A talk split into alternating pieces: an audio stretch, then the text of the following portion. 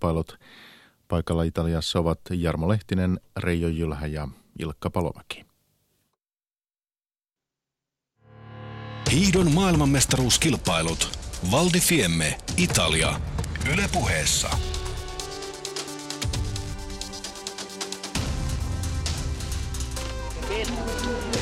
Perfetto, Justina, perfetto. Okay, number one first, second, please, number three, please.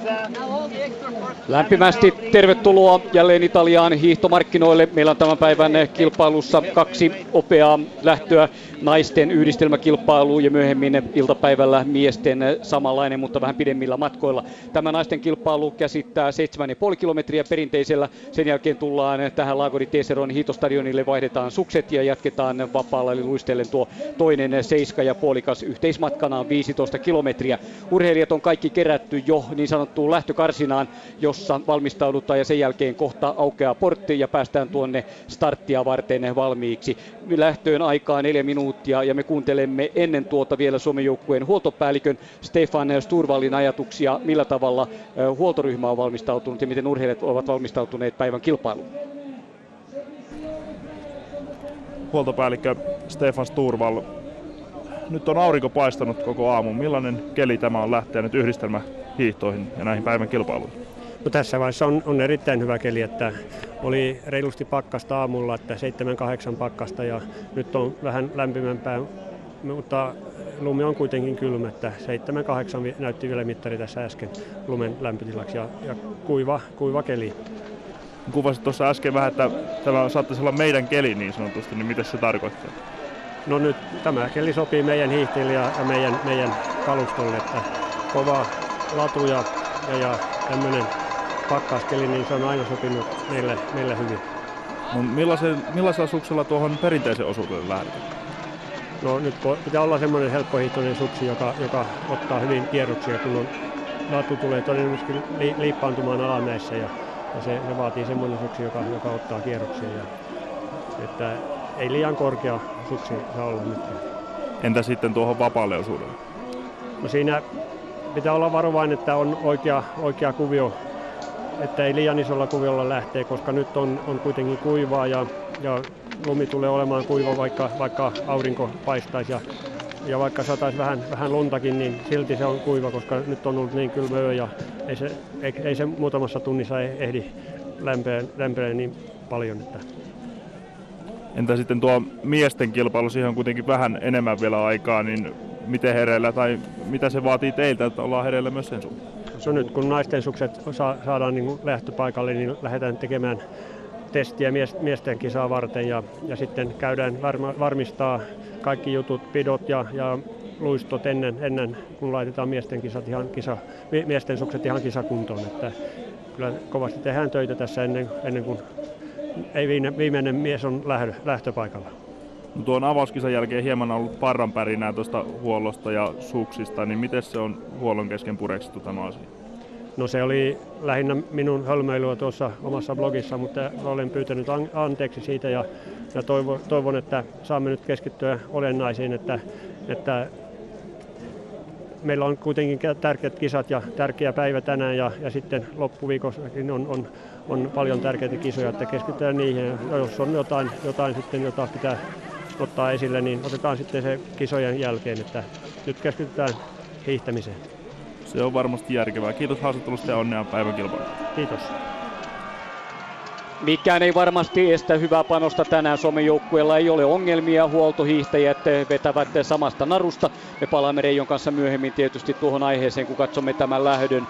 Nimittäin näinhän siinä kävi, että Stefan Sturval kirjoitti blogissaan Mona Lisa Malvalehdosta, että hänen taitonsa ei tuota kilpailua sen pettymystä ollut aivan paras mahdollinen ja vaikka hän poisti sen sitten tuon lauseen sieltä, niin vahinko oli jo tapahtunut ja se häntäkin harmittaa. Palataan näihin asioihin myöhemmin. Ne urheilijat ovat valmiina viivan takana. Kilpailu käynnistyy hetken kuluttua ja se tulee menemään 46-47 minuutissa. Riippuu tietysti ladusta kuinka kova se on. Suomalaisia mukana Anne Kyllönen, Riitta-Liisa Roponen, Krista Lähteenmäki, Kerttu Niskanen. Ja se on sellainen sakki, että kyllä kyllä sillä pitäisi tänään olla hyvin näkyvissä ja ihan lopussakin, kun katsotaan, että kuka on maailmanmestari ja minne menevät muuten mitalit. Urheilija taiva liikkumatta ja näin päästään liikkeelle. Startti on tapahtunut, naisten yhdistelmäkilpailu on käynnistynyt. Reijo, odotat oikein hyvää suomalaispanosta tänään kaikilta. No koko talven ovat sijoittuneet tuohon kymmi, kymppipaikkeille maailmankapissa ja uskon, että ei sen huonompia sijoituksia tänä päivänäkään tarvitse odottaa, että kuinka hyvä sitten on parhaimman hiihtäjän suoritus, niin se jää sitten tietenkin nähtäväksi, mutta uskon, että kaikki suomalaiset hiihtää tuossa kymppijoukossa. Ja startti on erittäin hyvä. Kyllönen tulee, kun norjalaiset hiukan sumputtavat. Pääsee hyvin. Samoin Lähteenmäki Niskanen tulevat pienestä ahtaudestakin, kun tuo lähtö ja siinä ollut hyvä tila kutistuu, latuja tulee vähemmän, niin Kyllönen taktisesti hiihti avauksen oikein hyvin. Lähteemäki nousee myös samoin rinnettä erinomaisesti, joten ei mitään ongelmia ole suomalaisilla startissa ja Letka venyy heti jo kovaksi ja pitkäksi. Tämä perinteisen rata sanoisin sitä, että se on Reijo jopa kovempi kuin Sotsin tuleva olympialatu, mutta ehkä vapaa on sitten hiukan helpompi siinä mielessä. Perinteinen on vaativa. Ja tämä perinteinen jakautuu kahteen erilliseen nousuun. Ensiksi tämä lähtönousu ja sen jälkeen tulee pieni lasku ja sitten sieltä laskusta noustaan kerralla koko se 60 metriä, mitä tässä on korkeusero tässä ladussa. Tai ei ihan nyt 52 metriä, sillä noustaan yhdellä kertaa ylös ja se on sillä tavalla kokonaisuudessaan raskaampi yksittäinen nousu, mitä yksikään on tuolla vapaa-ladulla. Vapaan tosin korkeuseroa on pari-kolme metriä enempi siinä, mutta se menee polveilevasti tuonne ylös ja kumpikin on profiililtaan sillä tavalla samantyyppisiä, että mennään ylös ja lasketaan tänne maalialueelle alas. Että on, on niin kuin nousu ja lasku. Miehet hiihtävät täsmälleen samat ladut, mutta kiertävät niitä sitten vähän enemmän, koska miesten yhteismatka on 30 kilometriä, naisilla tulee 15 kilometriä. Perinteisen kiekka kierretään kahteen kertaan, eli ladulla mittaa 3750 metriä. Ja nythän meillä on sellainen tilanne, että Justina Kovacic menee kärkeen, Juhauke Björgen seuraavat häntä, ja Kovacic on ottanut johtopaikan heti, kun kaksi minuuttia on hiidetty. Tuo ei meitä yllätä missään nimessä. Ja muun muassa Krista Lähteenmäki sanoi tuolla lehdistön infotilaisuudessa, että että se on hänelle haastavaa on nimenomaan tuo, jos lähdetään oikein kovalla alkuvauhdilla. Että hän haluaisi, että olisi semmoinen alku, että pääsisi hyvin kilpailuun mukaan. Kolmikon takana hyvin avaa myös Nicole Fessel, saksalainen, joka oli Sotsin yhdistelmäkilpailun kolmas, joten hänellä on toiveita tässä. Kyllönen parhaana suomalaisena, mutta komeasti lähtemäki Niskanen myös siellä ja Roponen tässä kilpailussa näin edetään. Kovacikin mahdollisuudet ovat juuri siinä, että hän pystyy pitämään vauhtia ja naisten kilpailussa taktikointi jää vähemmälle. Miehissä sitä voi tulla pitkällekin ihan 26 kilometriin asti, mutta naisissa tiedetään, että vauhtia löytyy heti alusta pitäen. Puolalainen pitää siitä aina huolen ja näin tämä ei tee mitään poikkeusta tämäkään kilpailu. Niin uskon, että se on Kovaltsukin ainut mahdollisuus menestyä täällä, että hän on sen verran huonommin tänä vuonna hiihtänyt tuota vapaata, että ainoastaan pitämällä riittävän kovaa vauhtia tässä perinteiselle ja saamaan, saamalla sillä tavalla joukkoon harvennettua mahdollisimman pieneksi ja vaikutettua siihen vapaa hiihtämiseen, niin hän ajattelee pystyvänsä sillä sitten sen kultamitalin voittamaan. Että uskon, että ei hän kuitenkaan muita mitalleita tavoittele kuin voittoa tänä päivänä. Siitä täytyy lähteä kolmikko suomalaisia, mutta Roposta en näe ihan kärkiryhmässä. Hänen numeronsa on 10 ja hän ei ole ainakaan sellaista vauhtia tuossa pitänyt, että olisi ensimmäisen 15 joukossa, mutta toivottavasti ehtii siellä hyvin. Roposellahan on toki tilanne, että hän ei saa ahdistaa itseään liian tiukille tässä perinteisellä, vaan pitää olla vielä hyvinkin paukkuja vapaan osuudelle, joka tulee olemaan hänelle vahvempi. Komea vuorohiihtoa Kovalcik Juhauk ottavat vierekkäiset ladut ja ju, sitten Juhaukin perässä on Marit Björgen ja sitten numerolla 18 Nicole Fesser Oberstdorfin hiihtäjä. Sen jälkeen on suomalais kaksikko Lähteenmäki, Kyllönen ja Kerttu Niskanen tulee hyvin, erittäin hyvin hänkin. Tuo kolmikko siinä erottu ja olisi mukava se Roponenkin sieltä saada kuviin, mutta vieläkään ei näy 3, 4, 5. Tuossa on jo 15-20 hiihtäjää mennyt ja hänen vauhtinsa on. Tuolta näkyy sitten, ei ihan tuossa terävimmässä kärjessä, mutta eipä siinä eroa ole kuin kolme metriä ja hyvin tulee Roponenkin. Hänen edessään hiihtää numero 31 Teresa Stadloberi, itävaltalaishiihtäjä. Ja näyttää nyt siltä, että tuo ennakkoonkin vahvin kolmikko, eli Kovaltsuk, Juhauk ja Jörgen siellä tekevät kuitenkin sen verran jo kovaa työtä, että ainoastaan Fessel oli siinä ihan lähituntumassa ja tuo suomalaisten porukka oli sitten siinä muutaman metrin jäljessä. Mutta nyt tuo ajaa tietenkin tulee taas kiinni tuohon tuo koko porukka. Mutta heti kun tulee kovempi työjakso, joka nyt alkaa tällä hetkellä 1,8 kilometristä eteenpäin, niin me näemme ensimmäisen kerran, että mitä tulee tapahtumaan tällä ensimmäisellä pitkällä nousupätkällä. Joo, se on nyt menossa, olet ihan oikeassa, viisi minuuttia hiihdetty ja siihen tulee väliaika piste tuohon 1,8, joten siihen urheilijat tulevat Kovacic tätä tahkoa ensimmäisenä hyvin pitävällä suksella. Vierekkäistä latua tulee Charlotte Kalla, joka on sitten kun mennään luistelusuksille, niin sitten hänkin nousee tuota, mutta on aloittanut erittäin piirteästi, haluaa olla kuvissa ja norjalaiset kaikki hyvin Kovacikin takana. Kovacic, Juhauke, Jörgen, Kalla,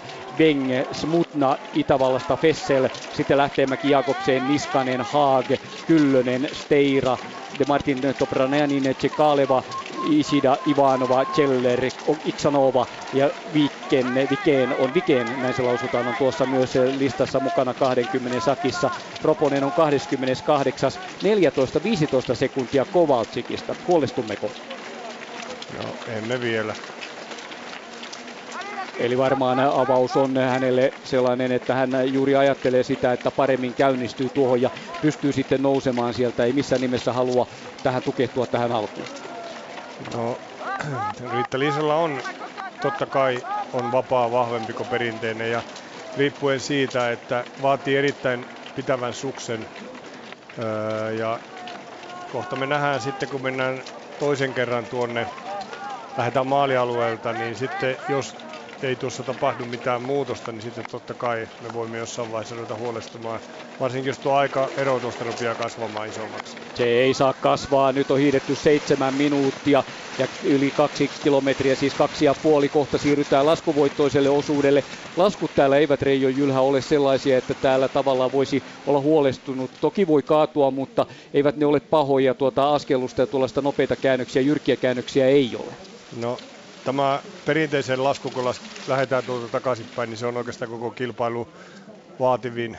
Se, mikä siellä voi aiheuttaa haasteita, on se, että sitä tuon latukoneen jättämä tuommoinen äh, kampamainen ura, mikä siihen tulee, niin se on erittäin ottava. Ja siinä ensimmäisellä kierroksella, varsinkin kun siitä on vähän laskettu, niin siellä voi tapahtua sitten yllättäviä kaatumisia myös. Vauhti nousee kovaksi, se nähtiin, mutta erot ovat kuitenkin selkeitä niin, että siinä ei ihan tultu kylki kyljessä ja se helpottaa tätä laskemista. Kukaan ei kaadu, kun edelleenkin lasketaan. Tulee tuollaista poimuilevaa maastoa, joka tarjoaa mukavan palautumisen hiihtäjille. Kahdeksan minuuttia kohta täyteen ja näin ollen ensimmäisellä kierroksella ollaan. Lähdetään täältä toiselle kierrokselle ja siitä sitten sen jälkeen, kun kaksi kiekkaa on täynnä, siirrytään suksien vaihtamiseen, joka tulee kestämään tuollaisen 30 sekuntia parhailta ja sen jälkeen on luistelupuoli ja se osa. Juu Haukke kärjessä hänen vieressään Kovalcik ja sitten tulee vierestä tuo Anna Haagi, joka on olympiakisojen hopeamitalisti. Hyvä hiihtäjä hänkin. Mm, ja tänä päivänä ei nyt säästellä yhtä alusta lähteä. Nyt hiihetään todella kovaa. Onko se valmentajan mieleen tällainen? Mitä sanot? No, se riippuu tietenkin, että jos olisi omia urheilijoita, niin sen mukaan, että miten ne vois minkäkinlaisessa vauhissa ja alkuvauhissa tietenkin pärjätä, mutta nyt näyttää siltä, että tuossa ei kyllä säästellä yhtään. Tuon alkuvauhti on sen verran kovaa.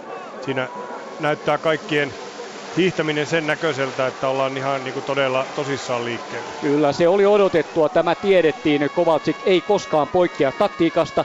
Se on hänen, niin kuin Reijo Jylhä sanoi, se on hänen mahdollisuutensa tänään pärjätä, olla jopa maailmanmestari mitaleilla. Reijo Jylhä oli maajoukkueen päävalmentaja 2000-luvulla. Muistan, että Reijon siitä hänellä on tänään omakin urheilija tulessa tuolla, kun Sami Jauhojärvi hiihtää kilpailua sitten miesten puolella. Eroja tulee huimaa vauhtia. Urheilijoita aletaan pikkuhiljaa odotella stadionille. Juhauke tasatyönnöillä, vierestä rataa Kovacic ja Juhaukin takana on Charlotte Kalla. Niin yllättävähän on tässä näin, että tämä vauhdinpitäjä tällä alkumatkalla ei ole ollut nimenomaan Kovalchuk, vaan Juhauk. Kyllä, nimenomaan, joo. Totta. Että hän on ollut se, joka on nyt niin kuin pääsääntöisesti pitänyt tuota kovaa vauhtia, että molemmat tietävät, että heillä ei ole mahdollisuutta pärjätä, jos se menee loppukiriin. Että sieltä tulee monta monta hiihtäjää eilen, eli sen takia pitää pitää kovaa vauhtia koko matkan. Joo, Ja meiltä Lähteenmäki, Niskanen, Kyllönen ovat kaikki tässä pääjoukossa 2, 4, 6, 8, 10, 12, 13, 14, 15, 16, 17, 19, 20 urheilijaa suurin piirtein mukana tässä kääntävät ja näin ensimmäinen kiekka vie 9, 50. Ilkka näkee hiihtäjä siitä aivan vierestä, onko vauhti kovaa? Kyllä, se kovalta näyttää, ei siinä mitään. Ja katsoppa sitten Roposta, otetaan Roponenkin sieltä aikanaan. Ohittaa sinun kohtasi siinä, miltä näyttää? Hyvin näyttäisi tulevan tuommoinen kolmen hiihtäjän pienempi ry- ryhmä on siinä Roposella ja 19 aika kevyen näköistä ainakin tästä katsottuna on tuo tasatyöntänyt. Joo, 19 sekuntia kuitenkin on kärkeä ja se on tietysti paljon. Se 19 pitää, se ei saa yhtään kasvaa siitä ajatellen, kun lähdetään luisteluosuudelle ja näin omaa, omaa hiihtoaan hiihtää Riitta-Liisa Roponen tällä hetkellä. Tosiaan sen verran on jäänyt kärjestä. 12 sekuntia on ero tuohon pääjoukon viimeiseen hiihtäjään, eli se oli 7 sekuntia. 7,4 oli Katrin Seller, joka on siinä 19. Kyllä. Kärjessä olivat tässä Juhaukke, Kovacic, Kalla, Björgen, Niskanen, Weng, Jakobsen, Haag, Lähteenmäki, Kyllönen, Fessel, Steira, Smutna, Tsekaleva, Ivanova 15 kärki, Ranskan Jan mukana ja Italian De Martin Toprananin siinä myös Topranin hyvin vauhdittamassa. Ei mitään muutoksia, kun jälleen lähdetään nousuosuudelle, mutta tässä voisi jo kuvitella, että nyt se vauhti vaan kasvaa. Nyt me nähdään varmasti jo sitten selkeä hajoamista tuossa porukassa, että siinä nyt kun näyttää siltä, että edelleen Juhauk ja Kovalchuk pitää kahteen Pekkaan kovaa vauhtia ja siinä hyvin Björgen ja Kalla seuraa, niin siinä tapahtuu tuossa kymppisijojen jälkeen jo pientä hajoamista tuossa porukassa. Roposen edellä on numerolla 25 on Glusina venäläinen. Siinä vauhdissa pitää ehdottomasti pysyä. Yhtään ei saa enää antaa periksi. Ja Letkassa loistavasti sitten kärjessä Kerttu Niskanen hyvällä tasatyönnöllään. Kerttullahan kunto on vaan kasvanut ja voimistunut koko ajan, mitä pidemmälle on menty. Davos näytti, että hän pystyy myös luistelulla, joten kun Kerttu tuossa tosiaan jatkaa tähän malliin, niin hyvä tulee. Ei mitään ongelmaa lähteemällä eikä Kyllöselläkään.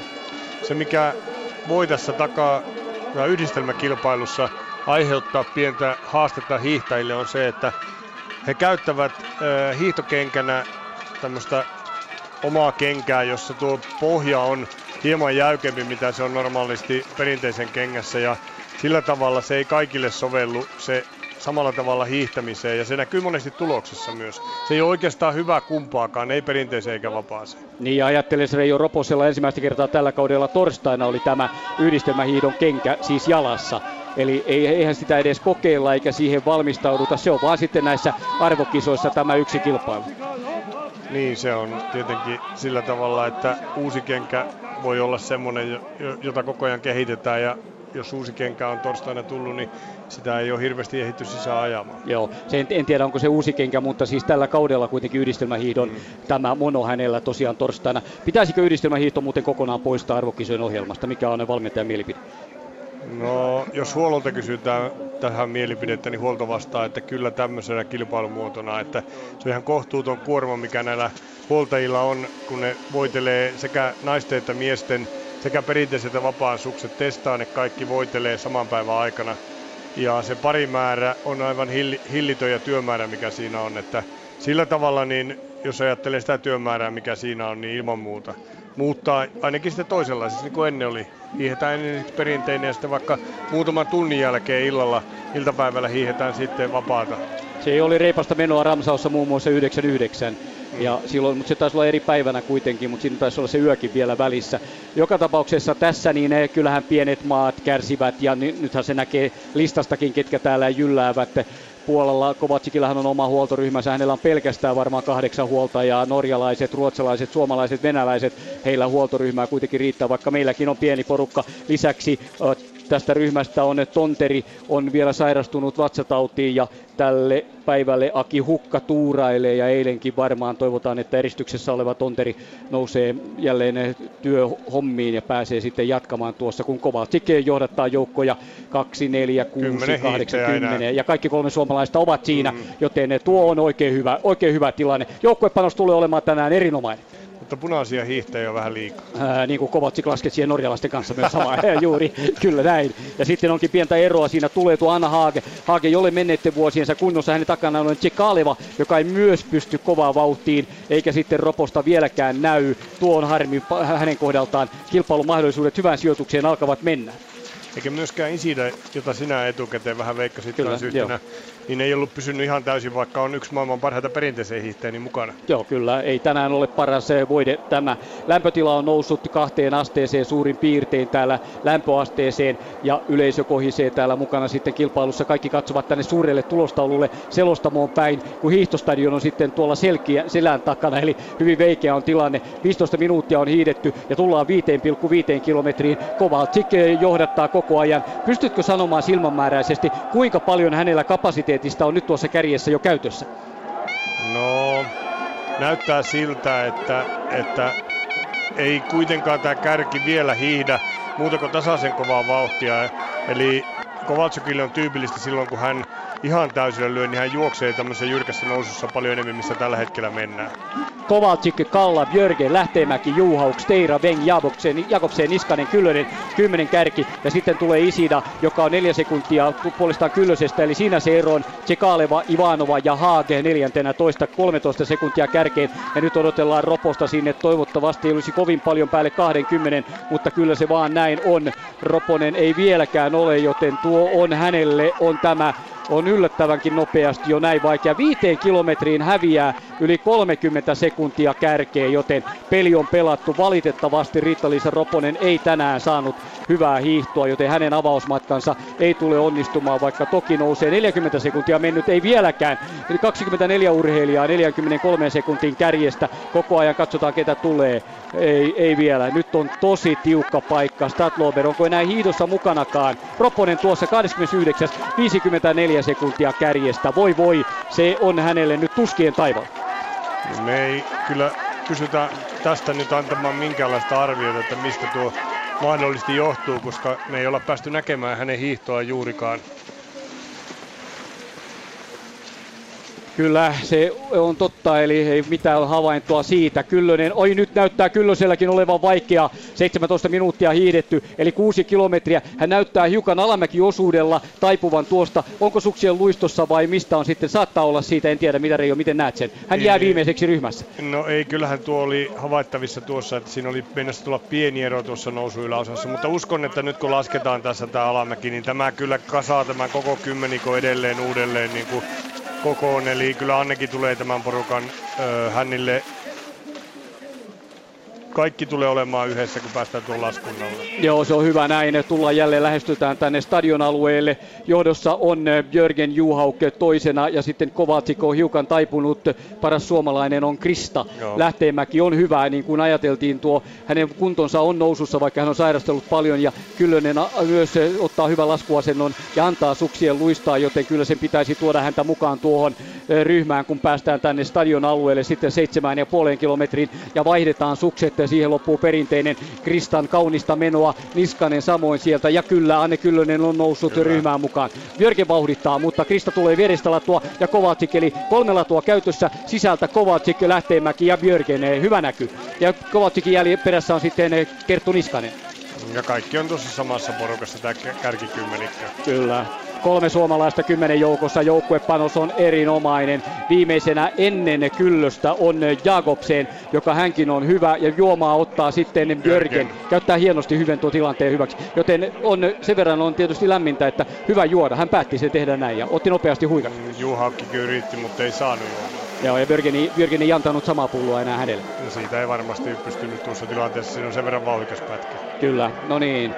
19 minuuttia käytetty ja tullaan tunnelin alta laskusta ja kohta ollaan stadionilla. Täällä ovat sukset valmiina, luistelusukset ja niihin sitten toivotaan jokainen jännittää jonkin verran. Uskoisin näin tuota suksien vaihtoa. No sitä ei varmasti ole sillä tavalla harjoiteltu enää niin paljon, koska tämä yhdistelmäkilpailujen määrähän on aika vähäinen.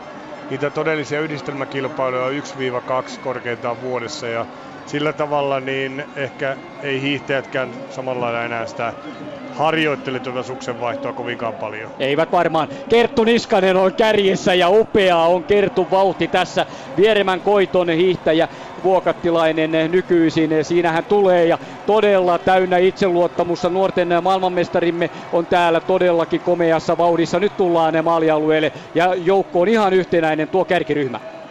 No siinä on pientä eroa, että siinä tuo öö, kaksi norjalaista, siinä on Steira ja Jakobsen ja Anne on pikkasen meinaa muutaman metrin jäljessä, mutta ero ei ole mitenkään ratkaiseva. Ei, katsotaan miten vaihto menee. Kerttu Niskanen tulee upeasti ensimmäisenä, eh, Kovaltsik on toisena, Björken kolmantena, sitten on Kalla, Lähteenmäki ja pientä hakemista on Vengillä, mutta kyllä hänkin pääsee tuonne karsinaan ja niin eh, sauvat kädestä, koska otetaan eh, sukset sauvat. Kovaltsik on loistava vaihdossa, erinomainen, kyllä ne lähtee hyvin perään. Niin lähtee samoin myös Kerttu Niskanen ja Lähteenmäki. Kaikki menevät sinne, kenelläkään ei ole vaikeuksia. Ainoastaan takana näyttäisi olevan venäläisistä se Kaalevalla. Hän hän ei meinaa päästä mukaan ja hän tuhrii tuossa sekunteja.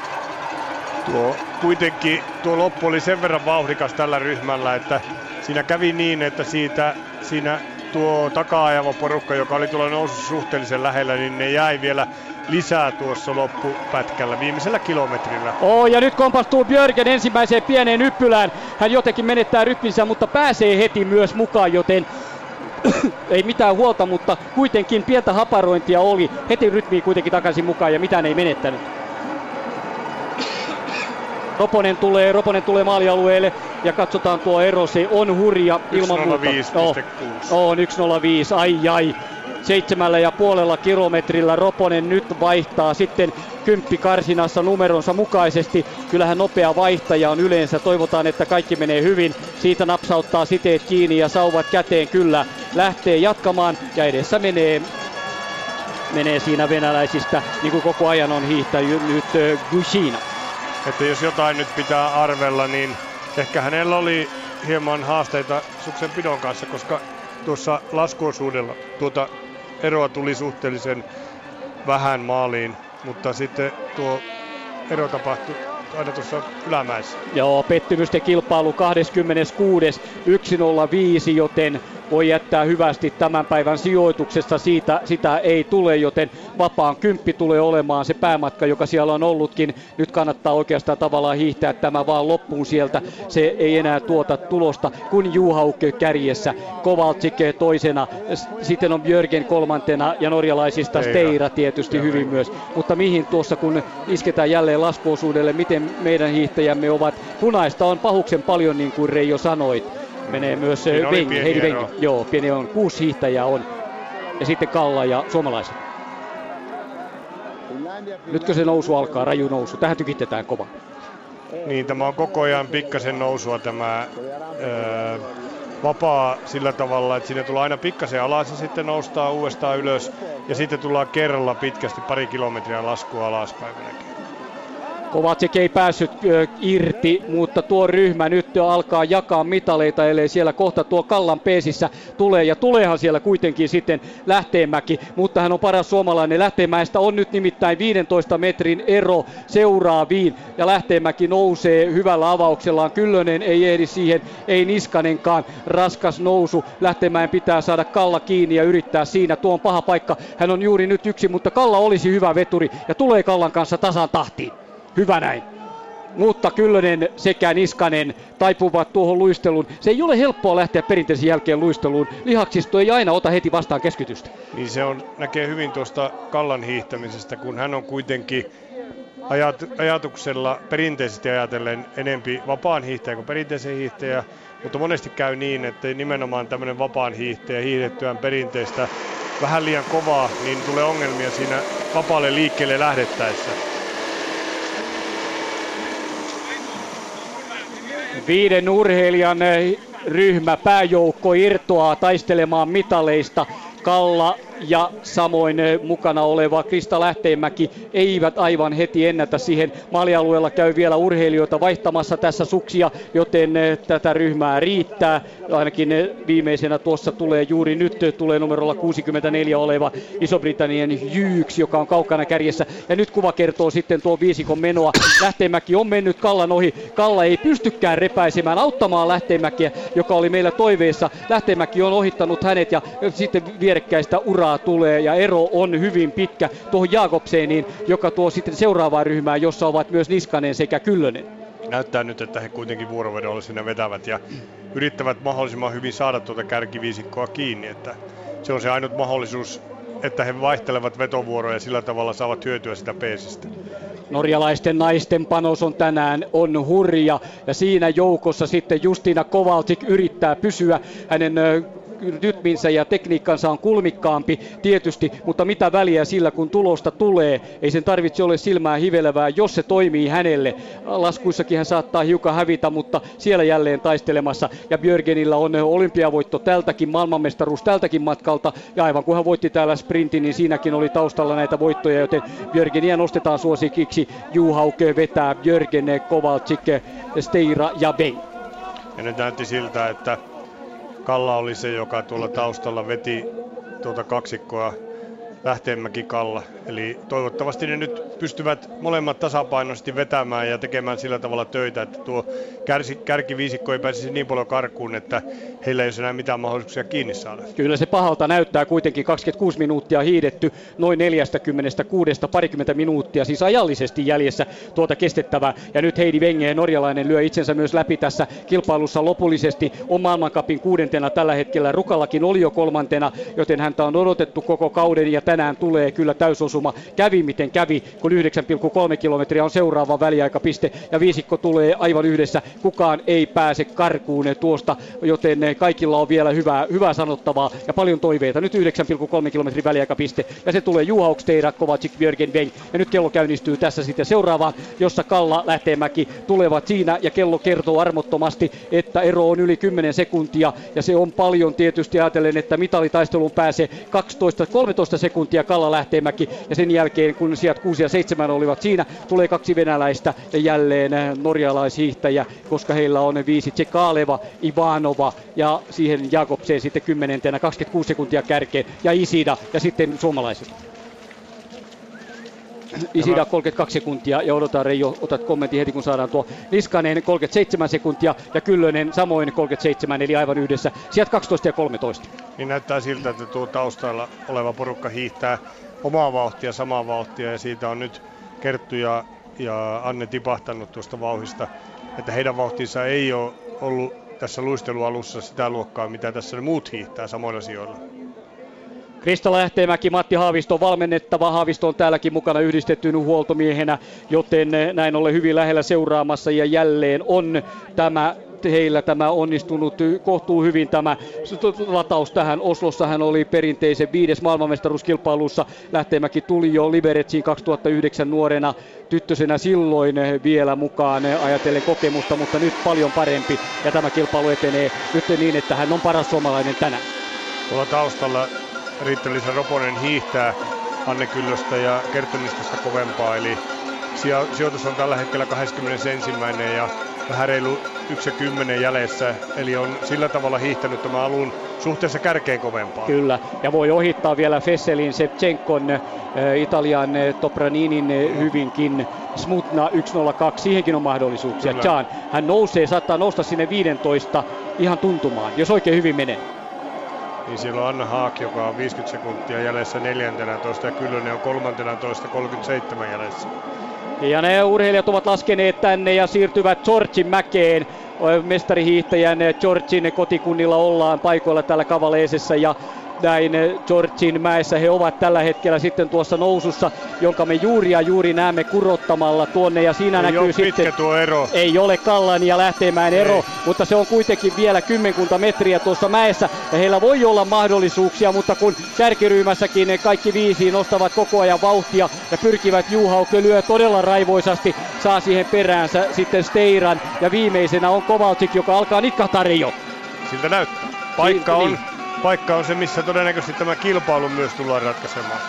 Eli viimeinen nousu ennen kuin tullaan maaliin. Kyllä, se on se. Matti Heikkiselle voi olla tänään upea paikka. Juuri tämä tässä hiihtostadionin meistä vasemmalle katsottuna. Ja Kallaa vetää lähtemään ja antaa peesiapua niin kuin pitääkin. Siirtyvät jo laskuosuudelle ja tuohon viiden sakkiin ei sitten aivan vielä päästä kun vauhtia löytyy. Ja nyt täytyy olla luistoa myöskin hyvin. Steira on yllättävän rohkea todella rohkea ratkaisuissaan ja sitten näytetään miten Kalla ja Lähtemäki laskevat ohi ei, ei kovin kaukana, mutta todella tuskaisia ovat ne metrit ottaa tämä pääjoukko kiinni.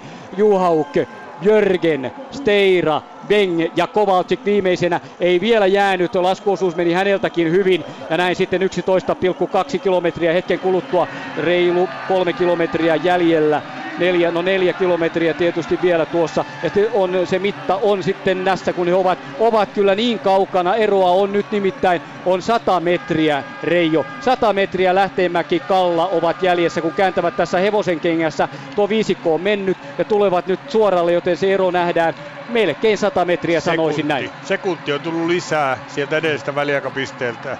Eli edellisellä väliaikapisteellä tuohon porukan häntään oli 10 sekuntia ja nyt sitä näytti olevan vähän reilu 11 sekuntia. Ja saman verran on Tsekaleva puolestaan heistä jäljessä 21 kärkeen, Jakobseen 32, Isida 33 sekä Ivanova 33 tulevat aivan yhdessä siinä tuo kolmikko, joten näin samanlaisia eroja kyllä on. Näinköhän on Reijo se, että Lähtemäki Kalla taistelevat ja kumpi on kuudes tänään. Ei tuohon viiden sakkiin eivät ehdi enää. Niin, jos ei sitten joku tipahda siitä kärjestä, mutta ei niin paljon, että voisi ajatella, että he sitten taistelisivat mitalleista kuitenkaan. Ja nyt menee Niskanen. Niskanen on jättänyt puolestaan parilla kymmenellä metrillä kyllöstä ja he tulevat sijoilla 12 ja 13. 44 Niskanen, Kyllönen 48. Neljä sekuntia tuo on ja Kyllösellä on tiukka paikka yrittää pysyä Niskasen vauhdissa. Niskanen lyö nimittäin hyvin tuohon vastatantereeseen. Ja nyt tulee myös Roponen tähän käännepisteeseen. Niin tulee ja Roponen on nyt 20. 1.17, mutta Roponen on Kyllösestä sitten sellaisen 150 metriä jäljessä. Tulee kyllä hurjaa vauhtia ja yrittää tavoitella edessään olevaa Sevchenkoa, joka on veteraanihiihtäjä, Smutna samoin. Vaan mahdollisuuksia on kyllä 18 sakkiin. Kyllöstä näytetään nyt tuolta omassa kuvassaan ja hänellä on vaikeaa. Nyt on käynyt leikki raskaaksi. Niin kyllä hänen hiihtonsa näyttää nyt siltä, että siellä on ollut se vauhti vähän liian kova ja tuo maitohappo, elimistön happamus on päässyt kasvamaan liian suureksi.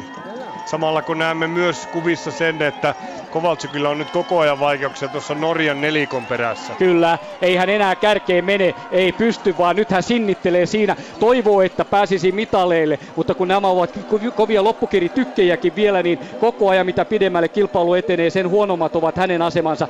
Björgen johtaa Juhauke, Steira, Beng, näin että tuota edetään tuota ryhmää, kärkiryhmää. Onhan tuo hurjan näköistä, kun neljä saman maan hiihtäjä dominoi tuota kilpailua sillä tavalla, että katsovat taakse, että miten saisivat jätettyä tuon viienen punapukusen tuosta perästä. Kyllä, sitkeä kanto kuitenkin käännettäväksi. Justina Kovacic, olympiavoittaja hänkin kolmen vuoden takaa ja maailmanmestari. Ja täällä e- ennen kaikkea erittäin hyvä silloin Liberetsissä 2009. Ja nyt lähdetään nousuosuuteen ja siinähän tietysti Juhau käyttää tuota hyvää kykyä. Heidän suksensa toimivat tänään erinomaisesti sekä perinteisellä että luistelulla. Ja nyt tuo luistelussa sen luiston pitää olla hyvä. Ja niin kuin Reijo on opettanut, mitä leveämpi jyrkässä nousussa on tuo asento, miten suksakulma, mitä leveämpi, niin sen paremmin nouset ylös. Ja niin hän leveyttä käyttävät kyllä tuossa kärjessä kaikki. Niin siinä nyt näyttää siltä, että, että tällä hetkellä nimenomaan Jörgen ja Juhauk on ne kaksikko, jotka tuossa nousuosuudella ovat kaikki vahvimmilla, mutta sitten kun mennään laskuun, niin sitten se taas muuttuu tuo asetelma. Heidänkin kesken voi tapahtua. Norjalaiset ei ole päästy niin seuraamaan hyvin, että kenellä se suksi tänä päivänä kuinka hyvin luistaa. Kyllä. Miten Jörgen, kuinka väsynyt on sprintistä, kuinka paljon se antaa etua Juhaukille ja e, esimerkiksi Vengille Steiralle? Minun mielestä tuossa ei ole kellään mitään mahdollisuuksia Jörgenin kanssa tänä päivänä. Jörgen lähtee viimeistään tuossa viimeisessä nousussa tai voi olla, että hän voi jättää jopa loppusuoralle, mutta hän on ihan ylivoimainen tässä porukassa vi- tuossa loppukirjassa. Kyllä, siltä se näyttää ja nuo tiedot, mitä hän... Davosissa hän jätti hiihtämättä sen viimeisen matkan siellä itkunsekaisesti kävi Elgi Christiansenin kanssa keskustelun siitä, mitä tehdään. Jättivät sen sunnuntai vapaan väliin ja se oli hyvä ratkaisu. Hän sai palautumisaikaa tänne. Niin, se mikä tässä nyt tilanteessa yllätyskortti voi olla Heini, Heidi Weng. Joo, kyllä. Ja on, jos vaan pysyy tuossa mukana, niin voi yltää vaikka, vaikka hopeamitalille asti. Niin, hän on 21-vuotias nuori tulokas. Eihän Juhaukekaan mikään vanha vielä ole kolme vuotta Vengiä vanhempi ja Kovaltsik nyt kyllä taipuu tuohon mäkeen ja sitä eroa tulee viisi metriä. Toivoo laskussa, mutta ei pääse imuun. Viisi metriä on eroa tuohon nelikkoon, norjalaisnelikko. Niin valitettavasti tuolta takakuvasta nyt näkyy, että Kalla olisi jättänyt hieman Kristaa. Oli muutama metri siellä väliä. Krista taistelee kyllä, mitä pidemmälle vauhtia matka etenee, niin sen parempi. Aina sitä sisua kyllä Kristalta löytyy. Kuortanelainen ei varmaan helposti taivu, mutta toki Kalla on olympiavoittaja luistelu tekniikaltaan erinomainen ja näin sitten punaisia vaan seurataan koko ajan. Olisi kiva saada vähän parempaa hahmotusta myös muista, jotka tulevat takaa. Juhauk nousee ja joko ollaan siinä Brinkin nousussa pikkuhiljaa. Missä... Brinkin nousu on ohitettu ja Aha, okay. tulee viimeiseen nousuun, mistä lähdetään tulee pitkälle kahden kilometrin laskuosuudelle, joka tulee tähän meidän ihan selostamoiden lähelle, josta sitten on tuo sortsi nousu jäljellä. Kyllä, tosta me hiidettiin silloin, kun käytiin vähän Kyllä. tutkimassa latuja. Totta, se Brinkin nousu oli sillä, että Jörgen Brinke täällä nitkahti viestissä 2003 ja Brinkin nousuksi se on tuo voitto, voittohaaveet siihen menivät ja nousuksi se on nimetty Brinkin nousuksi. Toki tylsää tietysti hänen kannaltaan, että hänelle tuli rytmihäiriöitä ja tässä Juhauke jatkaa edelleen. Jörgen tulee niin kevyesti, Steira hyvin, Beng samoin ehkä vähän enemmän ahnaammin, mutta hyvin hänkin vetää tuossa tätä Basberilla koko ajan. Jokaiselle potkulle tulee työntö ja Kovacic ei vielä yhtään enempää eroa ja tulee on samassa ryhmässä ryhmässä. Kyllähän vielä löytää itsestään voimia. 13 kilometriä. Kaksi kilometriä on tätä yhdistelmäkilpailua enää jäljellä. Väliaika menee Juhaukille, Jörgen ja sitten kaksi sekuntia Steira, Venge, Kovacic neljä sekuntia ja kyllä kovasti nyökkää Kovacic pitkään ja hartaasti ja kun Venge parantelee asemia ja kaksikko karkaa, Juhauki Björgen näyttää tuohon laskuun heti mäen päällä, että nyt mennään ja nyt mennään todella kovaa nousun päällä monta kertaa ratkaista nämä kilpailut. Ja nyt näyttää siltä, että tuossa syntyy tuommoinen jopa 10 metri ero. Kyllä, se on siinä. Se on ihan varmasti. Tämä on Juhaukin Björgenin taistelu tämä, tämän maailmanmestaruudesta. Hyviä ystäviä ja he saivat sen eron. Ja Björgen siirtyy rinnalle ja tulee luistavin suksin. Leikkaa siihen askelluksella, pääsee kärkeen ja samalla Juhauk pyrkii vastaamaan. Nyt lähtee Björgen menemään ja kun he laskevat tähän Zortsin laskuun ja nousuun, niin siinä se ratkaisun paikka lopullisesti tulee tulee täällä, josta ei ole enää kuin 500 metriä matkaa maaliin, joten heitä odotellaan. Yleisö on runsaasti paikalla Laagodi Teeserossa seuraamassa reitin varrella erityisen paljon ja kyllähän kaikki katsomopaikat eh, maalialueellakin ovat aivan täynnä. Aivan varjona Juhauk seuraa, kaksikko menee kohti maailmanmestaruustaistelua. Norjalaiset juhlivat eh, tässä kilpailussa. Kalla Lähteenmäki 23, Kalla 23, Lähteenmäki 38, joten kyllä hän on jäänyt Kalla vauhdista. Mm. Kalla 6, Lähteenmäki 7. Sekä Leva tulee yhtä aikaa Lähteenmäen kanssa. Joo, ja Niskanen 12, 108. Sitten on Vikeen, Chan, Haag ja Kyllöselle tuo oli vaikea. Ja niin laskevat tänne maalialueelle. Nyt sitten nähdään tuolta kopin vasemmasta reunasta, kun se Georgin nousu alkaa. Lasku menee monemmilta erinomaisesti. Siihen tulee hevosen kenkä käännös ja sitten kolmikko. Ja nousuun nähdään paljonko tuota eroa on. Tällä hetkellä kyllä kultataistelu on nyt Juhaukin sekä Jörgenin välistä peliä. Eivät siihen ehdi sitten tuo jäljellä tuleva kolmikko, mutta onhan siinäkin vielä pronssitaistelu. Ja nyt Björgen nostattaa vauhtia mäkeen, tulee raivoisasti, viereistä uraa tulee Juhauki ja yleisö huutaa aivan hurjana heille. Ja sen jälkeen kolmikko, josta on Kovacic jäänyt, mutta ei hän vielä, hän on viidentenä, mutta ei hänkään luovuta vielä. Ja siinä sitten Steira tekee kovasti töitä tuossa kolmikossa. He ovat mäessä jäljessä 20 metriä, 25 metriä, mutta se on ratkaisevaa tuo minkä ovat. Ja mäen päällä, sitten mäen päällä katsotaan kyllä siinä siinä on, on Jörgen on tekemässä juuri niin kuin Reijo sanoi. Eroa tulee viisi metriä ja sehän riittää kun mennään laskuosuudelle, jos hän pystyy 10 metriä. Jörgen on hiihtämässä jälleen maailmanmestaruuteen. Marit Björgen täällä. Juha varmistaa norjalaisten hienon panoksen on toisena, mutta Björgeninkin on pysyttävä pystyssä. Hän ratkaisi siinä mäessä odotetusti. Joo ja ei tuota eroa enää pysty laskemaan, vaikka olisi vähän parempi suksikin niin kiinni. Ei, ei pääse imuun, tulee jo tuohon hetken kuluttua tuohon viimeiselle nyppylälle ja siitä 200 metriä matkaa maaliin ja siinähän on Viismanin aidan alla ja tulee nauttien kerta kaikkiaan ylivoimaisesti kuitenkin taktista osaamista loistavaa ja kiskoo jokaiselle potkulle työnnöt. Marit Björgen on jälleen, se on kymmenes maailmanmestaruus, näin hän siirtyy ykköseksi tässä juuri tällä hetkellä ohittaa Dälin, mutta onhan siellä tietysti Jelena Välben saavutukset vielä, mutta kymmenes maailmanmestaruus tulee Marit Björgenille. Maalilinjalla molemmat kädet ylhäällä ja Juhauk juhlii kakkosena, häviää 10 metriä selvästi kakkosena, näin Juhaukille hopeaa ja pronssista tulee Vengin ja Steiran välinen taistelu. Ja Veng näyttää olevan, Reijo näkee sen hyvin, Kyllä. hän tulee virkeästi ja ottaa vielä freesinä tuon hyvällä kirillään, ottaa Steiralta pronssin pois, Veng on kolmas, Steira neljäs, Kovatsikilla vielä 40 metriä ja hän on kilpailu viides. Ja sitten tulee Kalla, jolla on 100 metriä. Ja sen jälkeen tuolta alhaalta tulee myös Lähteenmäki ja hänen perässään on Kaaleva, joka ahdistelee ja haluaa vielä kuitata tämän tilanteen ja tämän ottaa sijoituksen häneltä pois näin ja ohittaakin kyllä, ohittaa Lähteenmäen, näin Tsekaaleva vielä puristaa, Lähteenmäki ei pysty siihen vastaamaan, on kuudes, seitsemäs on siis eh, Lähteenmäki tänään, Kalla kuudentena, kahdeksas on Lähteenmäki, Tsekaaleva seitsemäs, 47 sekuntia, Lähteenmäki kahdeksas, 49 sekuntia kärkeen, näin yhdeksän kärki. Ja jälleen tulee venäläishiihtäjä. Tuosta, joka on Julia Ivanova, hän tulee sijoittumaan tänään yhdeksänneksi. Ja sitten Anteeksi niin Joo. tulee Jakobsen. Niin tulee Jakobsen tulee ja sitten tulee Isida, ovat joo, välissä, joo totta kyllä. kyllä näin on. Ei mitään Reijo anteeksi, vaan katsotaan listat oikein juuri niin kuin ne menevät. Jakobsen, Isida, siinä tuo lista ja sitten Tsekaaleva, kun niin, katsotaan nyt 11 Ivanova. niin, tulee Kerttu. Kyllä Kerttu tulee tässä näin. Kertulta loistohiihto tänään kuitenkin. Kerttu ja Chan hänen jälkeensä. Ja sitten katsotaan, onko Kyllönenkin on tuolla noin. Ja Roponen tulee. Roponen, Kyllönen, te käyvät oman keskinäisen taistelussa. Ja kyllähän Ritu näyttää olevan vahva, vaikka Kyllönen yrittää vastata siihen, mutta ei pysty. 14 tullut maaliin, Viken oli 14. Ja Roponen voittaa Kyllösen vielä tuolla hurjalla loppukirillään. On tämän päivän Haago oli 15 tuossa välissä. Ja tulee kuudenneksi toista Roponen näin. Kyllönen 17. 1.47 hävisi Roponen, Kyllönen 1.48. Kyllä Annekin yritti vastata Roposen loppukirjiin, mutta ei, ei jaksanut. Niin Ritu hiihti tuon vapaan osuuden tänä päivänä, niin hiihti varmasti suomalaisista. Voi olla, että Kristan kanssa lähde samaa vauhtia. Näin se on. 17 sakissa kaikki neljä suomalaista. Panos on oikein hyvä, mutta ei norjalaisille ei mitään voitu. Yhdeksän joukossa viisi norjalaista, kun Jakobsenkin oli yhdeksäs. Huollon loistopäivä, urheilijoiden upea päivä. Marit Björgenin juhlaa. Hänelle toinen maailmanmestaruus täällä.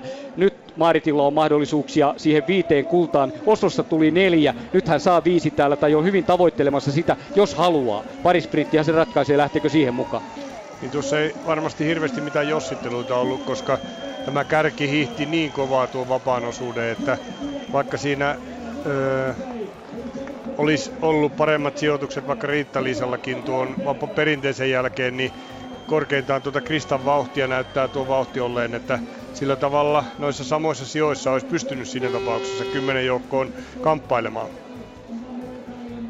Entäpä kärkikolmikko Reijo, onko Björgenillä Juhaukkiin henkinenkin yliote niin, että Juhauke ei usko edes voivansa voittaa Björgeniä tässä kunnossa? No... Kukaan muukaan?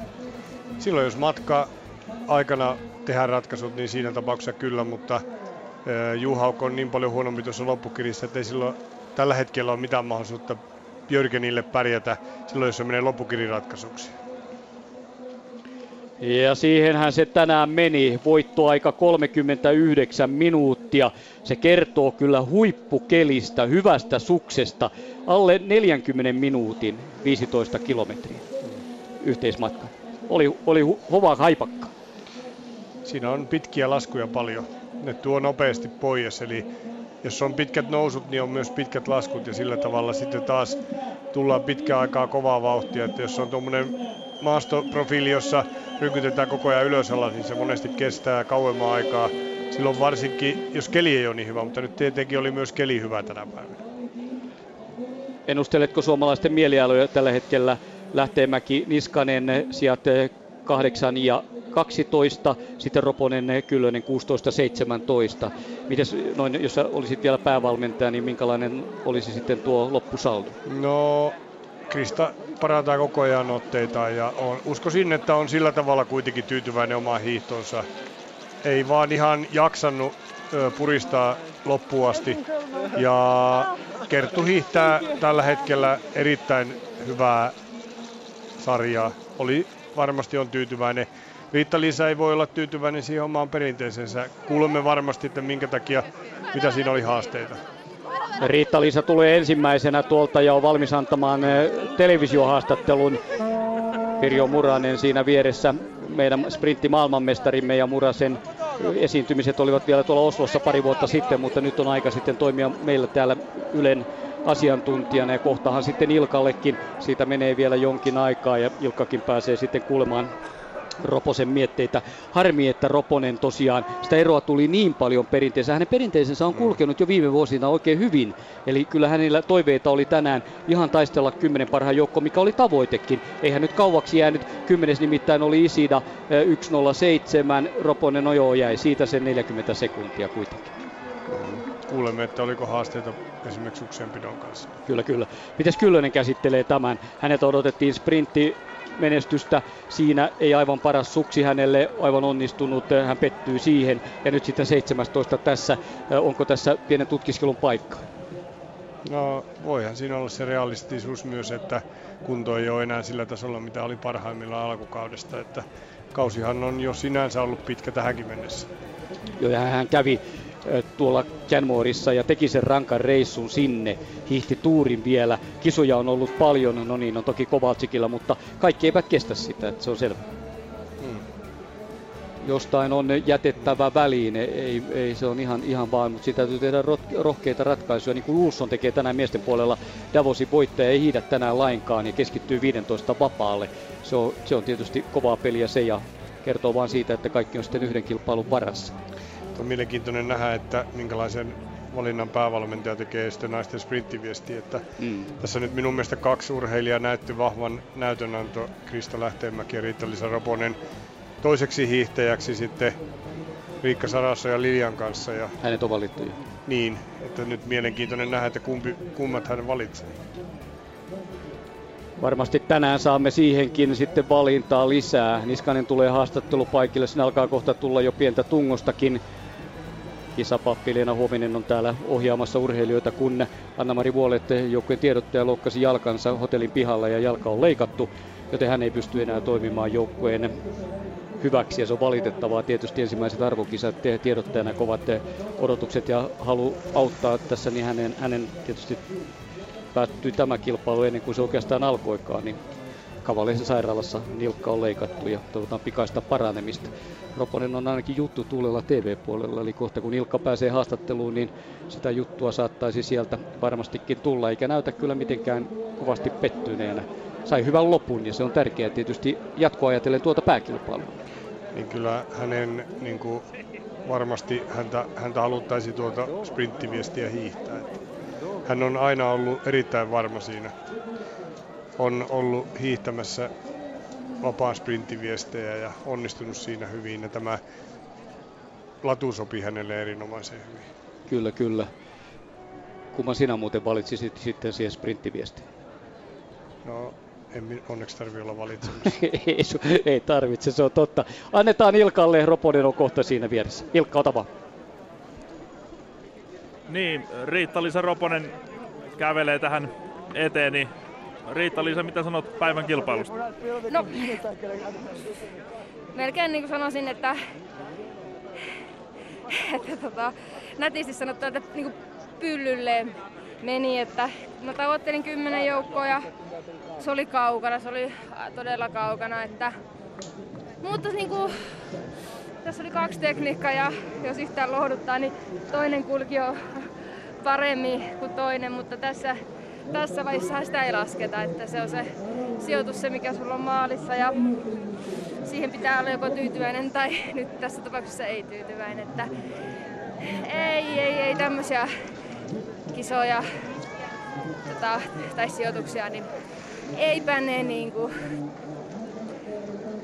ää, kauhetta, kauhean hyvää, hyvältä tunnu, mutta tässäkö näkee naapurimaan tytär, tytär oli tänään, oliko öö, kymppisakissa varmaan oli ja varmasti oli tavoitteena palkintopalille, niin ei se näissä kisoissa missään nimessä helppoja. Ja Justiina, joka on varmasti todella rautasessa kunnossa, niin tippu hänkin mitalleilta, mutta se ei selitä sitä, että kyllä itse olla kans niinku paljon parempi, mutta helppoa se ei ole, vaikka olisi kuinka kova kuntoinen, niin pärjätä siellä ihan kovimmille sijoille.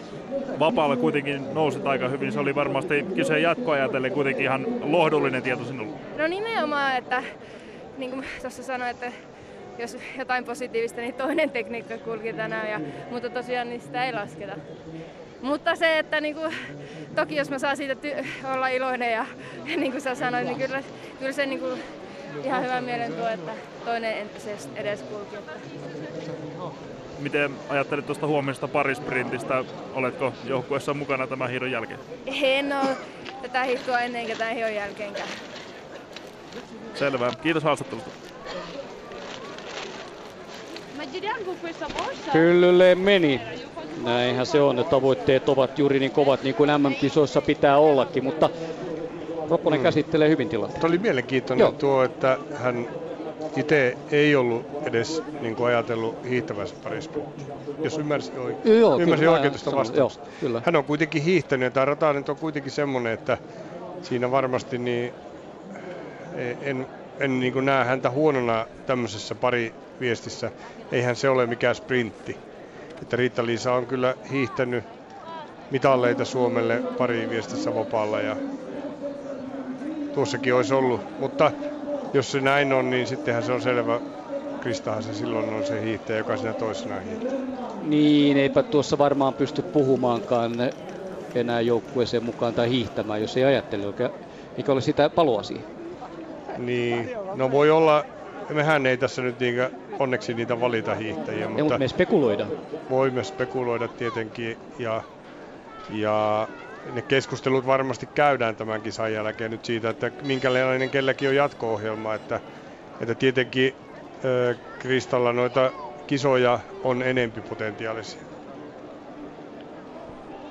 No ei tämä nyt tämä haastatteluhomma sitten etene taas ollenkaan. kun... tulee no tossa. tulee joo, mutta siellä on kaikki ovat tuolla ja tuosta voisi vähän niin kuin ripeämmin panna tänne eteenpäin Ilkalle. Nämä niin... Kerttu tulee nyt. No nyt Kerttu tulee, joten Ilkka ota Kerttu Niskanen sitten. Kerttu Niskanen, mitä sanot päivän suorituksesta ja ylipäätään hiidosta? Olen tyytyväinen niin kokonaisuutena tähän päivään, että perinteinen kulki loistavasti ja, ja hiihto tuntui, hiihto tuntui hyvältä ja helpolta, mutta se on aina ollut, että kun vaihdetaan pursuitissa hyvänkin Pertsan fiiliksen jälkeen vapaalle, niin, niin se tuottaa hankaluuksia. Ja niin se oli nytkin ja ta- tarkoituksella sitten aloitin, aloitin rauhassa ja päästin tyttöjä siinä tyttöjä ajelle ja tuota, en yrittänyt mihinkään, mihinkään peesiin sillä lailla roikkumaan. Et lähdin tekemään omaa hiihtoa ja sitten loppua kohe kyllä vapaakin sitten mun mielestä alkoi kulkemaan ja toisella kiekalla sitä tuntui jo, tuntui jo hyvältä ja, ja ajattelin, että sinne vielä joku sija napsita, mutta en ihan, ihan pystynyt sit sen verran rakoa edellä meneviin, meneviin tuli.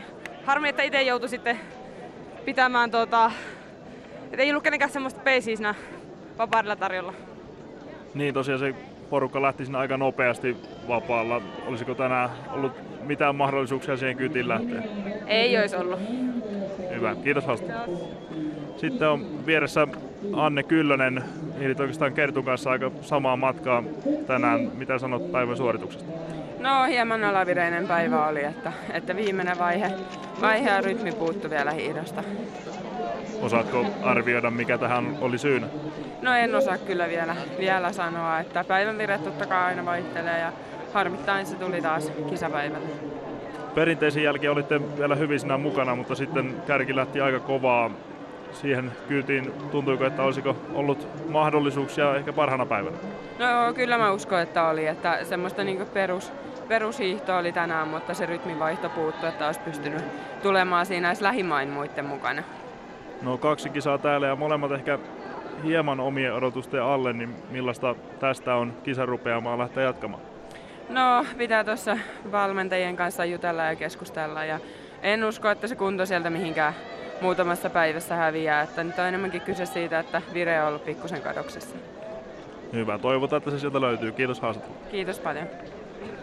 Näin, sitähän me toivomme. Mitä sanot Reijo, olet valmentanut Anne Kyllystäkin 2000-luvun puolessa välissä. Miten tuo hänellä pääkilpailut taisivat olla tässä, sprintti ja tämä? Vieläkö kyllä, noustaan? Kyllä siellä on se perinteisin 30 kuitenkin. Mm. Kyllä hänen niin kuin, öö, kuitenkin kestävyysominaisuutensa on erinomaiset ja perinteinen on nimenomaan vapaata vahvempi, että kyllä se. Ja viesti totta kai on varmasti kuitenkin se paikka, missä näillä monella naisella on mahdollista saada se mitali. Kyllä, se on se paikka juuri. Siihen pitää sitten uskoa ja kova taistelu siitäkin tulee. Norja on aivan ylivoimainen, mutta muuten on kovaa, kovaa taistelua ja kyllähän tuossa menee tasosta taas kävi tämä hyvästä mittarista. Krista Lähteenmäkiä seuraavaksi odotellaan. Tuolla nurkassa tuossa. jo tulossa, että Aha, siinä okay. Matin kanssa taitaa käydä keskustelua heti siitä, että minkälainen, mitä päivän hiihtoon kuuluu. Eli Onko Ma- Matti Kiikarille, niin, mm, onko joo. Matti Haavisto siinä hänen kanssaan joo, käymässä olla, kyllä, kyllä, kyllä, kyllä. Joo, kyllä. Hänhän on täällä yhdistetty huoltomiehenä, joten näin ollen hyvin pystyy olemaan paikalle ja auttamaan urheilijoita. Joo, käyvät sen keskustelun vielä, joten saadaan Kristakin vielä sen jälkeen. Homma on käsitelty jokaisen osalta ja ei siinä kauaa se menee, mutta nopeasti vaihdetaan, vaihdetaan kuulumiset ja toi on tietysti urheilijalle heti hyvä näin kyllähän se Haavisto näyttelee, että sormella ehkä, että tuossa olisi ollut paikka muun muassa ehkä ladulla, missä olisi jotain voinut tehdä tai muuta, en tiedä. Näin sitä aletaan sitten jo pikkuhiljaa tämän kilpailun kautta keskittymään muualle. Aika hyvin nuo tyttöjen haastattelut vastasi niitä ennakko-odotuksia, mitä sieltä voisi olla. Että tuo Annen äänekin kyllä nyt paljasti jo sitten paljon enemmän kuin sprintin jälkeen siitä, että oli vähän niin kuin alavireinen myös. Ja semmoinen pettymys kuulsi hänen äänestään selvästi enemmän. Joo, ihme jos se ei olisi näin, koska kausi on ollut hyvä maailmankapin sijoituksia kolme parhaan joukkoon. Ja nyt otetaan Krista haastattelu. Krista Lähtemäki, siinä vähän palaveria valmentajan kanssa. Mitä asioita kävitte läpi? No käytiin vähän kisaa läpi tuossa, että nyt näyttäisi ihan hyvältä taas tämä oma tekeminen. Tietysti harmittavasti vapaa ei lähtenyt alusta asti ihan niin hyvin kulkea, että olisi päässyt norjalaisten peesiin, että ne kyllä aloitti todella kovaa siinä heti vaihosta, että, että olisi pitänyt heti saada se porukka siinä kiinni, mutta siihen kun tuli se pieni ero, niin se pikkuhiljaa sitten lähti kasvamaan kahdeksas sija tässä kilpailussa, mitä se sijoituksena kuulostaa? No sijoituksena on hyvä, jos miettii, että tämä oli alkuperäinen suunnitelma, oli, että en hiihtäisi tätä matkaa, että kuitenkin kahdeksas, mutta täytyy olla todella tyytyväinen. Oslossa olinko 3-1 vai mitä olin, että silloin ei ihan, ihan mennyt putkeen. Tämä on mulle ollut aina arvotus, että miten se lähtee Pertsan jälkeen sitten kulkee toi vapaa, mutta tänään meni ihan hyvin. Kuten totesit, niin tuossa vapaa alussa norjalaiset ja Kovalcik lähtivät aika nopeasti omaan vauhtiinsa olisiko, tai olit aika lähellä kuitenkin siinä, oliko semmoinen tunne, että se olisi vielä saatu kiinni siinä? No varmaan, jos olisi heti ollut skarppina siinä, että jäi siinä Annen peesiin tosiaan, mutta sitten kun Annekaan ei lähtenyt vetämään sitä porukkaa kiinni, niin sitten ne oli jo norjalaiset Justiina karannut sen verran, että sitten ei saanut enää sitä eroa ajettua kiinni. Entä tuo huominen pari viesti, uskotko, että tämä hiihto riitti paikkaan siihen kilpailuun? No toivottavasti, toivottavasti riitti, mutta vielä tosiaan en tiedä, että sitten iltapäivän aikana selviää, että pääseekö sitä hiihtämään. Hyvä, kiitos haastattelusta. Kiitos. Krista Lähtemäki on ainakin valmis hiihtämään Se on hyvä, niin, se on hyvä asenne. Mm. Siitä tulee hyvä, eli Riikka Sarossa ja Lilja on valittu ja hänelle annettiin hyvissä ajoin siihen mahdollisuus keskittyä ja Krista sitten siihen valmiiksi. Ja Riitta Liisan ja Kristan vauhti oli tänä päivänä aika samanlainen. Et ei me nyt saatu tuossa vielä osuusaikoja, mutta mutta kun 1.48 ja 48 oli nuo erot, niin ollaan aika lähellä samoja aikoja. Muut hiihti kuitenkin selvästi paljon hitaampaa vauhtia suomalaista tänä päivänä. Vapaan osuuden nimenomaan. Mm.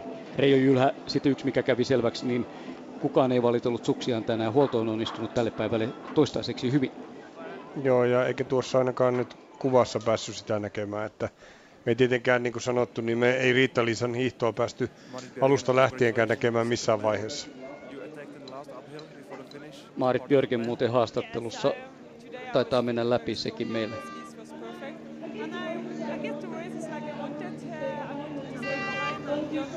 not use so much the beginning and if I was feeling strong I wanted to attack in the last climbing and yeah I get it like I wanted so I'm really happy and really happy for the Norwegian team. We are a very strong team and it seems that we have four girls in, on top, so it's incredible. Is your victory even sweeter, even better when you have your teammates all around you? Top four for Norway is like uh, Norwegian national championships. Yeah, maybe it's not so good for the sport, but we are we are in very high level. We are pushing each other on the training, and I think that's the reason we are so good and uh, strong team. So we uh, we can't do nothing uh, other. So we are working very hard, and today we can see it on the results. Thank you very much and big congratulations to the second gold medal. Thank you. Toinen kultamitali siis Marit Björgenille. Taktiikka piti tänään erinomaisesti. Hän oli näin se suunnitellutkin ja näin se meni. Heidän joukkueensa on aivan uskomattoman vahva ja se ilahdutti Björgeniä myös oman suorituksen ohella. Urheilullisesti ehkä on tietysti vaikea paikka se, että he ovat näin hyviä koko joukkueena. Muille ei jää juuri yhtään mitään, mutta mitäpä sitä. Neloisvoitto tänään. Kovacic siis viidentenä. Björgen, Juho, Bengs, Teira, Kovacic, Kalla, Tsekaleva lähtee Mäkijakokseen, Isida, Ivanova, Niskanen, Jan, Vikeen, Haag, Roponen, Kyllönen, 17 parasta. Kiitoksia tämän lähetyksen osalta seurasta. Miesten kilpailu alkaa 15.15. 15. Niina Vanhatalo on studiossa, joten viihtykää Niinan seurassa. Hiihdon maailmanmestaruuskilpailut. Val di Fiemme, Italia. Yle puheessa. Kiitokset Jarmo Lehtiselle, Reijo Jylhälle ja Ilkka Palomäelle ja hetken miehet todella saavat hengähtää ennen kuin sitten lähdetään miesten yhdistelmähiihtokisan pariin ja todellakin siellä startti tapahtuu puolen tunnin kuluttua. Tämä naisten kisahan se oli siis todellakin sitten melkoista norjalaisten juhlintaa, kun Norjan naiset veivät jopa neloisvoiton, joten toivotaan, että miesten kisassa sitten saadaan jo vähän muitakin maita palkintokorokkeelle. Kotimaasta hiihtouutisia sellaisia, että Finlandia hiidon perinteisen 50 kilometrin voittajaksi on saatu tuttu mies. Nimittäin Kari Varis on ottanut jo seitsemännen voittonsa Finlandia hiidon 50 kilometrillä. Variksen voitoista neljä on tullut vapaalla ja kolme tällä perinteisellä hiihtotavalla, jolla nyt siis tuo kisa käytiin. Ja Varis päihitti loppukiritaistossa Lasse Paakkosen. Naisten kisa voitti Heli Heiskanen ja toiseksi sijoittui Satu Sikanen, joka hävisi 50 sekuntia. Huomenna sitten Finlandiassa hiidetään vapaalla. Ja kun me odottelemme tuota miesten kisan alkua, niin pohditaan ja palataan vähän alkuviikon urheiluiltaan. Maanantaina nimittäin Yle Puheen urheiluillassa Marko Miettisen vieraana oli urheilutoimittaja, tietokirjailija Juha Kanerva, joka on kirjoittanut yhdessä Vesa Tikanderin kanssa vuoden 2012 urheilukirjaksi valitun urheilulajien synty-teoksen. Keskustelu lähti siitä, että miten urheilun yleisteosten tulkintahorisontti on muuttunut viime vuosikymmenien aikana. Monet näistä meidän nuoruudessa lukemistamme urheilun yleisteoksista tai historiateoksista on kirjoitettu 40-luvulta 80-luvulle. Ja silloin elettiin vielä niin sanotusti amatörismin kulta-aikaa, jolloin olympialiike esimerkiksi vannoi amatööri, amatööriurheilun nimeen. Ammattilaisurheilu oli jossain määrin kirosana tai suuressakin määrin. Ja nyt tilanne on ihan toinen. Mm. Ää, ammattilaisuutta palvotaan, rahaa palvotaan. Paras urheilija, suurin urheilija on se, joka ansaitsee eniten, ei se, joka on jaloin kilvassa, kuten ennen, ennen meille opetettiin. Eli meidän niin kuin, tulkintahorisontti on muuttunut ihan totaalisesti lyhyessä ajassa, 25 vuodessa väittäisin. Tässä oikeastaan toivoisi vielä kauemmaksi, että, että tulkintahorisontti olisi muuttunut jo huomattavasti aikaisemmin, niin meillä olisi vielä suurempi urheilusankari Paavo Nurmessa. Olet, olet oikeassa. Tietysti voidaan sanoa, että Paavo Nurmi oli niin moderni urheilija, että hän – niin sanotusti vähät välitti sen ajan amatöörisäännöistä, että hän äh, uskalsi pyytää ammattimiehen palkan ammattimiehen työstä ja teki sitä pitkään ja äh, tuloksekkaasti ja menestyksekkäästi ja äh, keräsi sievoisen omaisuuden, kunnes sitten järjestelmä puuttui asiaan ja lopulta äh, langetti hänelle kilpailukiellon ja poisti hänet niin sanotusti olympiaperheestä, jos näin sanotaan. Mm. Niin tuo amatööri sen sanan ö, etymologia tässä yhteydessä, niin, niin se on oikeastaan aika, aika mielenkiintoinen, että se on oikeasti aika yläluokkainen termi. Joo, tietysti niin kuin moderni, tämä meidän moderni kilpaurheilu ylipäänsä muotoutui aika pitkälti 1800-luvun äh, Britanniassa. Ja se liittyy olennaisesti niin teolliseen vallankumoukseen, rautateiden kehitykseen, tehdaslaitosten syntyyn, siihen, että ihmiset alkoivat käymään palkkatyössä, heillä oli jonkun verran varoja käytettävissä huvituksiin, mm. viihdytyksiin. Ja siis tämän sanan, sanan sport alkuperähän on, se tulee ranskan kielen sanosta desport, mikä tarkoittaa huvitusta, viihdytystä. Et, et itse asiassa se, se on aika yksi yhteen sen niin kuin, äh, modernin kilpaurheilun alkuperäisen periaatteen kanssa.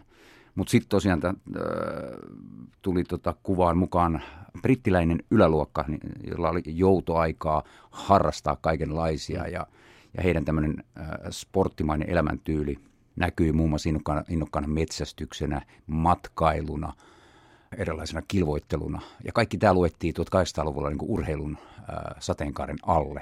Että joku krokotiilimetsästys oli 1900-luvun alun urheiluensyklopedioissa yhtä lailla esitelty kuin, kuin, kuin vaikka tuota, kiekon heitto. Keihään heittoa mm. siellä vielä ei esitelty, koska se, se, sen oikeastaan niin ruotsalaiset äh, muokkas urheilulajiksi vähän myöhemmin, tai se oli vasta muokkautumassa siinä siis vaiheessa. meidän rakkaan keihään heittomme Kyllä, kyllä, kyllä. Et, et tosiaan siis äh, nä, nämä termit kertoo itse asiassa niin urheilun historiasta ja urheilun vaiheista, syntyvaiheista, mm. niin kuin yllättävän, yllättävän paljon ja mielenkiintoisia tarinoita. Niin se amatööri, se tuli siitä, koska yläluokkahan ei tarvinnut niitä tukiaisia harrastaakseen ja kilpailussa palkintorahoja, vaan oli vähän semmoinen ylemmyyden tunne tuossa amatööri niin, siinä kävi vähän puolessa. niin, että sitten kun nämä äh, tavallinen kansa niin sanotusti äh, aloitti ja innostui urheilusta, ryhtyi jopa harjoittelemaan, ha- harrastamaan sitä vakavasti, äh, käymään samoissa kilpailuissa kuin äh, keskiluokka tai ennen kaikkea yläluokka, niin äh, tämä aristokratia huomasi, että heidän asemansa on ikään kuin uhattuna, hmm. joten he, he päättivät keksiä näihin järjestöihin, joita he olivat perustaneet, kuten yleisurheiluun, nyrkkeilyyn, jalkapalloon ja niin edelleen. He keksivät tämmöisen pykälän, joka kielsi korvausten vastaanottamisen. Mm. Ja, ja, ja kielsi myös, niin kuin, että jos, jos työläinen lähti työ, työajalta kilpailumatkalla johonkin, niin hän ei saanut ottaa, ottaa tästä menetetystä työajasta, työajasta palkkaa tai vastinetta kilpailujärjestäjältä. Mikä tarkoitti sitä, että amatööriurheilu rajoitettiin sille porukalle, jolla oli, jolla oli aikaa päivät aikaa tehdä sitä ja päivät aikaa, tai tuota, jolla on riittävästi Joo. varallisuutta harrastaa sitä. Joo, mutta, mutta tämmöinen yläluokkainen asenne, niin, me, niin se on ollut melkeinpä niin kuin näihin päiviin saakka olemassa ja, ja on mun mielestä äh, sivusta seuraana on edelleenkin olemassa, varsinkin noissa kabineteissa, olympiakomiteassa ja, ja, ja monessa muussa. Kyllä juuri näin, että siis tämä porukka, joka hallinnoi urheilua, joka laatii säännöt, valvoo niitä, keksii erilaisia kontrollimekanismeja siihen, että mit, mitä saa tehdä, mitä ei saa tehdä. Nyt, nyt voidaan sivuta sen verran esimerkiksi doping, doping-kysymystä, tuota, että äh, dopinghan on tämmöinen tyypillinen, tyypillinen tota, ilmiö, joka on ollut olemassa mm. lähes yhtä pitkään kuin modernin kilpaurheilu, mutta ei siihen, ole, äh, ei siihen puututtu, kunnes vasta tuota, vuonna 1928 ensimmäisen kerran, ja sitten sen jälkeen oli 60 äh, vuotta aika lailla hiljaiseloa, kunnes sitä alettiin uudelleen kontrolloimaan, mutta eihän siinä kysytty niin urheilijoilta itse, itse duunareilta niin sanotusti, niin. urheilun duunareilta, mitä pitäisi tehdä, vaan se tuli todellakin ylhäältä käsin, järjestöistä käsin, niin kuin kontrollimekanismin tuota, taholta. Mm. Tässä oli oikeastaan aasinsilta yhteen lajiin, nimittäin kansainvälinen olympiakomitea on näinä päivinä listannut lajeja, jotka ovat ehdolla seuraavaan vuonna 2020 olympialaisiin, siis okay. ehdolla. Yksi ehdokas siellä on alusta mukana ollut paini. Joo, siis kansainvälisen olympiakomitean hallitus kokoontui ja päätti näin alustavasti siitä 25 urheilulajin ydinjoukosta, joka tulee olemaan olympiakisojen ohjelmassa 2020 mm. ja todennäköisesti myös siitä eteenpäin. Ja KK haluaa mukaan yhden uuden urheilulajin, Ja se tarkoittaa sitä, että yksi, yksi vanha laji pitää heittää pois. Onko se niin ehdoton sääntö? Että tuota, no ei se ole ehdoton sääntö, mutta siis tämä liittyy tähän niin olympiakiseen paisumiseen hmm. ja mammuttimaisuuteen. Äh, sinne ei mahdu enempää urheilijoita, sinne ei mahdu enempää valmentajia, äh, toimitsijoita ja niin edelleen. Ja kun se, se, se, se määrä halutaan pitää samana, ja kun, kun sinne halutaan tuota, jatkossa vie, vie, ehkä vielä muutama naisten, naisten laji tai naisten sarja lisää, mm-hmm. niin sinne ei voida ottaa, ottaa uusia lajeja. Rion kisoihin 2016 tulee uusina lajeina tuota, golf ja sitten tulee rugbysta tämmöinen tuota, Rugby Unionin äh, seitsemän miehen äh, peliversio. Nä, mutta, nä, mutta, niin. tämä, mutta tämä päätös on tehty jo aikaisemmin ja Joo, he, niiden, niiden äh, niiden tuota, tieltä heitettiin pois baseball ja softball jo tässä tuota, 2005. Nekin on kuitenkin perinteikkäitä lajeja baseball ja softball. Ja tässä painissa me täällä ollaan Suomessa perusteltu, että tämä on niin eh, historiallinen ja, ja menee sinne olympiahistorian ihan alku, alkuvuosiin, sinne 3000 vuoden taakse. Et silloin on painittu. Onko näin, Juha Kanerva? Kyllä, voisin näin niin karikoiden sanoa, että painiskelu on ihan yhtä vanhaa kuin äh, naiskentelu, jos mennään sinne Neandertalin ihmisen aiko, aikoihin asti ja todella, todella varhaisiin vaiheisiin. Mutta kyllä sä oot, sä oot oikeassa, että tuota, paini, paini on kuulunut, kuul, tai se kuuluu jo antiikin olympiakiseen ohjelmaan, mutta se on ollut myös äh, siinä välissä niin sanotusti lähes kaikkien kansallisuuksien äh, tämmöinen kansanjuhlien huvitus. Keskiajalla painittiin erila, erilaisissa tota, karnevalitapahtumissa, toreilla, juhlapyhin järjestetyissä tota, festivaaleissa ja, ja niin edelleen.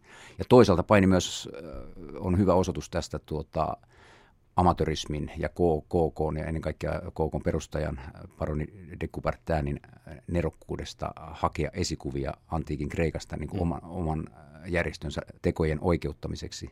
Me, me nimittäin puhutaan kreikkalais-roomalaisesta painista, Kyllä. vaikka kyseessä on hyvinkin ranskalaisten kehittämä painimuoto, mutta jossain vaiheessa 1800-luvulla tai 1800-luvun lopulla tähän painimuotoon liitettiin epiteetti kreikkalais-roomalainen, koska haluttiin mm. hakea ikään kuin ylevyyden tuntua äh, projisoimalla sen lajin historiaa antiikin Kreikkaan. Vieraana on siis Juha Kanerva, toinen toinen kirjoittajista urheilulajien syntykirjasta. Vesa Tikander on kollegasi. Voititte siis vuoden 2012 urheilukirjatittelin. En tiedä miten tarkoituksellisesti, mutta tavallaan, että kun lähdetään puhumaan urheilulajien synnystä ja te- tekemään kirjan, niin tästä tulee oikeasti välttämättä, siis automaattisesti myöskin tasa-arvoteos. Joo, ja siinä suhteessa mä väittäisin, että me ollaan oltu tasa-arvoisempia kuin monet muut tähän asti, koska yksi iso äh, ongelma urheiluhistorian esittelyssä tähän asti on ollut naisten marginaalinen asema ja heidän, mm. heidän unohtaminen ikään kuin sinne sivu, sivupoluille.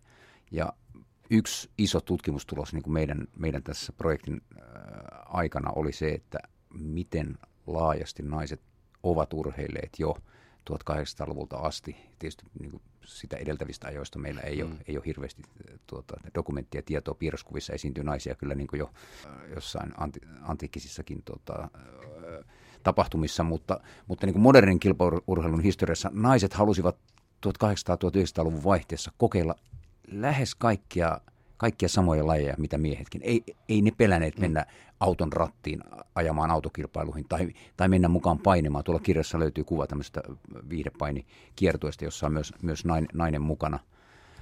Jalkapalloa he pelasivat innokkaasti 1900-luvun alussa, kunnes ensimmäisen maailmansodan jälkeen järjestelmä ajoi heidät pois virallisesta urheilujärjestelmästä ja naiset joutuivat perustamaan – kilpaurheilua harrastaakseen omia liittoja, muun muassa oman kansainvälisen liiton. Tai sitten he joutuivat tyytymään näissä vallitsevissa urheilujärjestöissä ikään kuin tämmöiseen koristeelliseen asemaan, jossa he, he tuota, saivat voimistella ja vähän hyppiä ja elehtiä ja keittää kahvit ja pitää buffettia, mutta eivät ikään kuin hikoilla raasti siellä kentällä. kentällä ja, housut jalassa. Housut jalassa ja niin, niin. tietysti niin kuin miehi, miehiset urheilujohtajat perustelivat tätä sillä, että heidän tota, lisääntymiskykynsä, naisten lisääntymiskyky vaarantuu. Aika tieteellistä. Se oli enemmän mutu, mutu, mutu tietoa kuin tie, tieteellistä, mutta näin, näin se vaan meni. Joo.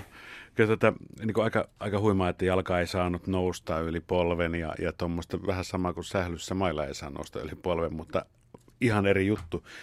Mulle tuli yllätyksenä, vuoden, puhutaan tästä naisasiasta tasa-arvosta, vuoden 1952 olympialaiset, Helsingin olympialaiset, täällä meillä Suomessa. KK sanoi, että naiset mukaan, mutta suomalaiset ei olisi halunnut naisia mukaan olympialaisiin. Tämä, tämä tieto on piilotettu tähän asti aika hyvin. Me suomalaiset on esiinnytty tasa-arvon niin kuin, äh, kärkikaartissa, että me on, mehän saatiin äänioikeus ensimmäisenä maailmassa mm. ja to, tai naisen, naisen, me annoimme naisille äänioikeuden ja, ja ollaan oltu viemässä tota, naisia äh, politiikkaan varha, varhain ja niin edelleen, mutta tämä asia itse asiassa yllätti, yllätti myös minut, mm. koska tuota, kyllä mä, mä oon kuvitellut, että Suomi on tuota, tässä niin toisen maailmansodan jälkeen naisten, naisten urheilussa kulkenut jonkinlaisessa etu, etu, etujoukossa Ruotsin ja Norjan muiden pohjoismaiden mm. kanssa, mutta tuota, se oli, se oli jopa niin kuin surullista luettavaa, että Suomi on. yritti, yritti on. kammeta niitä, niitä pois. Mutta sitten taas kun miettii, että minkälaisia urheilusankareita vuonna 1952 tuli, niin, niin Tsekkoslovakiaanhan tämä pariskunta ö, sai itse asiassa sen suurimman suosion ja teki varmasti myös naisurheilulle, naisurheiluseurannalle valtavasti hyvää.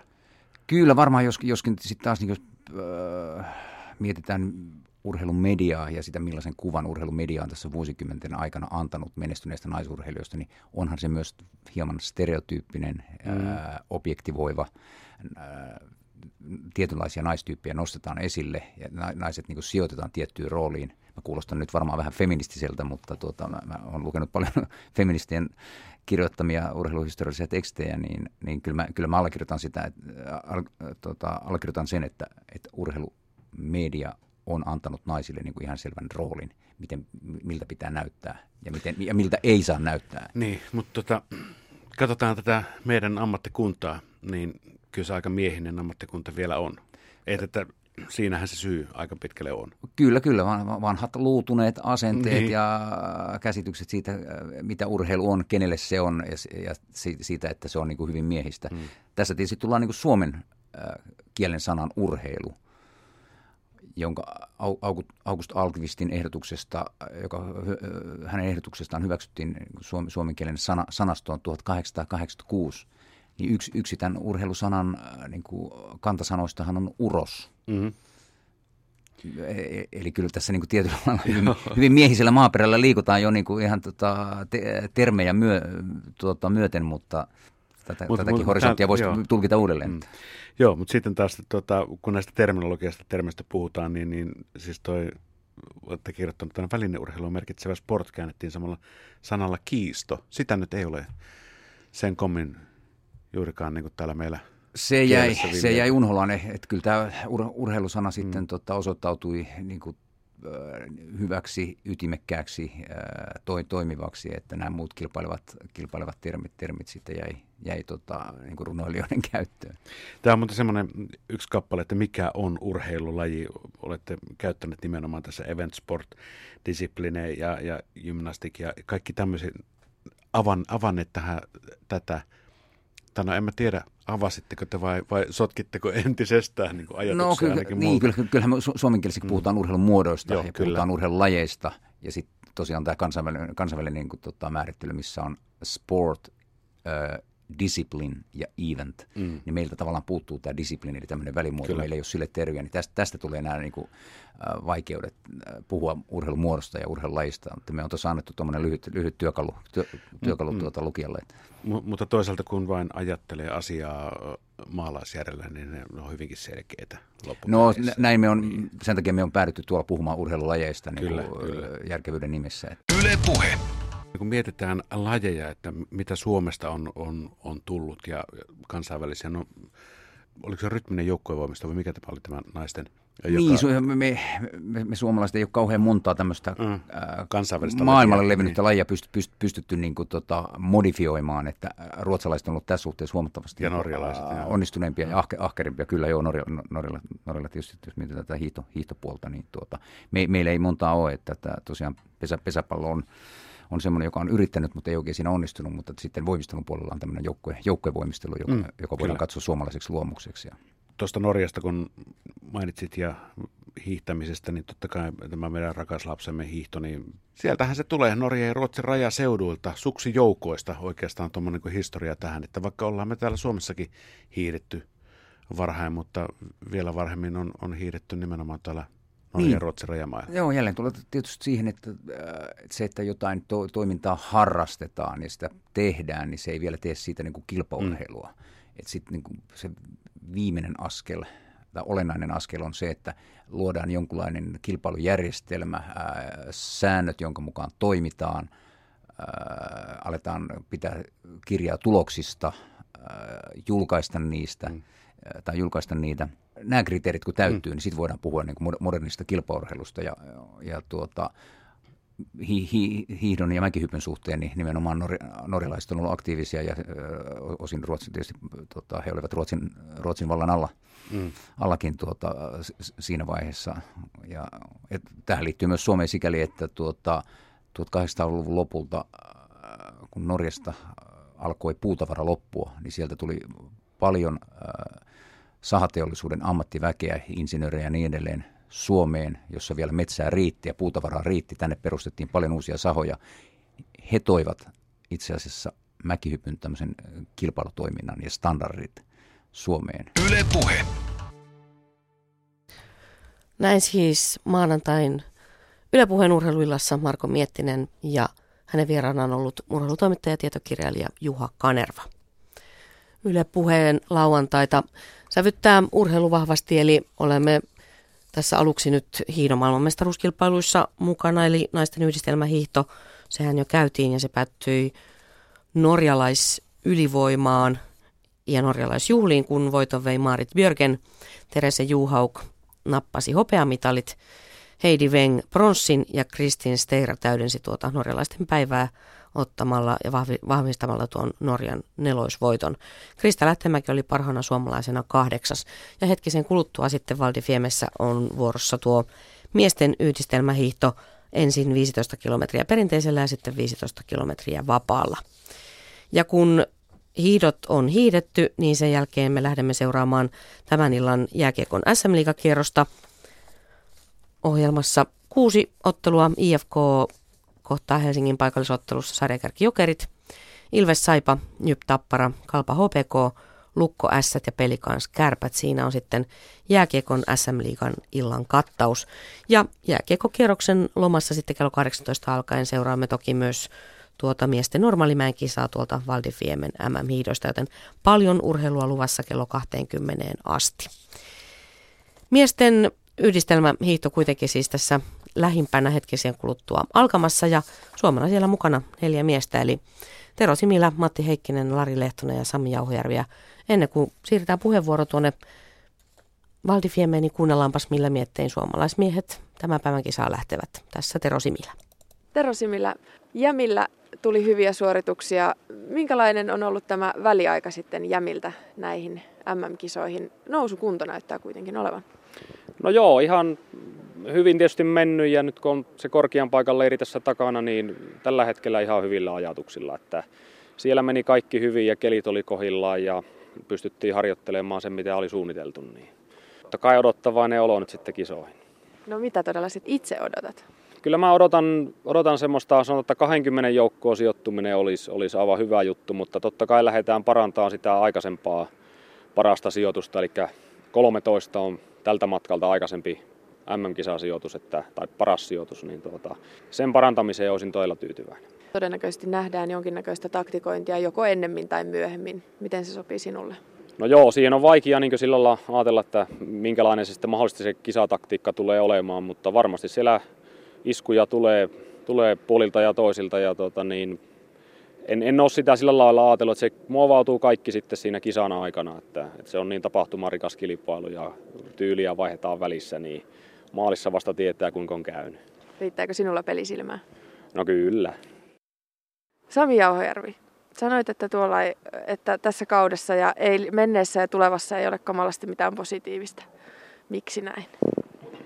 Kaipa sitä on tehnyt jotakin virheitä tai aika paljonkin virheitä sitten tässä viime toukokuusta lähtien ja pitää vain ottaa sitten harjoituspäiväkirja kauniiseen käteen tässä jossakin vaiheessa ja analysoida sieltä, että mitä voisi tehdä tulevaisuudessa toisin. Tämä kausi on ollut kyllä muutenkin sinulle rankka. Miten arvioisit ja pistäisit yhteen nyt tätä kautta tähän asti? No ihan ainakaan maailmankapin osalta, niin jos paras sijoitus on normaalimatkoilla 34. niistä muutamasta kisasta, mitä on hiihtänyt, niin taso on aika lailla romahtanut siitä, mitä se oli pari vuotta aikaa. Että silloin pystyi kisaako kisa hiihtämään perinteisellä kymppisakkiin ja hättyyttelee välillä palkintopalliakin, niin kyllä tämä nyt on mennyt totaalisesti penkin alle. Lähdet kuitenkin kisaamaan ja jos nyt sanot, että et lähde mitenkään suurin odotuksin, niin minkälaista hiihtoa sitten lähdet hakemaan ja minkälaista hiihtoa sinulta nähdään? Me tuossa mietiskelin eilen illalla, että pitäisikö ottaa se kansainvälinen televisioaika ensimmäisen kahden kilometrin aikana, kun sitä ei varmaan sen jälkeen enää ole sitten saatavilla, niin ottaa siinä keulat ja kokeilisi sinnitellä sitten siinä sen lopun, mitä tulee. Eli siitä ensimmäinen kamerakulma ja sitten meidän haastattelu lopuksi. No se voi olla jo, että kolme kilometrin jälkeen joutaa tulla sitten Yle haastatteluun. Ei kyllä. kyllä mä uskon, että sinua nähdään muutenkin. No miten sitten muuten nämä MM-kisat ja, ja ylipäätään? Kerro vähän semmoinen kokonaiskuva niin kuin tänne tulemisesta, valmistautumisesta ja nyt sitten mitä muuta odotat? Kaikki voitavahan on tehty ja katsotaan nyt. Valmentajat, valmentajapäättäjät päättävät, että ketkä hiihtää mitäkin, niin eletään sen mukaan sitten. Lari Lehtonen, miesten joukkueen kohdalta on tullut ehkä vähän ristiriitaisia odotuksia ja Sami ei esimerkiksi ollut kamalan positiivisin mielin. Millä mielin sinä olet?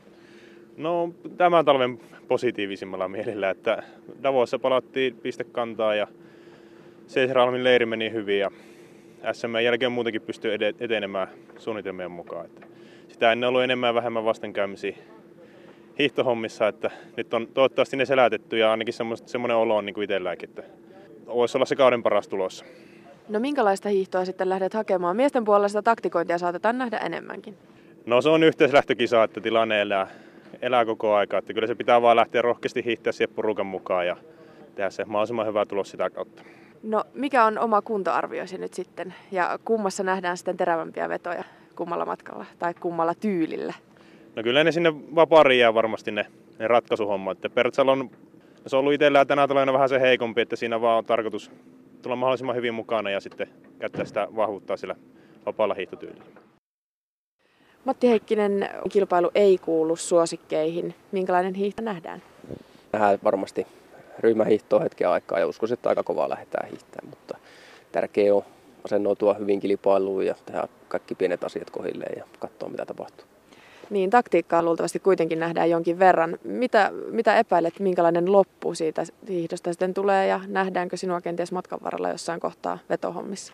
No voimasuhteet miesten hiidossa ehkä kiriitykkiä ja sitten semmoisten kuvien kestävyyskoneiden osalta niin on ehkä vähän tasottunut ja siinä mielessä voidaan odottaa, että kilpailu lähdetään jo aikaisessa vaiheessa hiihtää aika kovaa. Ja maastot on erittäin kovat niin se vielä varmasti lisää niin haluja lähteä aikaisemmin liikkeelle.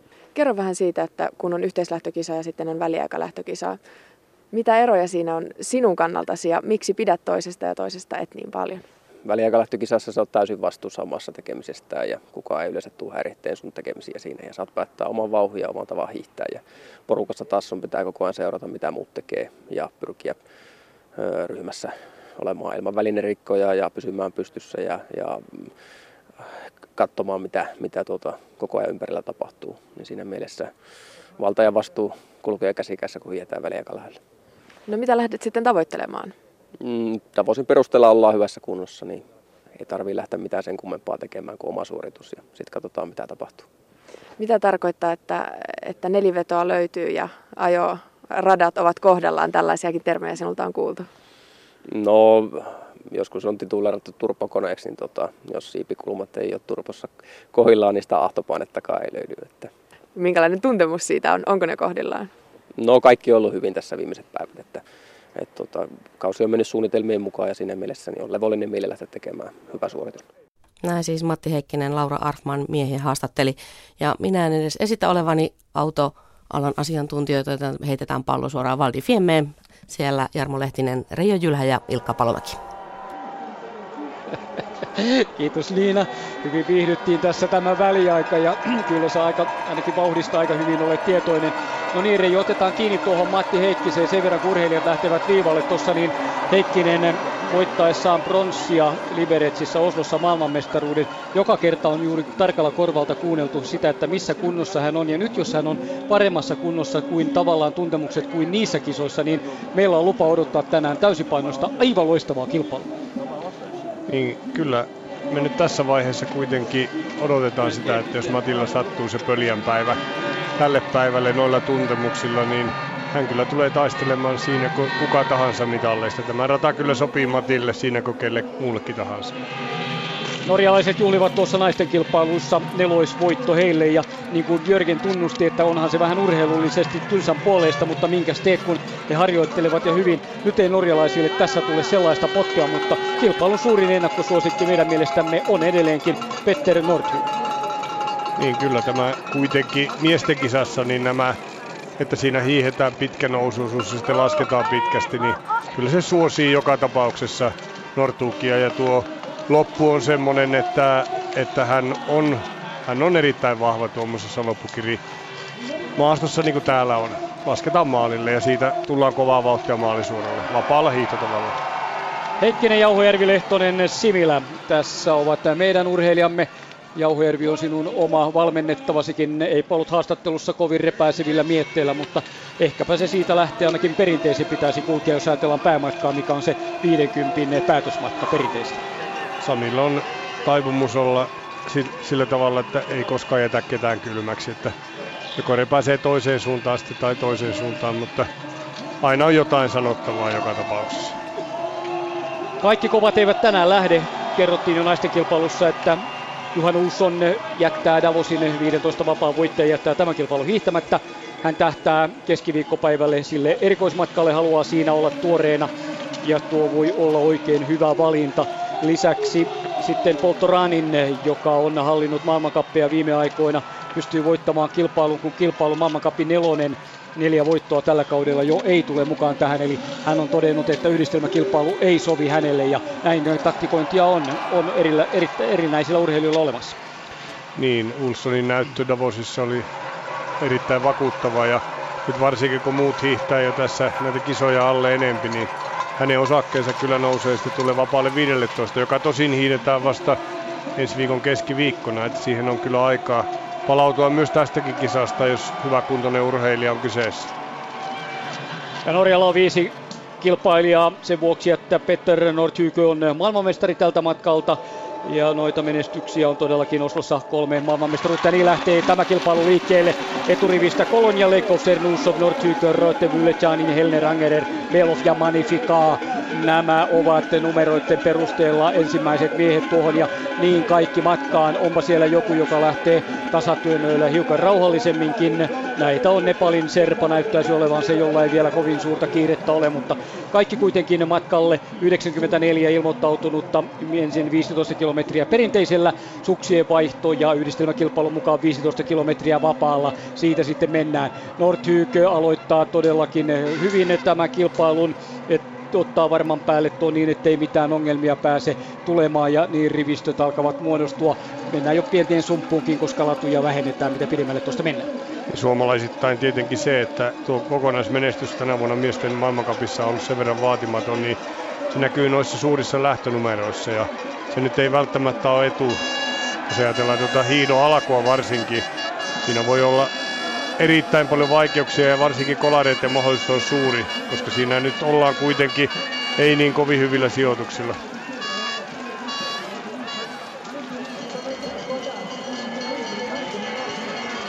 Ja sitten otetaan pienet kuvat. Siinä oli, oli tämä Togon Jossi Akpedje Madia, joka lähti liikkeelle. Hänen fispisteensä ovat 3068.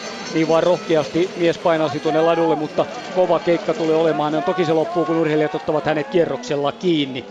Vauhti oli, oli sellaista tietysti, että kovin paljon hiihtokilometriä ei takana voi olla. Dario Kolonia, sveitsiläinen olympiavoittaja ja monien kovien kilpailuiden mies, johtaa tätä kilpailua Nordhyk ja heti perässä on Alexander Lekko. Venäläisten joukkuepanosta odotellaan mielenkiinnolla, olisiko heillä taktikointia tänään. Ja me toivomme toki, että tässä pidetään vauhtia eikä kyttäytäisi 26 kilometriin, mutta mikäpä se on, se on ihan herrojen valinta sitten millä vauhdilla mennään. Huoltopäällikkö Stefan Sturval käy Dalenin kanssa pientä juttutuokiota tässä maalialueen laivakoppimme alla. Magnar on kerännyt hiihtäjien reppuja tuohon itselleen ja sitten vielä viimeinen kertomus siitä, miten voideltiin ja mitä tälle päivälle tehtiin, kun toki luistelusuksia vieläkin voidaan. No joo, kyllähän ne tuolla pitää olla jo karsinnossa, joten näin ollen kyllä kaikki, kaikki on tehty, mitä voidaan tähän kilpailuun. Helner, Markus Helner tuossa omassa haastattelussaan antoi ymmärtää, että, että maailma on oppinut Peter Nordhukia vastaan hiihtämään ja tarkoitti sillä nimenomaan sitä, niin kuin nyt tämän vuoden maailmankapeissa on nähty, että hiihtämällä riittävän kovaa vauhtia tuolla matkalla, niin pystytään myös silloin voittamaan Nordhuki maastossa nousuosuuksilla riittävän kovaa vauhtia pitämällä. Ja tietenkin tämä on niin, että tällä perinteisellä osuudella niin voidaan tylsyttää myös sitä vapaa loppukirja. Ja siinäpä veljekset taitaa mennä peräkkäin. Kyllä menevät. Halvarsson oli itse asiassa. Joo, kyllä. kyllä. Numerolla 20 on Kalle Halvarsson ja Helner on numerolla seitsemän, mutta tulee varmasti tuolta esiin ja onkin siinä Halvarssonin takana. Ruotsalaisten esiintyminen on hyvä tässä, koska myös Daniel Ricardsson pitkänä sitä yösketsettisenä näkyy hyvin kärkipään kuviossa. Joo, ja häneltä kysyttiin myös, että aikovatko he nyt pitää jotain tehdä yhteistyötä venäläisten kanssa, niin tämmöistä yhteistyöstä nyt ei hänen sanomansa mukaan kuitenkaan ollut mitään puhetta uskoisin, että venäläiset pitävät ihan itsessään, ainakin jos ajatellaan Tudeskiine mallia ja sitä, miten siinä mentiin, niin kyllä heiltä tulee äijää löytymään tuohon kärkeen. Vauhti ei ole mikään hirvittävän kova, sen paljastaa tuo Lekkofin meno. Toki hartiavoimin työntelee perinteistä tuonne eteenpäin ja sitten lähtee nousemaan takana tuleva 27 Noah Hoffman Yhdysvalloista. Hän haluaa ottaa oman paikkansa kuvissa ja, ja kun sitten Kolonia kaatuu, kaatuu ihan suoralla mäessä ja joutuu odottamaan, että muut tulevat ohi ja menettää kyllä tuossa toki monta sijaa. Ja yhtäkkiä hän onkin 30 aivan kärjen takana kaatuu. Eikä mutta, riitä edes 30. Ei, joo, mutta ei nähtävästi sauvarikkoa eikä mitään tulee reunaa Nopeasti pitkin, kyllä. Tulee. Nopeasti tuli ja reunaa sitten ladun ohi, pyrkii heti näitä sijoituksia muuttamaan. Katsotaan uudelleen, hidastettu kuva on noin kuudentena, seitsemäntenä kun kaatuu ja aivan yhtäkkiä mätkähtää. Sen jälkeen käy kyljellään, nousee sieltä sauva ylös, että tästä nousee, mutta miestä tulee koko ajan sieltä.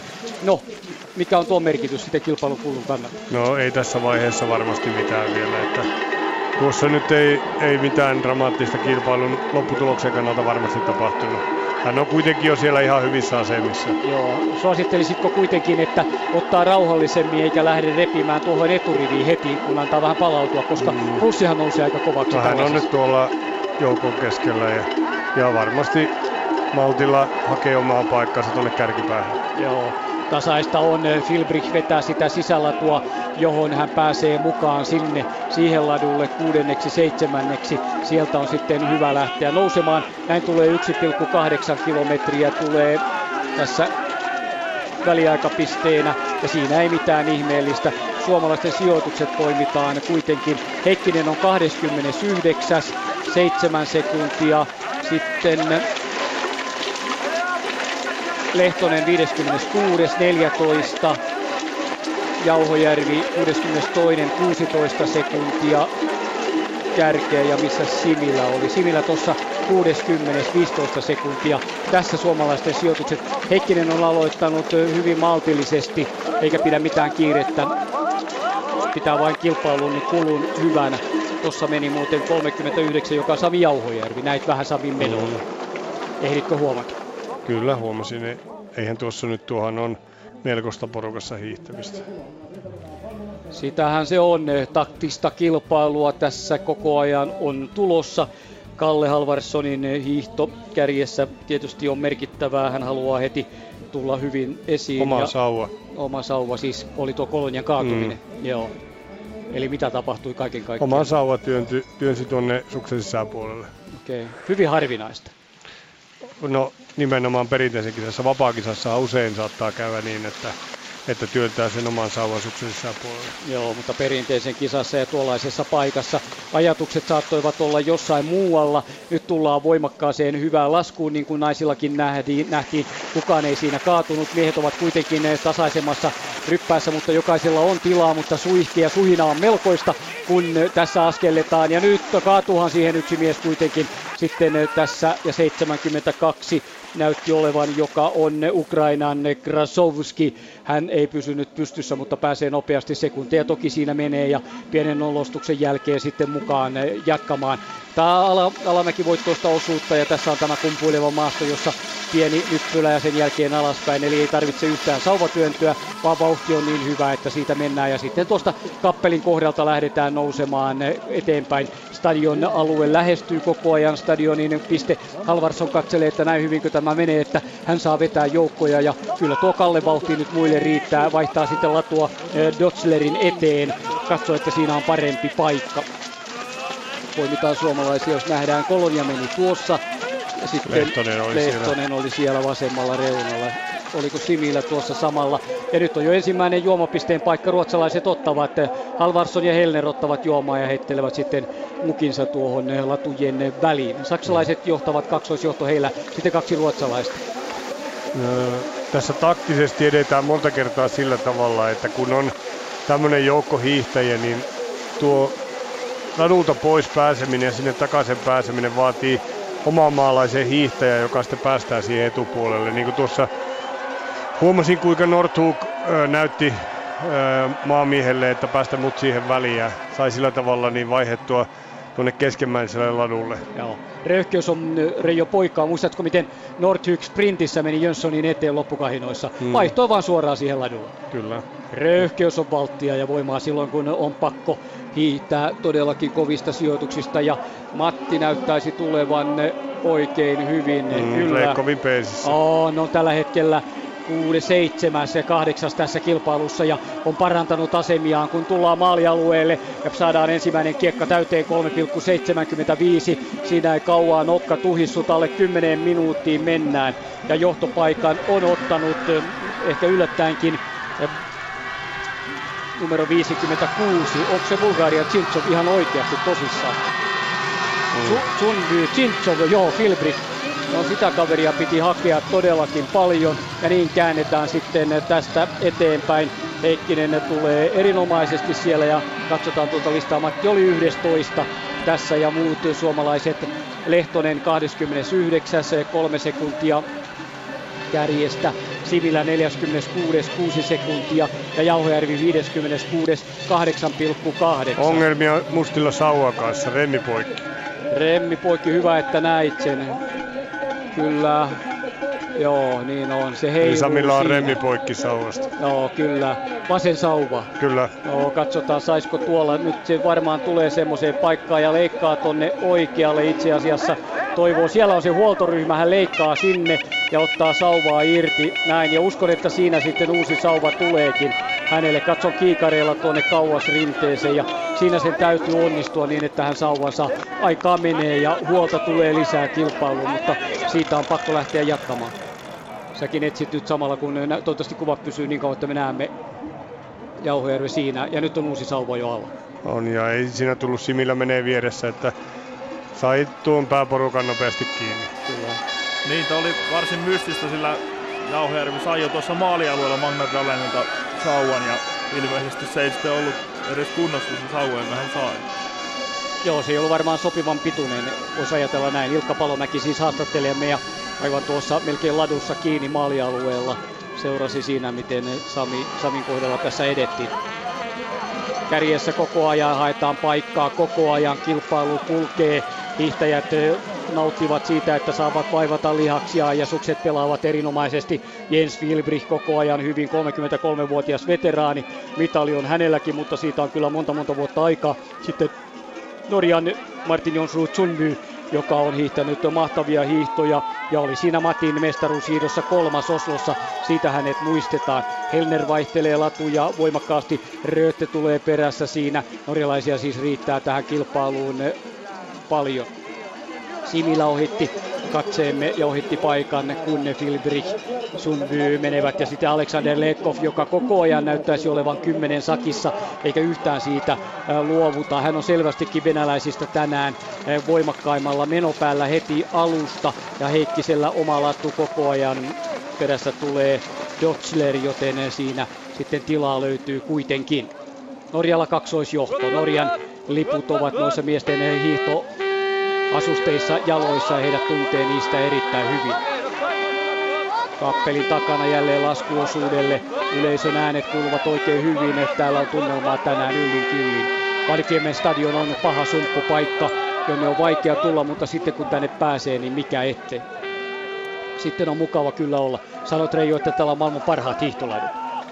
Niin nämä on Tordeskiin ansiosta levennettyjä ja, ja oikeastaan tämmöisiä yhteislähtökilpailuihin kaikkein parhaiten soveltuvia. Eli jos nyt y- yleiset tasapuoliset olosuhteet on, niin täällä, jos missä on sen takia, että täällä on tilaa kyllä hiihtää tuota neljä latua koko ajan rinnan ja siinä on myös vapaa paanaa vieressä, että pääsee kyllä myös ohittamaan, jos haluaa niin tasatyöntämällä tuolta ladun vierestä myös. Se on mahtava seikka. Se Heikkinen on noussut, Dario Kolonia on noussut jo kakkoseksi Sundbyn jälkeen, joten se pikku haaveri on kuitattu. Nyt hän on täynnä tulta ja tappuraa. Hyvin hiihtää myös Lukas Bauer, veteraani 35-vuotias.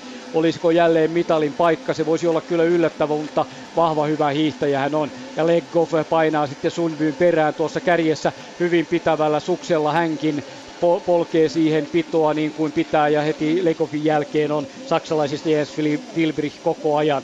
41, joka tulee tuolta Gjerdalen norjalaisten viiden miehen ryhmästä. Hänkin haluaa sinne ladulle, kun ottaa paremman luiston ladun reunasta.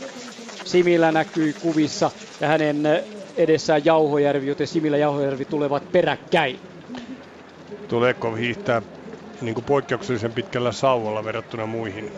Mikä se etu on? Mikä sen etu on? No tasatyönnössä tietenkin, jos on ruutia, niin sillä saa paremman otteen aikaisemmin siihen työntöön. Sitten vuorohiidossa se on semmoinen, että siinä on aina oma haasteensa, varsinkin jyrkissä nousuissa. Kyllä, kyllä.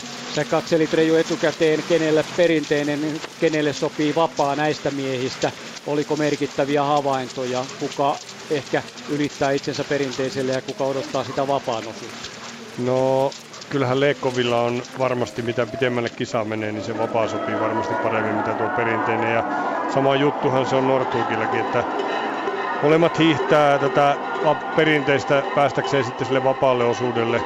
Ja ehkä myös Siurootte on samalla tavalla nor- norjalaisista. Helnerillä, Magnificaa. Täällä on paljon semmosia, jotka on meillä vahvaksi merkittyjä nimenomaan, jotka siellä vasta sitten vapaan osuudella tulevat todennäköisesti sijo- pitämään vauhtia sijoittumaan tuonne kärkipäähän. Miten luokittelet Matti Heikkisen, joka tänään taistelee maailmanmestaruudesta? Miten hänellä perinteinen vapaa? Matti on, Matti on aina silloin, kun on kunnossa, niin käy kumpi vaan.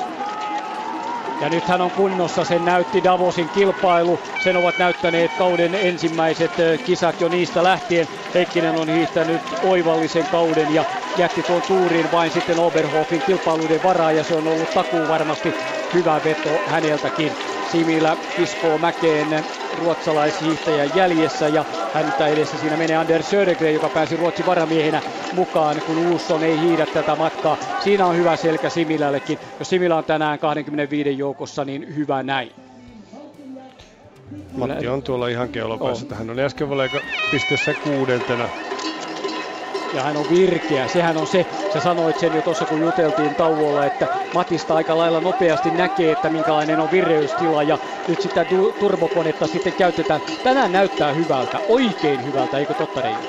Miten sanot Ainakin tämä perinteisen alku, kaksi ensimmäistä kierrosta. Matillahan on ollut aina haaste, että esimerkiksi 50 kilometrin kilpailua hän ei ole vielä koskaan päässyt maaliin asti eikä yhdistelmässäkään päässyt olympiakisoissa. Siellähän ainoastaan Lari Lehtonen hiihti ja kolme miestä keskeytti. Se oli vähän oloman puolesta, mutta minkä siirrät, jos ei mitään tule siitä. Mitään ei saada aikaiseksi. Matti Kato, oli siinä muuten, Matti taas oli niin, kontaktissa. Kyllä, Matti oli Oslossa muuten 18. edellisessä MM-kisa yhdistetyssä, jonka voitti Nortyk Vuleksanin hävisi 70. Sernusov kolmas, Dolidovic neljäs ja Jonsrud Sundby viides, Helner kuudes. Helner voitti olympiakultaa tällä matkalla. Siinä vanhaa muistikuvaa jälleen. Kenen kanssa Matti oli kontaktissa, näitkö mitä Ää, oli Kasakstanin hiihtopuku. En, numero en ehtinyt näkemään, mutta Kasakstanin hiihtäjä oli. Okei. Jälleen laskemaan toista kierrosta mennään ja näitähän sitten löytyy näitä kierroksia neljä kaiken kaikkiaan kummallekin latupohjalle, koska 15 perinteisellä ja 15 vapaalla. Aika hurja matka, 30 kilometriä yhteisön matkaksi. Se on jo kova suoritus. Se vaatii aika paljon kestävyysominaisuuksia. Tokoleisen mies muuten tuli jo pois sieltä. Togon mies, hänet liputettiin ja kohta hänet olisi ohitettukin. Hän lähti kokeilemaan, olisiko tänään ollut se hyvä hiihtopäivä, mutta ei ollut kyllä. Niitä on kova matkareijo tämmöinen 30, että kyllä se vaatii, vaatii kovaa kestävyyttä. Joo, ja tämä on tämä tekniikan vaihtaminen semmoinen, että kun vaihdetaan perinteisestä vapaalle, niin jos nyt ihan jalkojen toimintaa ajattelee, niin aika lailla suori jaloinhan tätä perinteistä hiidetään. Ja sitten kun siirrytään vapaalle hiitotavalle, niin nuo lihaskulmat muuttuu tai polvikulma muuttuu ja ihan erilaiseksi ja silloin sitä lihasta myös käytetään eri tavalla. Ja toinen rea- hiihtäjä reagoi siihen voimakkaammin kuin toinen siihen, kuinka hyvin pääsee liikkeelle. Viidessä ja puolessa Heikkisen jälkeen suomalaiset niin, että Lari Lehtonen 45. 16 sekuntia, Tero Similä 51. 18 sekuntia, Jauhojärvi 53. 20 sekuntia kärkeen. Mm, Näyttää siltä, että tänä päivänä Matti Heikkinen on ainut suomalainen, joka todellisuudessa pystyy tuolla kamppailemaan. Että kyllähän niin kuin, varsinkin Sami, jos oikeasti se suksi kulkee hyvin, niin kyllähän nyt ainakin perinteisellä osuudella pystyy tuolla kärkipäässä hiihtelemään. Se- Täällähän nyt ei tosin sanoa. hiihdellä. Niin, ei. Täällä ei. hiihdetään ihan tosissaan tällä hetkellä. Että tällä hetkellä ei kyttäillä yhtään, että on hiidetty kaksi kierrosta ja kohta 20 minuuttia ja koko ajan on ollut tosi vauhti päällä, että siellä ei ole paljon katseltu toisiaan, vaan on tosi tosi tosissaan hiidetty. Niin, ei tämä ei ole mikään Finlandia laturetki ole. Finlandia hiihto. No ei ainakaan sillä tavalla, jos se kattelee tuota, minkä verran voimakkaasti nyt nuo hiihtäjät tässä maalialueella työntelevät tulemaan. Kari Varishan oli voittanut sen tänään. Sen tuosta poimit ja näin tullaan Mm, seitsemän ja puoleen. kerran. Kyllä, Nordhyke vie joukkoja, Kolonia, Josida, Japanista. Sami vaihtaa taas sauvaa, Taas, joo, kyllä. Nimenomaan heittää sauva ja saa toisen. Olisiko nyt sitten parempi? Katsotaan miten menee. Sinne ei vielä remmiä, mutta no nyt laittaa sitten se vasemman sauva ja jää joukon viimeiseksi. Senhän tuo tekee tässä. Ainoastaan perässä on sitten virolaishiihtäjä tuossa ryhmässä, joka on Karelo Tamjärve. Joten siitä sitten aivan tuon pääjoukon taakse. Kyllä siinä äijää on, nimittäin Jauhojärvikin on sijalla 7,5 kilometrin kohdalla. Hän on sijalla... 51. Kyllä, 50 miestä menee tuossa ryppäässä. Lehtonen 38, Similä 43. Ja Mattihan oli tässä maalin kohdalla, oli hienosti 18. Kaksi sekuntia oli eroa. Kyllä. Näin seitsemän ja puoli, eli puolet tästä perinteestä. Siinä nyt Heikkisellä pieni ongelma. Hän joutuu pysäyttämään hetkeksi vauhdin ylämäessä täältä stadionilta lähdettäessä sisäreunassa, mutta pääsee rytmiin nopeasti kiinni. Ei mitään vaaraa, ei mitään välinerikkomusta ollut. Katsotaan vielä uudelleen se jollain tavalla vaan siinä sotkeutuu kuitenkin ja joutuu haara käynnille ja heti takana tulee toinen mies kiinni siihen ja näin ollen ei voi muuta kuin hetkeksi hellittää. Oliko Italian Nöckler? Oli joo. Kyllä, taisi olla perässä. Matti teki sinne perinteiset, eli meni väkisin semmoiseen paikkaan, missä ei ollut tilaa. Siinä Simila ottelee, että pääsee itse tuohon nousuun. Joutuu kävellä ihan vieläkin. Joo, ja sama käy Södergrenillä. Heillä vauhti tyssää. Ja musti samalla lailla. Joo, ja Dolidovic mustissaan numerolla 35. Näinhän se tapahtuu. Tämä on aika kovaa miekkailua. Herrat käyttävät välillä termiä miekkailua, ja sitähän tällainen yhteislähtökilpailu aina on. Sauvat kalisevat, sukset kolkkaavat yhteen, ja se on oltava onneakin matkassa. Jo oikein huonosti menee, niin kilpailu saattaa tyssätä, kun Kolonia käyttää laskupaikan hyväkseen, ottaa juomaa. Siellä heitettiin ruotsalaiselle juomapullo keskelle porukkaa, mutta ei, oo- ei saanut koppia. Kyllä, keinot ovat monet. Onneksi juottopaikkoja riittää sitten. 21 minuuttia tätä hiidetty ja kymppi alkaa täyttyä, ei aivan vielä. 9,3 tullaan seuraavaksi ja Venezuelan ja Togon miehet ovat jo jääneet kierroksella ja heille kilpailu on päättynyt. Hyvin kertoo tästä tämän kilpailun luonteesta, että tuossa joukossa on paljon semmoisia hiihtäjiä, semmoisilla lähtönumeroilla, että jos hiihdettäisiin väliaikalähtöistä kisaa, niin olisivat tässä vaiheessa jo varmasti yli puoli minuuttia kärkeä jäljessä, mutta ovat tällä hetkellä tuossa porukassa mukana. Mm. Cernuusov oli siellä aika kaukana kilpailunumerolla kolme. Hyvin kohtelias venäläinen, jonka tapasin tuossa väliajalla helpotusjonossa ja siinä sitten yritettiin tarjota, ajattelin tarjota hänelle paikkaa, kun tiesin, että kilpailu on alkamassa, mutta ei mitään kiirettä ollut. Ja hänelläkin on nousun paikka, hän on aika kaukana kärjessä. Yksi kisan suuria ennakkosuosikkeita, Sotsin yhdistelmäkilpailun kakkonen ja Oslossa se oli, muistatko, 50 hänellä sauvarike ja siellä meni sitten se kilpailu Kyllä. hänen osaltaan Blörineksi. Kyllä. Vauhtia, vauhtia. Vielä on parantamisen varaa ja samalla sitten takaa joutuu myös tyrkkäämään vähän edellä menevän sauvaa ja kertomaan, että täältä tullaan. Että se saa ääntä siihen, mutta sä vaihdoit kuvan sitten kuitenkin näin. Reijo alkaa olla tässä meidän monitorin käytössä jo melkoinen mestari ensimmäisissään ylearvokisoissa. Eikö olit sä Ramsaussa 99? Yle en ollut. sä olit esikisoissa vaan. Mutta Joo. 98 olympialaisissa. Siellä sä, joo, siellä sä olet, kyllä, joo, nimenomaan muistan hyvin. Kyllä, kyllä, nyt tuo monitorin käyttö on jo oikein oivallista. Kärkeen on siirtynyt Jean-Marc Gaillard, 32-vuotias kokenut hiihtäjä. Hän muuten johti olympiakisoissa 50 kilometriä 2010 40 jo kohdalla oli roimassa hyvässä vauhdissa, mutta ei se kestänyt eikä sijoitusta tullut, mutta silloin kyllä yritti. Ja nyt tekee samanlaista. Tuo ei yllätä siis, että hän menee kilpailussa johtoon. Ja viereen tulee Jevgeni Belov, junioreiden MM2, 23-vuotiaista juniori ja juniori, mutta hän on sieltä nuorta venäläiskaartia ja hänkin tulee erittäin hyvin. Helner kuitenkin ranskalaisen rinnalle.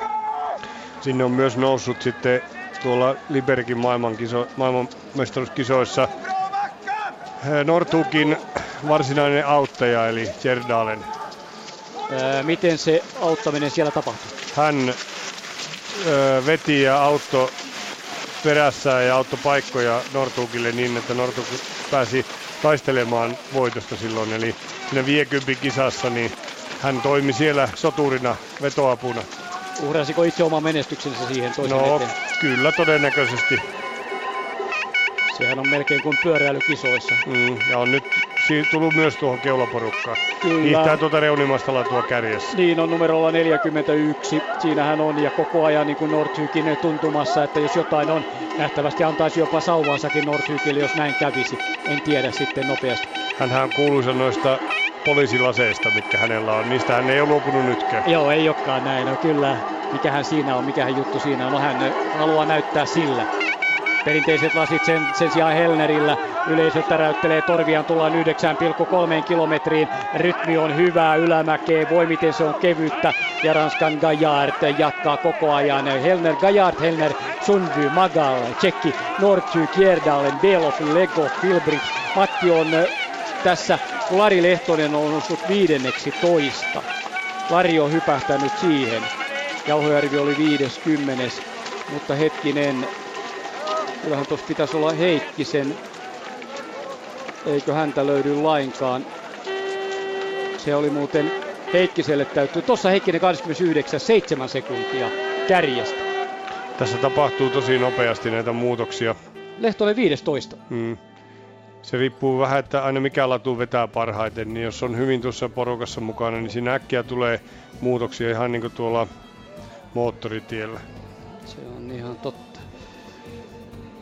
Huimaa on vauhti, todellakin hienoja hyviä käänteitä, käännöksiä ja lomi vain pöllyää hiihtäjiltä siitä, kun he hakevat tuota ja näitä kaatumisia tosiaan muutamia niitä on tullut, mutta ei kärkijoukoille näissä missään ei kovissa mäissä. Norjalaisilla kaksoisjohto ja alamäkeen mennään. Kyllä tuo Lari Lehtosen nousu on hyvä. Lari hiihti jälleen Tour de Ski vai rohkeasti loppuun asti ainoana meikäläisenä ja intoa on todella paljon ja siihenhän Lari tulee aivan kärkeen, joten mikä ettei hyvä nähdä siinä suomalaisväriä ja nauttii kilpailusta, antaa mennä nyt kun se on mennäkseen näin hyvin. Lehtosella on kova loikka päällä, Tero Similäkin nousee. Lehtonen on kilpailussa kakkosena. Minkälainen manööveri tuo Reijo siirtyä kilpailussa ihan kärkeen?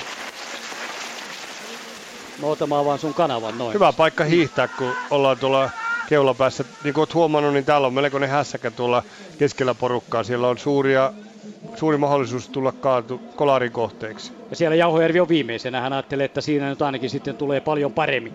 Lehtonen nautti tänään kilpailusta aivan loistavaa esiintymistä Imatran urheilijoiden hiihtäjältä. Rukalla oli 20, sanoi muutamia kertoja ollut siinä 20 tuntumassa ja jos tänään Lehtonen hiihtää 15 sakkiin, niin siinä on paukkua hänen kohdaltaan aivan tarpeeksi. Kappelin nurkilta lähdetään jälleen nousemaan ylämäkeen ja sitten kohta ollaan täällä stadion alueella jo Nordhyke. Nordhykin vieressä on Giorgio Di Centa, 40-vuotias olympiavoittaja viideltä kympiltä, saa italiasten kannustuksen ja Legov sekä Evgeni Belov siinä kärjessä myöskin.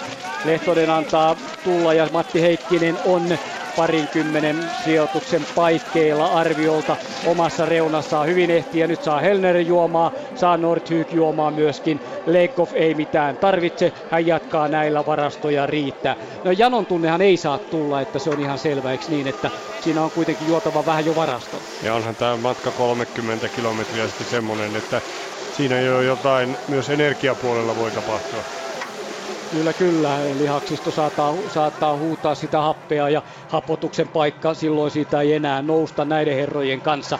Toista kertaa stadionille, e, tai itse asiassa tullaan jo niin, että täällä saadaan hetken kuluttua tuo 11.25 täyteen ja lähdetään viimeiselle perinteisen kiekalle. Kolme kierrosta tulee täyteen. Kyllä Legov on koko ajan valveilla. Hän katsoo, hän tietää ne miehet, jotka siinä tulevat, seuraa miten Nöckler tulee sisältä ja se on hyvän hiihtäjän merkki, että on sitä tuollaista huomiointikykyä. Jos alat hiipoa, niin silloin katse vain tuijottaa alas lumeen hyvin päättäväinen on täytyy sanoa Peter Nordhyk myös. Tänään hän näyttää e- oikein pirteämmältä kuin mitä moneen moneen kilpailuun jo koko ajan alkuvaiheesta lähtien. Ja tuo Larin hiihto näyttää kyllä myös erittäin terävältä.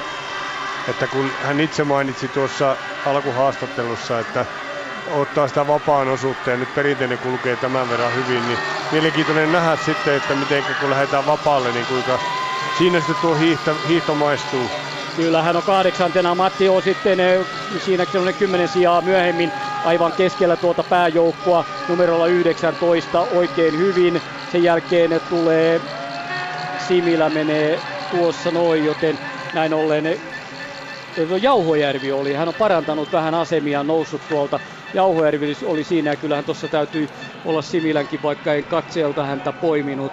Heikkinen 22 ei näillä sijoituksilla nyt niin tarkkaa 38 Tero Similä 6 sekuntia ja Jauhervi 45 9 sekuntia, kun Lehtonen oli yhdeksäntenä 1,6 tietysti pääjoukossa. Ja näin nopeasti se käyminen täällä maalialueella jälleen stadion alueella käy. Ihmiset kääntävät katseensa tuohon eh, rekkaan, jossa on suuri näyttökuva ja siitä katsovat sitten miehet eh, lähtevät tuonne selkäpuolelle etenemään kohti maastoa, mutta vaalialueella on parempi katsoa kuvaa tosiaan siitä, mistä sen parhaiten näkee. Mutta niin kuin sanoin, niin se oli todella nopea tuo Lehtosen tuonne kärkeen tuleminen. Se tapahtui, tapahtui ihan muutamassa hetkessä. Kyllä. Onhan Lehtonen niin kokenut jo, jos sä muistelet olympiakisoista lähtien, hänellä näitä startteja on, niin vaikka hän on vielä tuntematon kuitenkin Suomessa tavallaan, niin kyllä häneltä odotetaan sitä nousua maailman kärkeen. Onko rahkeissa varaa? Mitä on. Sanoo? Hän on varmasti tästä porukasta tämmöisellä perinteisenä niin kuin kestävyyslajiurheilijana niin lähimpänä sitä profiilia, eli on oma hyvän kestävyys ominaisuudet, hapenoton ominaisuudet ja sitä kautta menestymiseen, että, että niin kuin sanoit, niin sitä semmoista nousua kansainväliseen kärkeen parempiin suorituksen, mitä tähän mennessä, niin sitä on kyllä otettu jo muutaman vuoden ajan. Kyllä, näin on tehty. Eli kova millikone hänelläkin moottori, josta voi hyvin panna ahdistusta sinne ja rasittaa. Sieltä löytyy Daniel Rickardson, tulee kärkeen ruotsalaisista. Hänkin on Ruotsin kakkonen ja päämatka on 50 ja 15, mutta lähti silti tälle matkalle mukaan.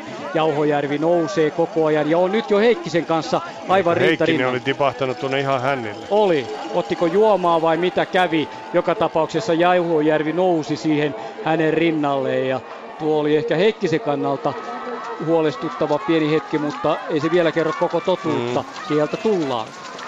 Similläkin on aika hyvin, se on tuossa hyvin keskellä porukkaa. Kyllä, kyllä. Erittäin hyvin. Kuva ei viipyile tarpeeksi pitkään niin, että saisimme tarkan kuvan. 32 minuuttia on hiihdetty ja loppuaika tulee olemaan siellä tunti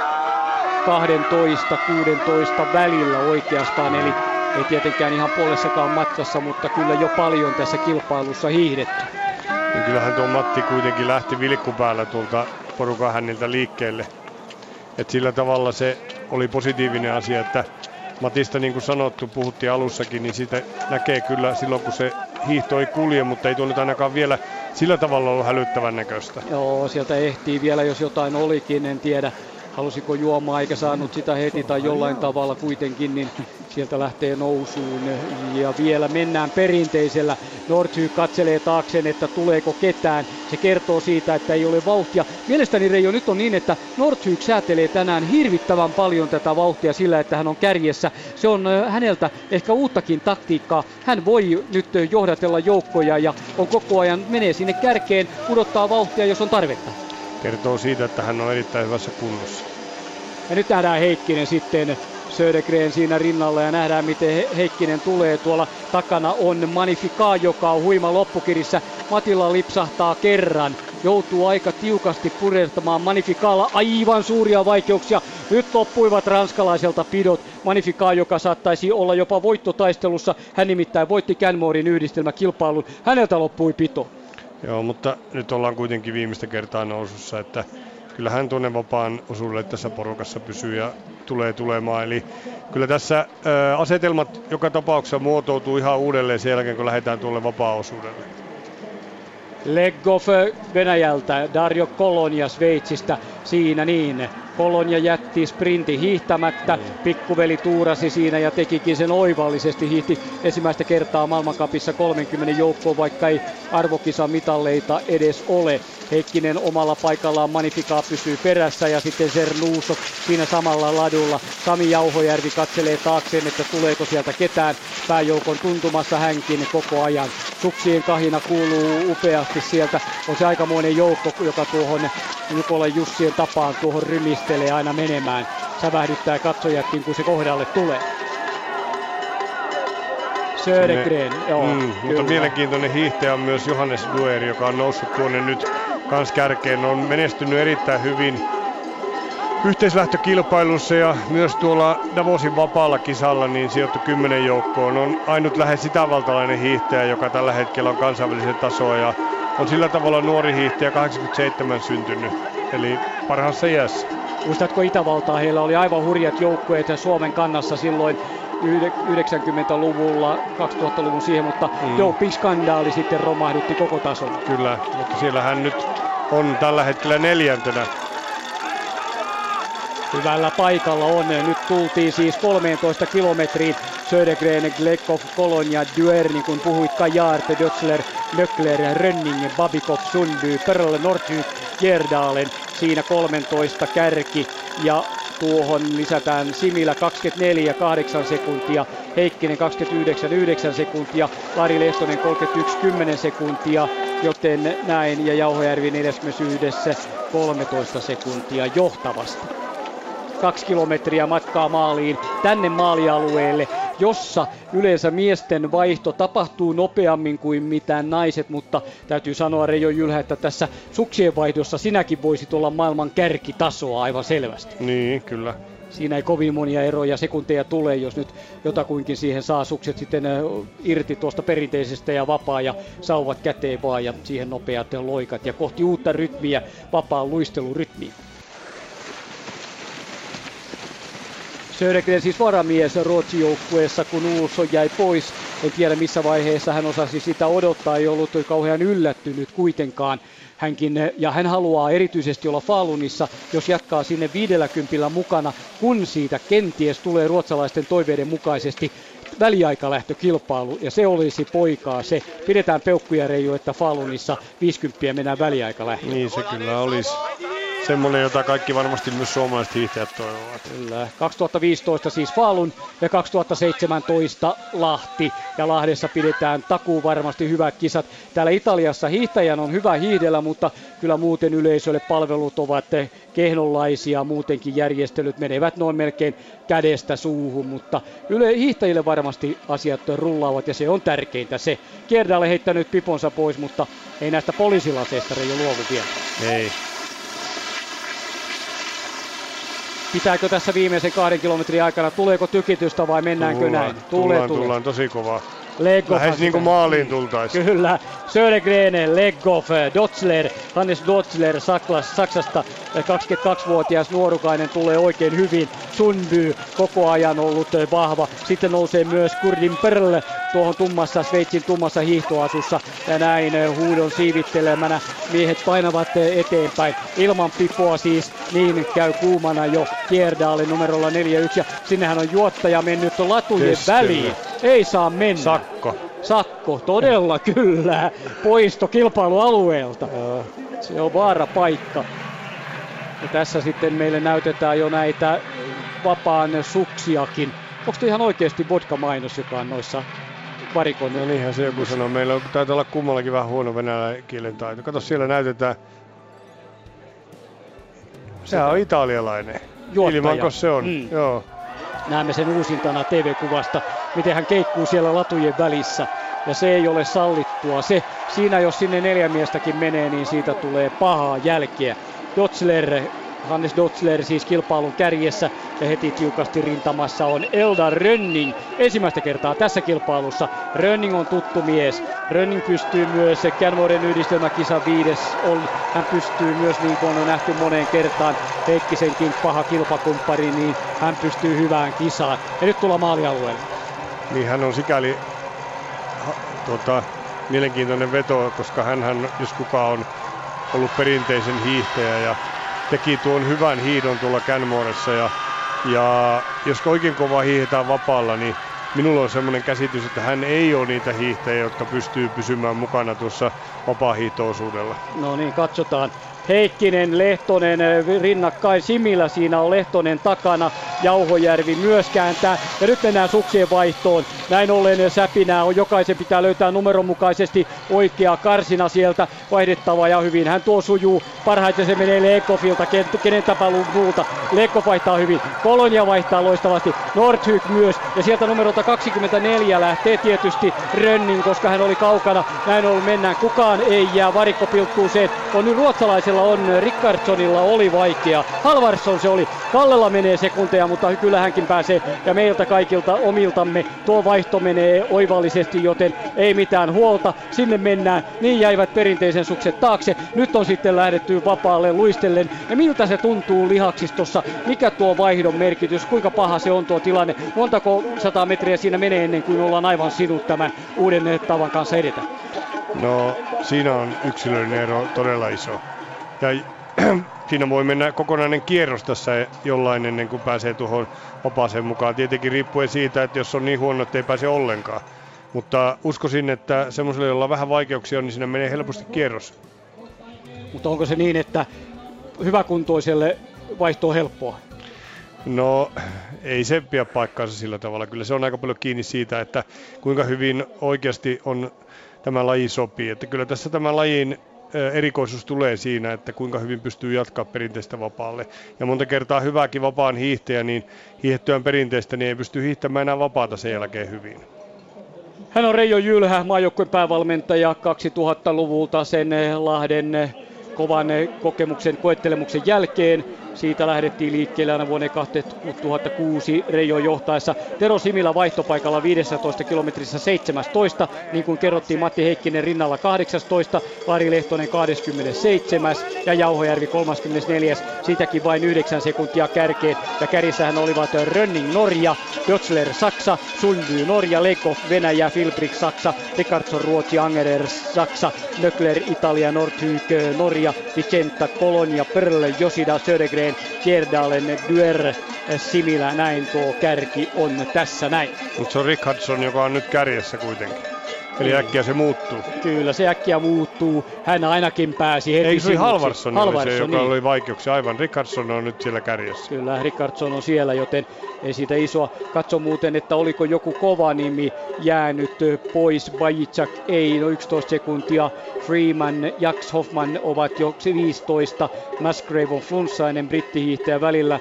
Hyhtää hyvin Dolidovic 32 ulkona, ulkona näin täytyy todeta. Tamjärvi ei tuolla nyt suurta, suurta tuota noin, niin romahtajaa ole kyllä.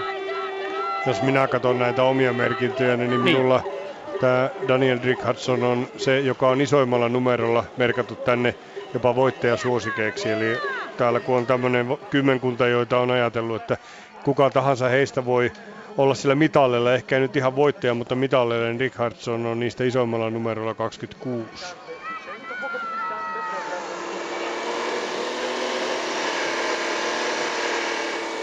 Vaihdetaan monitoriin sitten odottamaan ensimmäinen tulospiste. Tuossa muuten vaihdon ajat, niin sanotut pitstopit ja Rönninghän siinä on ollut nopein. Dotzler, Lekkov, Nöckler, Rickardson, näitä hyviä vaihtajia. Meiltä löytyy, Heikkinen on vaihtanut kahdeksassa, kahdeksan hitaammin, Similä kymmenen, joten ei mitään eroja. Mä olisin ehkä katsonut sen ajan melkein paremmin sillä tavalla, että kuinka paljon mikä se vaihtoaika on, mutta tuossa on siis Rönningistä nopeimmasta vaihtajasta tuo lista mikä oli ja 16,8 tullaan seuraavan kerran. Nyt vauhtia lisää vaan. Pahin pelkohan oli, että 26 asti voitaisiin tätä taktikointia jatkaa ja sen jälkeen sitten viimeisellä rundilla avata kaikki, mitä vaan koneistosta löytyy. Semmoinen erohan tässä on, että jos koko ajan perinteisellä hiihti neljä rinnakkain, niin nyt on kaikki peräkkäin. Lähdettiin vapaalle. Joo. Et Kertoo siinä vauhdista. suhteessa se on niinku, äh, hiitotapana erilainen. Sen verran mainitteko, että suomalaiset siellä Lehtonen ja Similä hiihtää peräkkäin, Heikkinen on vähän ylempänä. Heikkinen on ylempänä, kun johtoon siirtyy nyt puolestaan Sunby. Sunby kausi on ollut oikein hyvä. Eli hän voitti Jällivaarassa jo sen ensimmäisen kauden kilpailun ja ollut hyvä molemmilla hiihtotavoilla. Oli siis se Oslossa Matin kultahiihdossa, oli silloin kolmantena, hävisi Matille sen oliko se vähän vajaa puoli minuuttia, en ihan tarkkaan muista, mutta kova oli silloinkin taistelu. Kolonia on toisena, Legov kolmantena ja italialaisista vanha herra Di Centa huudattaa, kun hän kun pääsi luistelupuolelle, niin nyt hän sitten nauttii tietysti, luistelu on hänelle se rakkainen kilpailumuoto. Ja tuo viimeinen nousu siis täällä stadionalueella on nimetty Giorgin mukaan italialaisen sprintteritähden, joka on tältä kylältä kotoisin ja hän on saanut sen ansaitustikin sen nimensä itselleen. 16,8 kilometriä Sunby, Kolonia, Lekkov, Vicenta, Angerer, Gajard, Josida, Rickardson, Perl, Röte ja niin tuota listaa mennään eteenpäin, kunnes sinne löytyy Heikkinen 20. 12 kärkeen. 12 kuitenkin, ihan niin kuin sanoit, eroja tulee aivan kuin varkain. Niin Di Genta on se hiihtäjä, joka on ollut italialaisista aina kun mennään arvokisoihin yksi niistä varmimmista menestyistä. Ja, ja tänne yllättäjänä itselleni on hänet merkannut, kun päästään vapaaseen, niin hän on silloin yksi semmoinen vartioitettava tekijä. Nyt kun hän on noin hyvissä asemissa, niin kannattaa hänet painotetusti tuoda tuolta esille. Hän on kova tykki sitten, kun lähdetään viimeiselle kahdelle kilometrille. Semmoinen kymmenen joukkoon potentiaalinen sijoittuja. Kyllä. Lari Lehtonen oli 32. 18 kärkeen, Tero Similä 35. 21 sekuntia, Jauhojärvi 44. 43. Ei enempää. Sanopa valmentajana Jauhojärven kohdalta, kävikö tuo nyt jo tuo perinteisen hiihto sitten hyvästä harjoituksesta kohti päämatkaa? No vaikea sanoa, sitä täytyy Samilta itseltään kysyä, että hyvin vaisun näköistä se hiihtäminen oli, mutta en oikein ole nyt kuitenkaan perillä sitten siitä, että minkä arvon Sami tälle hiihtämiselle antoi ja mitä, mikä tässä oli niin kuin semmoinen tärkein anti, että tämähän oli, piti toimia yhdenlaisena valmistavana harjoituksena ajatellen viikon päästä olevaa 50. Ja nyt he tulevat tänne maalialueelle tuonne kopin vasemmalle reunalle, josta katsotaan sitten pienestä kulmasta. Menevät tuohon Georgin mäkeen, eli hiihtoreitti on nyt erilainen, mitä se oli tietysti perinteisellä. Ja edelleenkin Sunby johtaa ja näin päästään tuohon mäkeen ensimmäistä kertaa, jossa eroja tulee ja paljon on tullut. Todellakin nyt on revennyt tuo Helnerkin on jäänyt jo 100 metriä ja Heikkinenkin jää tuonne taipuu. On Helneristä puolestaan 20 metriä takana ja Heikkistä katson kiikareilla miten hän nousee. On toki samassa letkassa kuitenkin, mutta tietysti kaukana, jos tuolla kärjessä aletaan pitää vauhtia. Heikkinen pyrkii nostamaan itseään, lähtee ranskalaisen taakse, hakee aivan ulkoreunaa, mutta siihen se tukkeentuu sitten tuo reitti, joten ei pysty enempää yhtään tekemään, ei pääse loikalla ohi. Ja nyt on sellainen paikka, että nyt tuolla kärjessä voisi tapahtua lopullista jo pientä irtautumista, jos taktista pelisilmää olisi. Belov nousee hänkin ja jokainen kiskoo mäen nyt ensimmäistä kertaa. Tulen niin kuin tunnustelen, että tämä on tämä Georgin nousu ja tämä tullaan siis neljä kertaa. Huomasitko, että kilpailu ehdoton ennakkosuosikki Petteri Nortuk oli myös aika tiukilla. Oli, huomasin sen kyllä. Ja näin ollen tietysti siinä sitä on sitä haastetta hänellekin. Hän oli yhdeksän sekuntia tässä ja tuo Mäki teki nyt sitä. Näin Sunby, Kolonia ja kun Kolonia ja Lekkov ja Sunby ovat siinä, siinä on viisi miestä ja tulevat maalin kohdalle 18,75 tähän, niin näin ollen nyt olisi tietysti paikkaa. Kolonia lähtee iskemään yksi, Ja nimenomaan, kaksi. ja tämän kisan, Joo. tai tämän hiihtotavan yksi semmoisia kestomenestyjä on kuitenkin Topias Angeren. Ja hän on siinä toisena tällä hetkellä. Hän on loistava yhdistelmäkilpailussa aina. Ja nyt katsotaan missä Matti on. Matti tulee tuossa noin ja hän on Magnifikaan perässä. Täh, anteeksi. 19. Kyllä 19. Täh, kyllä 19 hän on juuri näin ollen tässä maalialueella ja pientä nokkapokkaa reitillä oli. Tuossa siis Kolonia, Angerer, Sundby, Lekov, Dicenta, Kajard, Perl, Röte siinä kärkeä, Rickardson, Nordhyk kymmenentenä, kuusi ja puoli. Ja Koloniahan pyrki tietysti hakemaan ja katsomaan sitä vauhtia, hän lisää sitä Angererin kanssa ja se on Nordhykille tiukka paikka. Heikkinen tässä 19, 11 sekuntia, Lehtonen 32, 22 sekuntia, Simillä 35, 27 sekuntia. Ja Jauhojärven pitäisi myös tulla tuolta, niin tuleekin. Sami tulee aivan ylhäisessä yksinäisyydessään. Edellä oleva mies on 100 metriä, edellä yli 100 metriä ja tuota selkää hän ei todennäköisesti tule tavoittelemaan. Siinä menee Saksan kyyne, joka, joten näin Jauhojärvi hiihtää nyt sitten tämän vapaan osan pois täältä. Sijoitustavoitteet ovat menneet eikä tuosta nousua enää voi tulla. Näin se on. Kolonia kärjessä, kyllä hyvin, ihan oikein. Kolonia ei saa katsoa enää taakseen, eikö se näin mennyt ruotsalaisten taktiikka, että Nordhykia ei odotella. Mm. Ja Nordhyk on kovilla ei ihan ole sellaista virkeintä. Hän on nimittäin 40 metriä puolestaan Heikkisestä. Kolonia ottaa juomaa. Angerer, Lekkov, samoin juoma maistuu. Ja hyvin nosti Angererin olympia kakkonen, nimittäin hopeamitalisti tällä matkalla. Ja ollut molemmilla yhdistelmäkilpailuilla tällä kaudella kuuden joukossa, joten hän on hyvä ja myös hallitsee kirin. Mutta sitten tuo vauhti, se loppuu. Voi voi, se loppui tuo juomapaikan jälkeen ei se veto kestänyt. Ei ollut kanttia herroilla. No tässä tilanteessa se oli hyvä. Millä tavoin? No, koska Matilla näyttää kuitenkin olevan tällä hetkellä vielä iskuja hyvin ja nyt jos pääsee tuohon, nyt Nordhug lähtee vetämään. Oi oi, tuli kaukaa sieltä ja menee sitten näyttäytymään. Ja ottaa vauhdin pois. Ottaa vauhdin pois, joo, mutta eipä sitä koloniallakaan ollut ja näin, väki pakkautuu yhteen. Matti Heikkinen on siinä mukana ja niin kuin Reijo Jylhä totesi, niin Matin kannaltahan tämä oli oikein hyvä. Hän oli putoamassa tuosta aivan terävimmistä kärjestä, mutta nyt on siellä ja nyt on Matinkin kannalta, Heikkisen kannalta tärkeää, että hän pääsee lepäämään tavallaan vauhdissa, jos se nyt lepoaa, mutta onhan se kuitenkin, kun ei täyttä hiidetä, niin antaahan se elimistölle, hyväkuntoiselle elimistölle pientä lepoa. Joo, jos Unby menee sinne aivan seisomiseksi menee. Kovaa taktikointia ja juuri tämän takia monet eivät pidä yhteislähtökilpailuista. Huomaatko, että Nortug päästää Sundbyn tuota, yksin liikkeelle ja, ja estää vielä koloniaa pääsemästä edelle. No, mutta sun pyytää on kielletty lähtemästä. Ja hän katsoo taakseen, että näinkö se on, mutta ei uskalla lähteä. Ei ole lupa mennä. Ei ole mestari antanut lupaa lähteä liikkeelle. Tostahan olisi voinut tehdä semmoisen raju vedon, tiedät seuraava viisi kilometriä täysillä ja hänellä olisi 30 sekunnin kauan. Niin, niin mutta tässä on pyöräilytaktiikka, että jos tällä tavalla pakotetaan pahimmat vastustajat vetämään kiinni. Tosin nyt norjalainen vetää norjalaista. Niin, vetää kyllä. Ja Sunby, Martin Jonsrud Sunby sitten tässä katselee tätä. Davosissa oli muuten 28. tuossa viikon takaisessa kilpailussa, että ei se nyt ihan paras ollut hänelläkään korkealla. On mahtavaa paikka tietysti miehelle. Eroa olisi kuitenkin 30 metriä seuraaviin, mutta ei oikein tiedä mitä sen tekee. Siinä sitä käsiteltävää riittääkin. Mm. Sjuröttehän on siinä toisena, että kyllä ne näyttää nyt norjalaiset antamaan Sundbyn mennä ja odottavat, että joku lähtisi häntä ajamaan takaa. Kato nyt. Kyllä. Siellä näyttää siltä, ei, ei Röttekaan siellä tee töitä.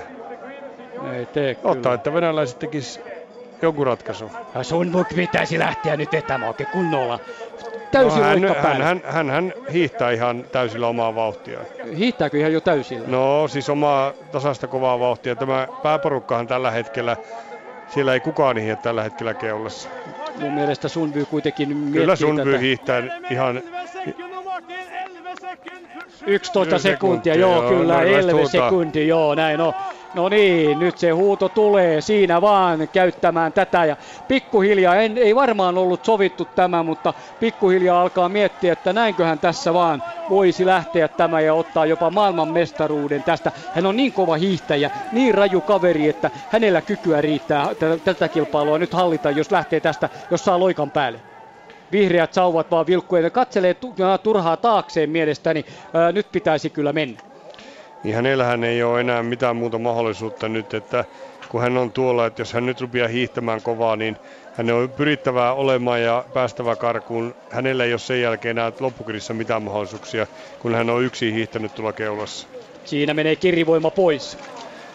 Sikäli, jos muistat tuolla, minkälainen oli La Clusan mm. kisassa viestissä tilanne, siellä Nordhuk ei ollut ankkurina, vaan se oli nimenomaan Sju Rötte ja hän pesi kaikki siellä. Eli norjalaisilla on kaksi kovaa loppukirimiestä tähän viimeiselle kilometrille ja sen takia, ja nyt kun lähdetään alamäkeen, niin sinne siirtyikin Röötekärkeen. Joo, siirtyy ja nyt tulee sielläkin vauhtia sitten, mutta 28-vuotias oslolainen Martin Jonsrud Chunby on kuin heittämällä heitetty tuohon kärkeen ja alkaa sitten tajuta, että tässä oli 15 sekunnin johto 20 kilometrin kohdalla, sillä Lekov, Röte, Beljov, Yletsjanin, BioWare olivat siinä, Kolon ja Kajart, Heikkinen 20 kohdalla, siellä 18-24 kärjestä, mutta tuossa pääryhmässä Lehtonen 29.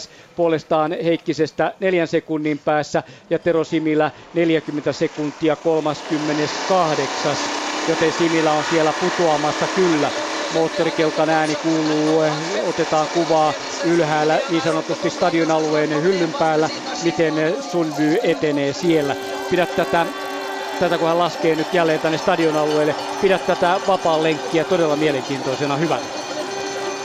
Niin, se on semmoinen polveileva ylöspäin koko ajan menevä ja sitten tullaan nopeasti alas ja siihen tulee vielä yksi yrkkä nousu ennen kuin tullaan maalialueelle. Että siinä mielessä on varmasti semmoinen, öö, jossa helposti vaihtuu tilanteet ja sijoitukset.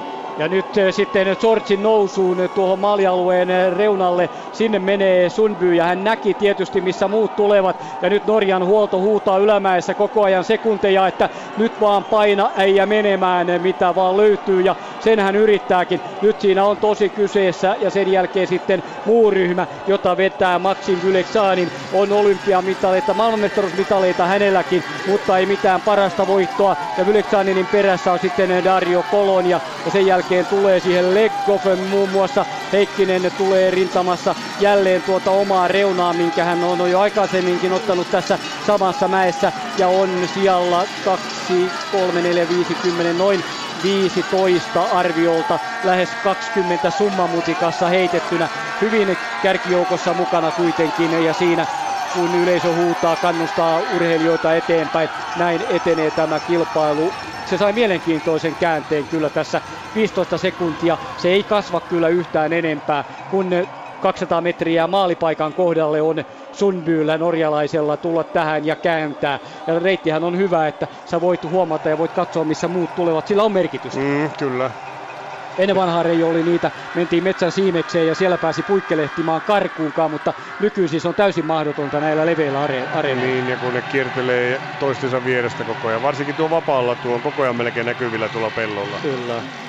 Ja Sunby kääntää noin varikoiden kohdalta, tarkkailee tiukasti mitä muut tekevät. Siinä on Vyleksanin, siinä on norjalaisista Röte kärkiryhmässä Lekov, sitten on Kolonia myös Vicenta ja samoin Belov. Näin tullaan. Katsotaan Matin tyyliä. Tuossa kääntää Matti näin ja tulee oivallisen näköisesti todella hyvin Nordhykin edessä. Miltä näyttää tuo ammattimiehen silmin? Matti on hyvin kisassa mukana edelleen.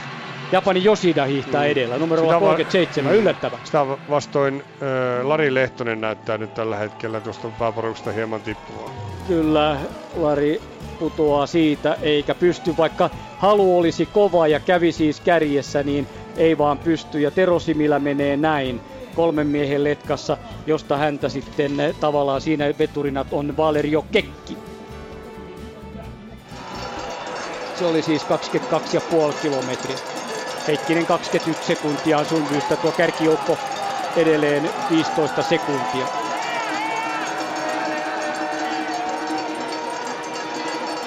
Tullaan kerran vielä ja sitten lähdetään viimeiselle kierrokselle. Siinä Larikin sai tuon porukan kiinni tuohon ensimmäisen nousuun. Hyvä näin, piristyy selvästi. Niin siinä tietenkin tuohon nousun alle aina tuo vähän pakkautuu, kun jokainen hakee omaa paikkaansa tarkistelee Heikkisen nousumenoa, kun nähtiin tuossa selkäpuolelta, niin miltä se näyttää tuo, minkälainen ajatus sulle tulee juuri nyt, niin miten paljon voimaa on reservissä? No tietenkin tuo sijoitus on aina huolestuttava siinä mielessä, että jos sitä voimaa on hyvin, niin silloinhan sitä tässä vaiheessa pitäisi hakea noita sijoituksia korkeammalta, mitä ne tällä hetkellä on. Että siinä on vähän semmoista roikkumisen makua joka tapauksessa, mutta eihän tuo ero nyt ole tällä hetkellä vielä dramaattisesti. Ja mitä lähemmäksi mennään maalia, niin totta kai Matti osakkeet sillä tavalla kohoaa, koska Matti on vahva kuitenkin tuossa loppupätkällä.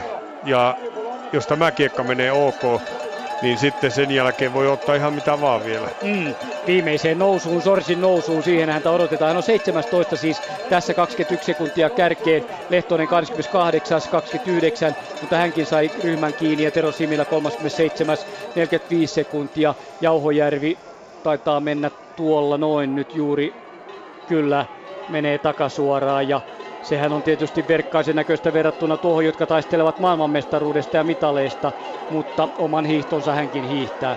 Ja päämatka on tulossa, hän on 50. Jauhojärvi. 2.13 kärkeen. Mm. Siinä ei ole paljon valmentajalle kerrottavaa, valmentaja no, ei osaa, eikä osaa tuosta paljon sanoa yhtään mitään. Eikä tarvikaan. Mut siinä on nyt numerot 1 ja 2. Kolonia ja Leekova ja tiukasti kiinni nyt. Sun pyytä. Kyllä näin. Sundby käsittelee tilanteen omalla tavallaan kun ryhmä menee. Ja, joo, on yllättävän kaukana. On yllättävän kaukana. Ei ole virkein millään. Nouseeko kuitenkin maailmanmestaruustaisteluun Heikkisen kanssa siellä niin ja ei se ole ihan sitä uhomenoa ja sitä, jossa vielä niin kuin herkistellään ja patkataan reisiä ja odotellaan sitä loppukiritaistelua. Tunti on hiihdetty, vielä pitäisi jatkaa sellainen 18 minuuttia suurin piirtein. Niin nyt on hiihdetty koko ajan niin kova, ettei paljon ehdi vatkata niitä reisiä. ei, ei ehdi, se on totta. Ja synbyy napataan kiinni. Sen jälkeen tulee kuuden miehen ryhmä, joka on ottamassa hänet hetken kuluttua kiinni. Ja sitten on taas puolestaan 10 metriä eroa ja tuleekin jo 6, 8, 10. Se on oikeastaan tuo pääjoukko. Ja siellä Angerer vetää tällä hetkellä sitä. Angerer vetää sitä ryhmää ja kyllä se tuon kuuden sakin saa kiinni. Heikkinenkin on ja sitten Bauer siinä. Perässä. Joo, ja Bauer eli kovia vetureita. Ja nyt nähdään sitten Mattikin tuolta, jos kuva vähän viipyilee. Nordhyk ahnaasti haukkoo. Ei ole mies ihan parhailla ja sen perässä heti Nordhykin perässä täytyy olla Heikkisen, vaikka ei kuva oikeastaan siihen kiinni ottanut. Seuraavat väliajat, väliajat tulevat 24 kilometrin kohdalta ja kierroksella otettuja miehiä on, niitähän on sitten vaikka kuinka paljon, koska täällä ei turhaa enää jatketa ladulla, jos ei vauhti kestä näiden hyvien... Siinä se Matti menee Helnerin peesissä. Kyllä, Helnerin peesissä ja siinä pitää tulla Ei miellä. Niin joo, mutta jos Helnerillä on voimaa vetää niin. miestä, totta kai joo, kyllä näin on. Lasken aina sen, että siinä on ehkä hyvä tuore selkä, joka antaa rytmin, että jos ei itse sitä löydy. Ja niin on otettu sitten Sunby kiinni, Kolon ja Legov ovat siinä ja samoin Vilekchani. Ja kyllähän tämä nyt tarkoittaa sitä, että Sunby-kisa on siinä hiihetty. Se on siinä hiihdetty. Se on taputeltu hän, kuule, hän sai sellaisen mustapekan kuule käteensä, että ei ollut varmaan ajatellut missään vaiheessa, että niin voi käydä. Ja nyt tähän muuttuu taas tämä hiihto tämmöiseksi kävelyksi hetkeksi aikaa. Joo, Kolonia tulee siitä, Sunby antaa tietä ja päästää muut ohi pikkuhiljaa. Toki rytmi on vielä hyvä, mutta tekee jo tilaa niin kuin, ja katselee taakseen, että antaa tulla vaan, otan oman paikkani sieltä ryhmästä. Sitten Heikkinen on siinä kahdentena kymmenentenä suurin piirtein, joten toivottavasti voimaa ja virtaa on. Venäläiset tulevat entistä paremmin näkyviin, samoin norjalaisista sitten on tuo Kierdaalen myös ilman pipoa siinä hyvin esillä kyllä näin 24,3 kilometriä. Nyt tässä näin Polonia, Sundby, Lekkov, Güleksanin, Kajat, Nordhyk, Matti Heikkinen on 17. Ja siinä sitten tuo ryhmä 25 miestä 9 sekunnin sisään. Halvarsson heistä viimeisenä. Sen jälkeen on ero, nimittäin jo valkovenäläinen 15 sekuntia. Ja sitten odotellaan myös suomalaisia ja heitähän saadaankin ryhmään. Kyllä. Lari Lehtonen. Niin, kolmas kymmenes. Joo, 21 sekuntia. Pahasti näyttää nyt siltä, että tämä ratkaisupaikka menee siihen viimeisen nousuun ja maaliin tuloon. Että mm. Tämä porukka on sen verran iso tällä hetkellä, että en usko, että nämä viimeisellä kierroksella tapahtuu. Ja nyt Nordhukkikin on noussut tuonne kärkiporukkaan ihan. Siinähän oli se sellainen suden hetki, jossa tavallaan jos vetohaluja olisi ollut ja muillakin, niin Nordhyk olisi voinut, se äänet olisi voitu pudottaa. Siinä olisi mennyt kyllä Matti Heikkinenkin sitten samalla. Mm. Nyt tämä muuttaa muotoaan kohta, kun lähdetään viimeiselle kierrokselle, niin tähän muuttaa täysin muotoon. Tämä kisan luonne lasketaan kohta maalialueelle viimeisen kerran. Niin tehdään. Tero Simillä oli 38.55 kärkeen, eli minuuttia silti sija niin kaukana tietysti kärjestä, kun Maxim Gülekchanin johtaa tätä. Rukallahan tuli jo komea palkintopallisia perinteisellä. Avasi kautensa hyvin ja ollut koko ajan erittäin vahva, niin kuin nähtiin tuurillakin, vaikka Legov sitten parempi venäläinen. Ja niin lasketaan tänne maalialueelle kiertämään hevosen kenkä ja sitten takaisin tuohon Sortsin nousuun seuraavaksi. Eli ei aivan stadion ihan tuossa pääareenalla, mutta sitten reunustavalla hevosen kenkää ja siinä kaikilla hyvää askellusta. Vauhti on tosi kova tuossa mäessä, jota itse en ole vielä uskaltanut edes laskeakaan, mutta Reijo on sitä hinkannut jo monta kertaa ja sitten nousuun sinne vaan väki pakkautuu. Heikkinen jälleen omalla reunallaan. Se on niin kuin taktiikan mukaista. Nordhukin peesissä. Kyllä, Nordhukin peesissä ja tuota samaa nousua ja nyt hän lähtee yrittämään oikein. Nyt hän pyrkii nousemaan kärkeen jo tällä viimeistä edellisellä kerralla tähän nousuun. Hän haluaa paremmat asetelmat. Nordhukin pitäisi vain auttaa sen verran Heikkistä, että tekee tilaa ja antaa Matin tulla siellä. Matilla on mahdollisuuksia päästä ihan tuohon 10-5 sakkiin kärkeen ja valmistaa ja varmistaa sen, että hän on hereillä silloin kun tulee lopullinen niitti. Jurjötte on ykköspaikan ottanut ja hänen perässään on Jan Makkaja, ranskalainen. Heikkinen nousi oivallisesti sen mäen ja se on sitä, mitä Reijo on koko ajan sanonut. Tuo mäki on kuin tehty Matti Heikkiselle.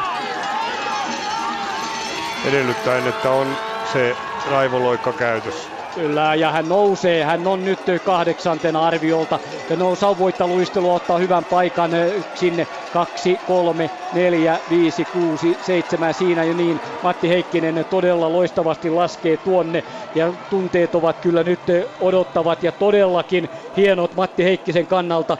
Davos meni erinomaisesti, on kaksi arvokisamitalia henkilökohtaista ja hän on noussut kärjen vauhtiin Peter Nordhykin peesissä. Siinä on hyvä mittari hänelle. Heikkinen taistelee maailmanmestaruudesta tänään Valdifiemen yhdistelmäkilpailussa. Tuleeko tästä hänelle parempi kilpailu kuin konsanaan tuosta 15 vapaan kisasta? Sitä ei mietitä. Nyt, nyt mietitään tätä kisaa, jossa 26,5 kilometriä täyttyy. Ja tässä Heikkinen siis yhdeksäntenä puolentoista sekunnin sisään kymmenen miestä, joten on tiivis, hyvä paketti. Kova joukko miehiä, taktiikkakilpailu jos mikä, ja televisio katselijoiden mieleen tällainen tietysti monille on, koska tässähän näin saadaan tuota jännitystä yllin kyllin.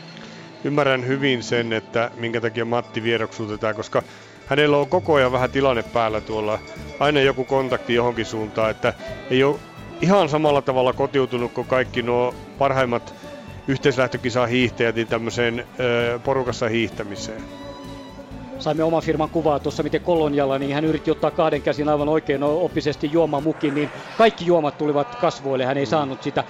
Se oli niin korkealla ja vauhti oli niin kova, että mm. juomat lensivät naamalle. Siitä ei oli, mies Siinä oli mitään. kova vauhti. Siinä oli kova vauhti ja nyt Heikkinen sitten taas on pudonnut kuitenkin vähän tuosta eturintamasta. Jää sinne miekkailemaan muiden joukkoon, kun kärkeen siirtyy Kurin Perle, sveitsiläisen hiihtäjä. On ollut, oli Turin neljäs 2011, joten ei hän mikään uusi mies tuossa ole. Ja Heikkisen edessä on nyt Jevgeni Belov. Ja kova on irvistys Matillakin. Se loikka maksoi kyllä veronsa todella kova. Ja sittenhän sieltä tulee myös suomalaisista hyvin nouseva Lari Lehtonen, joten hänkin pääsee tuohon vauhtiin, kun se ei ole niin kovaa. Kierdalle nousee sveitsiläisen rintamaan. Kyllä Heikkinenkin kärsii, mutta niin kärsivät kaikki muutkin tässä. Yllättävän miehet on kärjessä. Kyllä, kestävätkö loppuun asti ja huuto on kovaa. Kierdalen Perl ja samoin Kajaert on siinä aika monta kovaa, siis uuttakin miestä, mutta toki ennenkin nähty. Nyt on juomapaikka jälleen, sveitsiläinen saa se, koska vauhti on hyvä. Tästä saa Koloniakin varmasti paremmin mukin mukaansa. Ottaa Matti haki myös juomaa. Matti haki juotavaa, hyvä. Se on viimeinen kerta. Tämän jälkeen ei siihen enää mahdollisuuksia ole. 10 minuuttia hiihtäen ollaan viimeisellä kiekalla 20 seitsemän yli hiidetty tätä kovaa kisaa ja tämä jää loppuratkaisun varaan. Eivät venäläiset nyt kun Vyleksanin ottaa johtopaikan, he eivät joukkueena tässä kuitenkaan olleet eh, johdossa isolla ryhmällä. Mielenkiintoinen on se, että norjalaiset ovat asettuneet sillä tavalla, että neljä peräkkäin, josta viimeisenä on Petter Northug, ihan kuin pyöräilykisoissa tuolla omassa jonossaan tulevat Kyllä, kyllä, näin se on. Joo, totta. Siinä on tietoista asemointia varmasti. Jyrötte nousee tosiaan samoin. Nordhykia vedetään koko ajan. Heikkiseen osuu katse tuolla ryhmässä. Siellä Matti on omassa reunassaan 3, 4, 5, 6, 7 siinä koko ajan Petter Nordhykin perässä. Hänhän tietää toki, että kun Nordhyk lähtee, niin siinä sitten mennään. Toivottavasti Nordhykillä on niitä voimia. Kolonia on koko ajan ollut Nordhykin edessä ja ruotsalaiset ovat samoin hyvin. Helner sekä Rickardson toiveita heilläkin on, mutta en ihan jaksa uskoa ruotsalaiseen mitaliin tänään. Katsotaan, Gjerdalen ykköseksi, näin vaan tulee todellakin tiukasti Tour Asle Gjerdalen norjalaishiihtäjä, 83 syntynyt veteraani ja vauhti Veikko, sen tuo meno näyttää. Hyvän näköistä. Joko oli iskun paikka tuo? Oliko se viime, joku sellainen ei, ratkaisu? Ei vielä. Ei vielä, mutta kyllä tässä, ryhmä hajuaa. Tässä tulee vielä, tullaan vielä kaksi nousua. Tämän jälkeen vielä yksi kokonainen pitkä nousu ennen kuin tullaan, lähdetään laskemaan kohti maalia. Heikkinen 20, mutta pääjoukossa nyt siirtyy toiselle reunalle ja nyt tiet eroavat Nordhykin kanssa. Ei tule enää sitä Nordhykin kanssa samaa reunaa ja mäessä loikkaa löytyy miehissä. Oliko tuo nyt sitten se nousu tuon ruotsalaisen Brinkin nousu? Oli. Nyt oli Brinkin nousu, Kyllä. nyt oli minäkin kartalla. Siinähän me pohdimme sitä Brinkin hiihtosammumista täällä viestissä 2003 Jörgen Brink, joka toki sai henkilökohtaisen mitalin ja sai viestimitalinkin, mutta Ruotsi menetti tuohon nousuun johtopaikan ja johdon ja voiton, koska hänelle tuli sydämen rytmihäiriö. Jussi Piirainen jännää muiden mukana Suomen joukkueen kakkosvalmentaja. Mitä tästä voi tulla, minkälainen on loppu juttu kyllä jännittää kaikkia, miten paljon jää loppukirin varaan, kuinka paljon Matti Heikkisellä on. Dario Kolonia on kova kaveri. Hänen lyömisessään alkaa olla jo mitalimakua, jos Kolonia voittaa tänään. Nyt on kyllä, nyt tähän viimeisen nousuun kyllä lyödään tosi tosi tosissaan. Kyllä, ja kyllä Heikkinen on niin kaukana tuossa, että vaikea on sieltä nousta, koska nyt Kolonia vetää jokaiselle potkulle, mm. tulee, vetää kyllä sitä vassua niin, että siinä on oikein raivoisaa lyöntiä.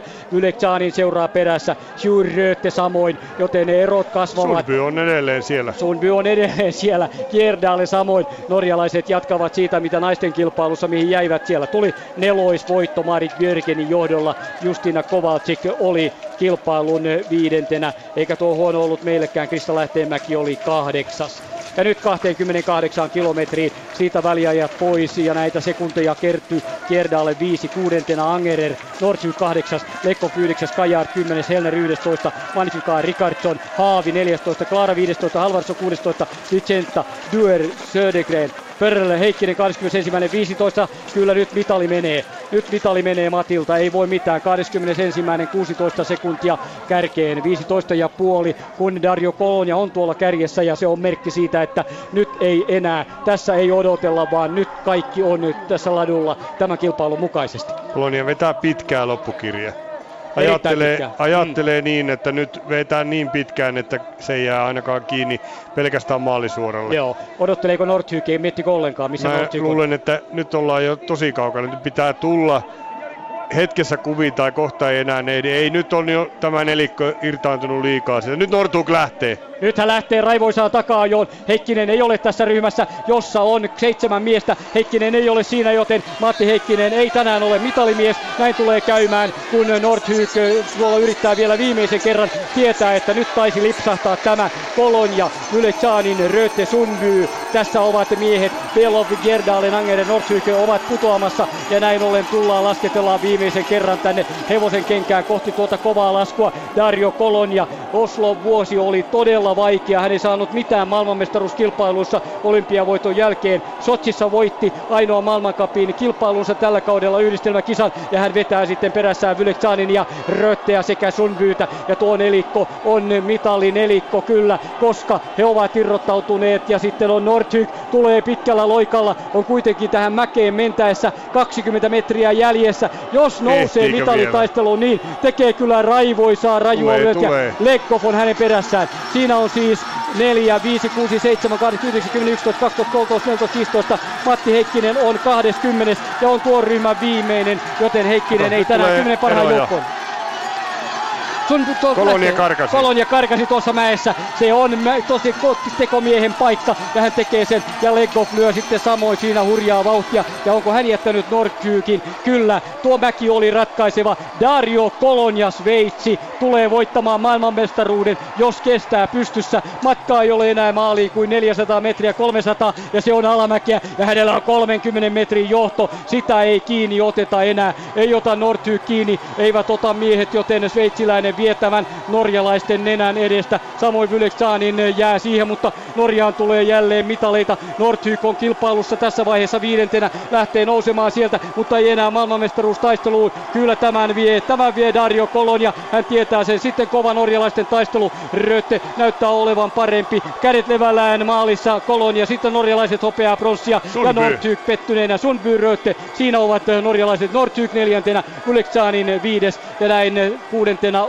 maalilinjan ylittää sitten Leggov ja Matti Heikkinenkin on tuolta, tulee nyt näin viimeisiä 30-40 metriä jokaiselle työnnölle. Heikkinen paljon antoi tähän, nyt tulee maaliin hän ja Matti Heikkisen sijoitus tänään 17, 21 sekuntia kärkeen, kun Dario Koloniev ylitsee yleisöä, nostattaa tunnelmaa ja huudattaa sitä. Hän on voittanut tänään maailmanmestaruuden täällä yhdistelmäkilpailussa taktisesti, hienolla hyvällä hiihdolla. Se ei ollut enää viimeisen 500 metrin paikka, vaan siinä ratkaisu tuli aikaisemmin. Ja toinen, joka teki tänä päivänä erittäin kovaa suorituksia, oli Sundby.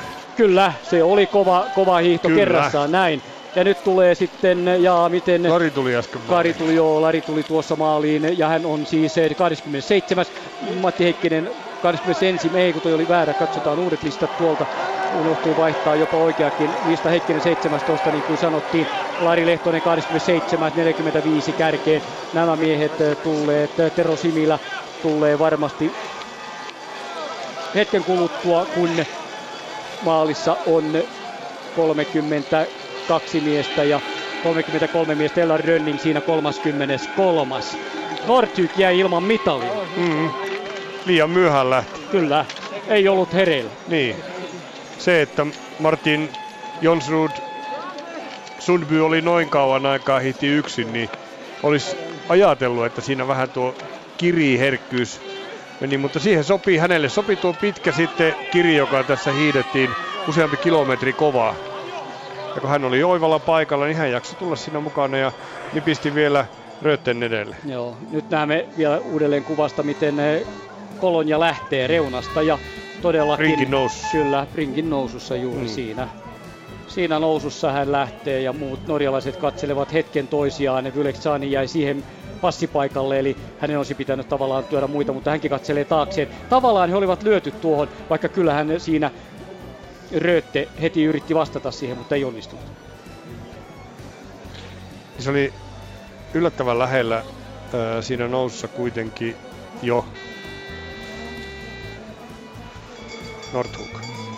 Simillä tuli maali 40. Hän tuli neljäntenä kymmenentenä, hävisi 2.25 ja kyllähän sieltä Jauhojärvikin sitten todennäköisesti maaliin asti tulee. Matti nousi taistelemaan vielä viimeiselle kierrokselle. Matka oli kuitenkin siinä vaiheessa, oli vielä jäljellä neljä ja puoli kilometriä, neljä kilometriä. Hän nousi kerran siihen, teki hyvän iskun. Hän luotti itseensä ja päätti lähteä kokeilemaan, mutta se ei riittänyt sitten 17 tänään. Hyvä kilpailu, mutta onko tyytyväinen, sitä emme osaa sanoa. No Mattimaisesti varmasti vastaa, että, että semmoista perus, peruslyöntiä, mutta semmoinen kova ajo puuttu tänä päivänä. Turbomoottori ei kuitenkaan ole lähtenyt siellä. kuitenkaan mm. auennut kunnolla. Mm. Nordhyk antaa ensimmäisiä kommentteja, siellä hän on vähän hämmentyneen oloinen. Kyllähän se on näin juuri, koska kaksi muuta norjalaista nappaa häneltä mitallit Sundby Rötte. Ei olisi Nordhyk sitä oso- varmasti osannut odottaa ennen tätä kilpailua, että hän jää mitalilta ja kaksi muuta norjalaista on häntä ennen maalissa. Niin, näin mäkin oletan hänen ajattelevan. Niin arvaustahan se vaan on, mutta mm. kyllä, mutta näin se voisi olla. Pidimme häntä nimittäin suurimpana voittajasuosikkina kyllä sprintin jälkeen. Eikö näin? Kyllä. Rii? Kyllä, kyllä. Kolme miestä vielä tulee tuolta ja katsotaan 28 kilometrissä, että se Jauhojärvi saadaan kaikki suomalaiset sieltä mukaan. Jauhojärvi oli 54.403 kärjestä. Tulee sieltä maaliin kuitenkin 1.010 tuo aika ja Jauhojärveä sitten vielä odotellaan jonkin aikaa, näin kaikki ovat urakkaansa. Eli tuossahan sitten Sami lasketteleekin, aivan yksin tulee, ketään ei ole. Varmaan tunteet vaihtelevat, hän on ehkä miettinyt paljon sitä tulevaa 50 tänään hiihtäessään. Ei ketään muita edessä eikä ketään muuta takana. Sami Jauhojärvi Suomen mestaruusmitaleillakin, mutta ei maailmankapin pisteitä tällä kaudella, niin kuin hän itsekin kertoi viimeiset 10 metriä tuossa ja näin työntelee sitten jokaiselle potkulle. Ja Sami Jauhojärvi ylittää siinä maalilinjan myös ja on tämän päivän kilpailun käynyt 54 sen täytyy olla sitten myös tuo, koska hän siinä mitään muutoksia voinut tulla hänenkään kohdalla 54, koska eihän ketään voinut ohittaa. Erot olivat niin suuria. 4.45 kärkeen Sami Jauhojärvi siis maalissa. Oliko se nyt hieno täyttymys sitten valmentajalle tämä tällainen taktinen kilpailureijo? Minkälaisena tämän näit? Yleisarvosanana, viihdyttävyytenä, sitähän tässä on kyse, että täytyy viihtyä kilpailua seurattaessa. No, jos nyt ihan rehellisiä ollaan, niin kyllä siinä semmoista pientä hässäkämmakua on. Onhan siinä aika vaikea pysyä perillä siitä, että missä, missä kukin menee ja kellä menee hyvin ja kellä huonosti. Että ihmettelen sitä, että jos yleisössä joku pystyy, niin kuin, tai TVkin katsojissa, niin öö, seuraamalla itse pysymään kovin hyvin mukana siinä, että kuka, kellä kulkee hyvin ja kellä ei. Että kyllä tämä tuota, varsinkin tuo perinteinen, jossa hietään neljä rinnakkain – jossa vaihtuu nopeasti sijoitukset, niin on se kyllä haastava pysyä siinä mukana. Vapallahan tämä oli jonossa enempi koko ajan ja tuo ohittaminenkin on huomattavan paljon vaikeampaa. Ei siellä näillä miehillä kuitenkaan ollut kellään sellaista yritystä. Sitten tuo Sunbyn vetohan oli aika yllättävää, että hän joutui sinne kärkeen ja me olimme ihan varmoja, että hän ei tänään ole mitalimies, niin hän yllätti meidät totaalisesti, mutta ei siellä muita sitten sellaisia kovia vetojuhtia ollutkaan. Esimerkiksi venäläiset eivät tehneet sitä joukkuetaktiikkaa, mitä Tour de Skiissä. Heillä ei ollut sellaista aikomusta tänään lainkaan. Koko porukkan. Niin, ja sitten jos katsoo noita venäläisten sijoituksia muutenkin, niin ne oli tosi, voisi vilkaisepa sieltä, luettelepa mitä siellä oli, Joo. niin minusta ne oli yllättävän huoneen ne loppusijoitukset kuitenkin, ennakko-odotuksia ajatellen. Niin, katsotaan ihan kärjestä. Kolonia sun Rötte, siinä siis kol- kärkikolmikko Peter Nordhykö neljäs tänään, Maxim Yleksani viides, Alexander Lekkov kuudes, eli viides ja kuudes. Sitten Kalle Halvarsson seitsemäs, Markus Helner kahdeksas, tässä ruotsalaiset, Tobias Anger tämä päivä yhdeksäs, Jan-Mark Kajar kymmenes, Evgeni Belov 11, kyllä Venäjällä oli kolme miestä kuitenkin 11 joukossa. Turtas Jedalen oli 12, Alex Haavi 13, Kurdin Per Sveitsi 14, Johannes Dyr Itävalta 15, Dicenta 16 ja Matti Heikkinen 17. Matti Jäisen 20 sekuntia, 21 sekuntia niin kuin todettiin. Rickardson 18, Södergren 19, Roland Lara Italia 20, 23 kärkeen. Sitten Magnifica, Japani Yoshida, Lukas Bauer, Hannes Dotzler, Ilja Sernusov 25 siinä venäläisten Ehkä Sernusovin mm. sijoitus oli siinä semmoinen. Meillähän ei ole hirveästi tietenkään edes varaa arvioida sitä, että, että, ja sanoa, että venäläisillä meni huonosti, kun kolme hiihtäjää oli siellä, niin kuin sanoit, 13 joukossa. Mm, mm. Mutta ennakko-odotuksia ajatellen, niin ehkä kuitenkin odotimme, että joku venäläisistä olisi ollut siinä taistelemassa vielä paremmin mitallista. Kyllähän siinä nyt Vileksanilla oli hyvät paikat, mutta hän ei vaan, hänellä ei riittänyt paukut käyttää niitä paikkoja hyväksi.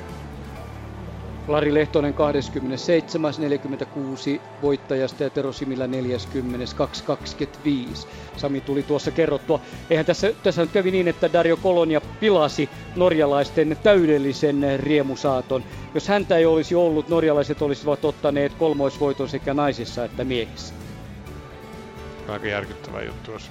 Niin. Marit Björkehän sanoi, että urheilullisesti hän pyyteli vähän anteeksi, että urheilullisesti tuo heidän neloisvoittonsa, niin eihän se mukavaa se ole, mutta kun he harjoittelevat paljon, ovat hyvässä kunnossa, niin tulos on tämä. Mm. Ja kyllä se kuitenkin yllätys on minulle ainakin, että norjalaiset on miehissäkin noin vahvasti neljän joukossa kolme vapaan hiihtokisassa. No, Sjurjöttekin kyllä ylitti itsensä tässä kilpailussa. Toki hän on Kenmori yhdistetyssä ollut kolmas ja oli siellä 50 MM-kisoissa Oslossa neljäs, eli hän on kirimies, se näkyy tässä, mutta Symbu oli, Symbu oli vielä kovempi Dario Kolonen jälkeen. Symbu hän hävisi sitten ajallisesti 1,8 Dario Kolonialle, Nippanakova jää 2, Röötti 2 sekuntia ja Nortyk 5,2 saada ensimmäinen haastattelukin aivan tuota, tuossa tuokiossa. Urheiluilta jatkuu tänään oikein mukavana täällä Yle puheella, kun jääkiekkokierros seuraa tästä sitten eteenpäin. Ja monta hyvää jääkiekkopeliä on tulossa. Lari Lehtonen antamassa kommentteja ja eikä aikaakaan, kun hän ehtii tuohon Ilkan viereen.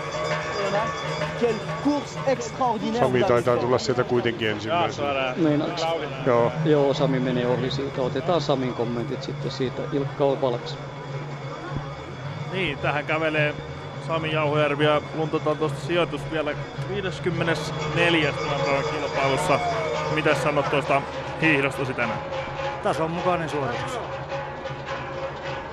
Jos hieman avaat perinteistä ja tuota vapaata, miten meni ikään kuin nämä osapuolet?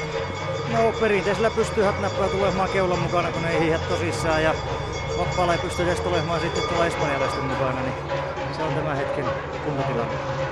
No, miten jos ajattelet kisojen jatkoa, oliko tämä jonkinlainen osviitta jo, johonkin suuntaan? Kisojen jatko riippuu nyt siitä, että mitä päättäjät päättää, että hiihetäänkö vai lähdetäänkö kotimatkaan. Hyvä. Kiitos haastattelusta. Kiitos. Tässä Nöre ei ole siitä valmentajana kiinni sitten. Niin, Sami selkeästi niin kuitenkin varmasti itse odotti enemmän tuosta suoritusta. Ei se näin huono kuitenkaan, vaikka se olisi ollut vapaan hiihto, ei kulje sillä tavalla mitä on odotettu, mutta katsotaan nyt tässä näin, että mitä, minkä verran tässä nyt ehtii palautua, siitähän se on kiinni. Sami teki tuossa kovan, ehkä vähän liian kovan tätä ajatellen, niin harjoituksen, jossa pyrki tuon oman elimistönsä tilan saamaan toimimaan aerobisen aineenvaihdunnan mahdollisimman hyvin. Ja vaikuttaa siltä, että lihaksista ei ole täysin siitä palautunut. Mutta vielähän tässä on viikko aikaa. Joo, vielä tässä on viikko aikaa, mutta ei tuosta viestistäkään nyt osannut sanoa sitä eikä tätä. Eli yleensä mistään hiidosta.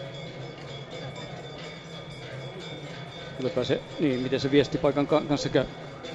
No ei niitä vaihtoehtoja ole paljon, kun on viisi miestä paikalla, niin Juuri. ei siinä paljon ole sitten vaihtoehtoja viestiin hiihtämiseen. Mm, se on totta. Lari Lehtonen. Nyt tulee Lari Ilkan Lehtonen. pisteeseen, kyllä. Siihen vaan Ilkakin. Lari Lehtonen 27. tämän päivän kilpailussa. Mitä sanot tuosta suorituksesta, miten onnistuit tänään? No arvokisoissa paras sija, että sille ei voi olla tyytyväinen, mutta vieläkin jää semmoinen olo, että rahkeet riittää pikkusen parempaa. Parempaa, että vapailla oli ongelmia käsien kanssa, kramppas, kramppas kovasti ja joutui huutaa suolaa juomaan koko ajan ja vetkuttele käsiä. Että aina kun tuntuu, että saa porukan kiinni, niin iski krampit käsiin. Että ne kun poistetaan vielä suorituksesta, niin hyvä tulee. Niin, jos mietit tuota perinteisen osuutta, siinä pysyt aika hyvin kärjen mukana. Menikö se odotusten mukaisesti?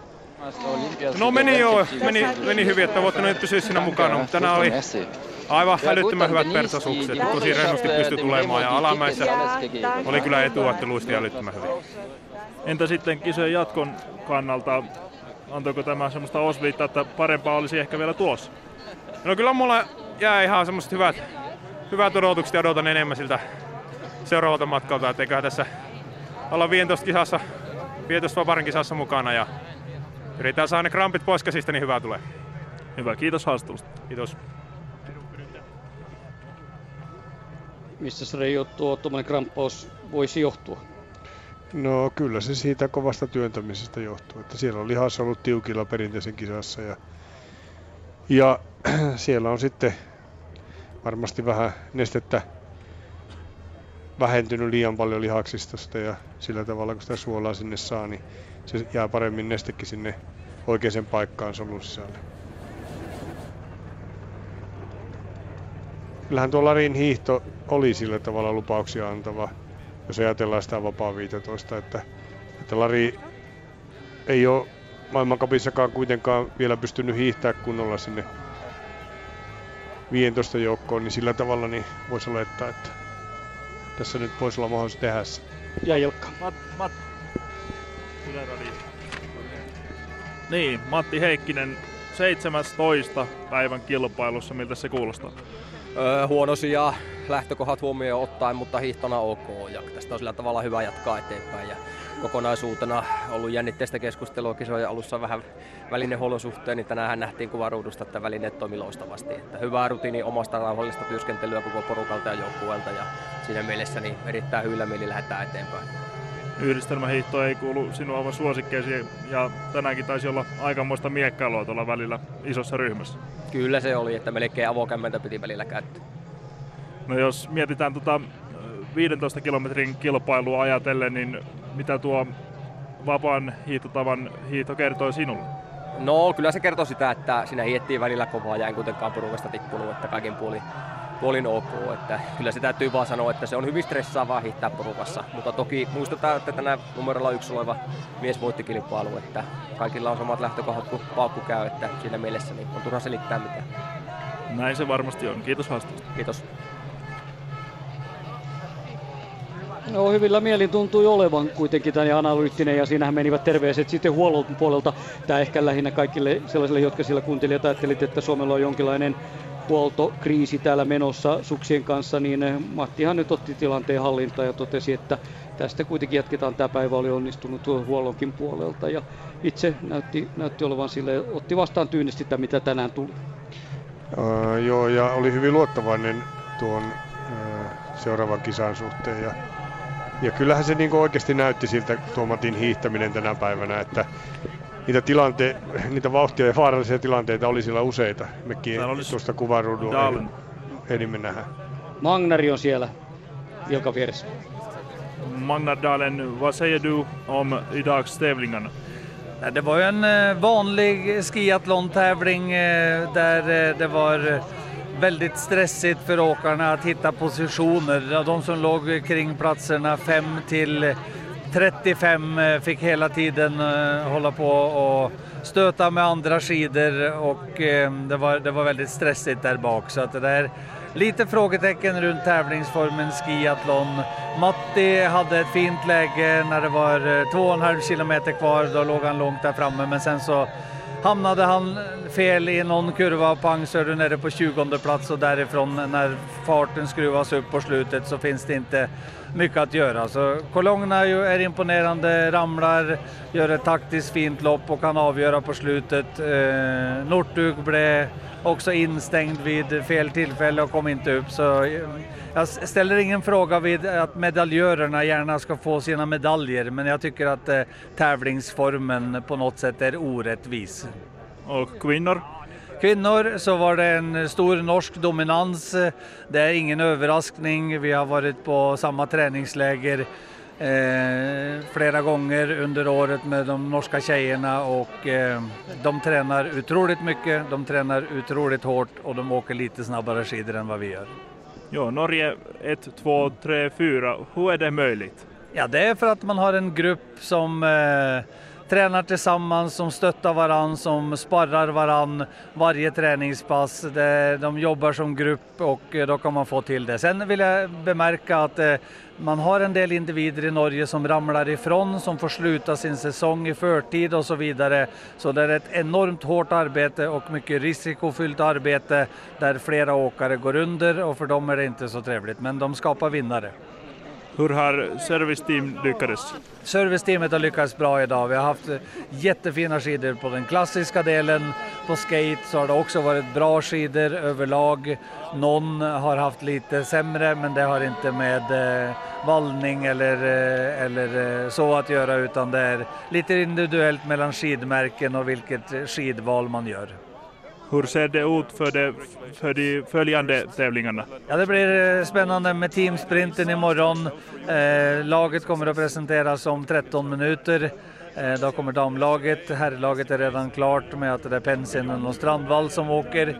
Och ehm, eh, lite speciellt med vädret imorgon, de väntar någonstans mellan 10 och 30 centimeter med snö under dagen och det kan göra att det ehm, blir väldigt speciellt att det kanske bara blir ett spår som går snabbt och så vidare. Så du kan inte säga eh, kvinnor-team för söndag? Jag, jag, tror jag sa att eh, om 16 minuter kommer det, så om du hänger på mig så får du veta. Mm. Ja, tack ska du ha.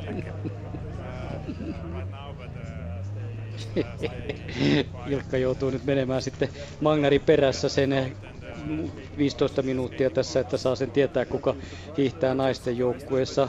Riikka Saraso ja Lilian kanssa. Tuota miesten joukkuehan oli jo huomisen parisprinttiin merkitty ja todettu. Sitä lunta tulee kymmenisen senttiä saattaa tulla, joten latuvalinnan voi olla merkittävää etua huomenna.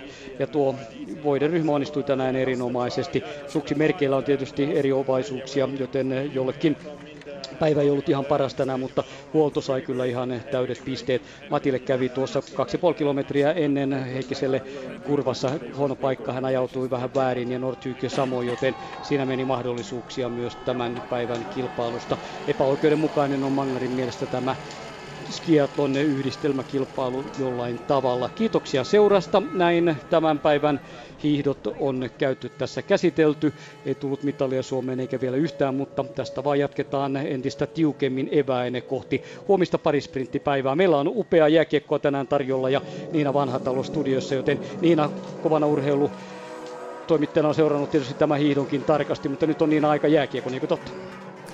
Näinhän se on. Kiitos Jarmo Lehtinen, Reija Jylhä ja Ilkka Palomäki Valdi Fiemeen. Ja Valdi Fiemeen tämän illan aikana toki myös palataan vielä uudelleenkin, sillä me seuraamme toki myös sitten illalla hypättävää normaalimäen kilpailua. Se käynnistyy Suomen aikaa kello 18 ja siitä sitten ainakin suomalaissuorituksia jääkiekon sm kierroksen lomassa. Mutta nyt hetkiseksi pelkkää, pelkkää kiekkoa. Ylepuheen urheiluilta. Jääkiekkokierros.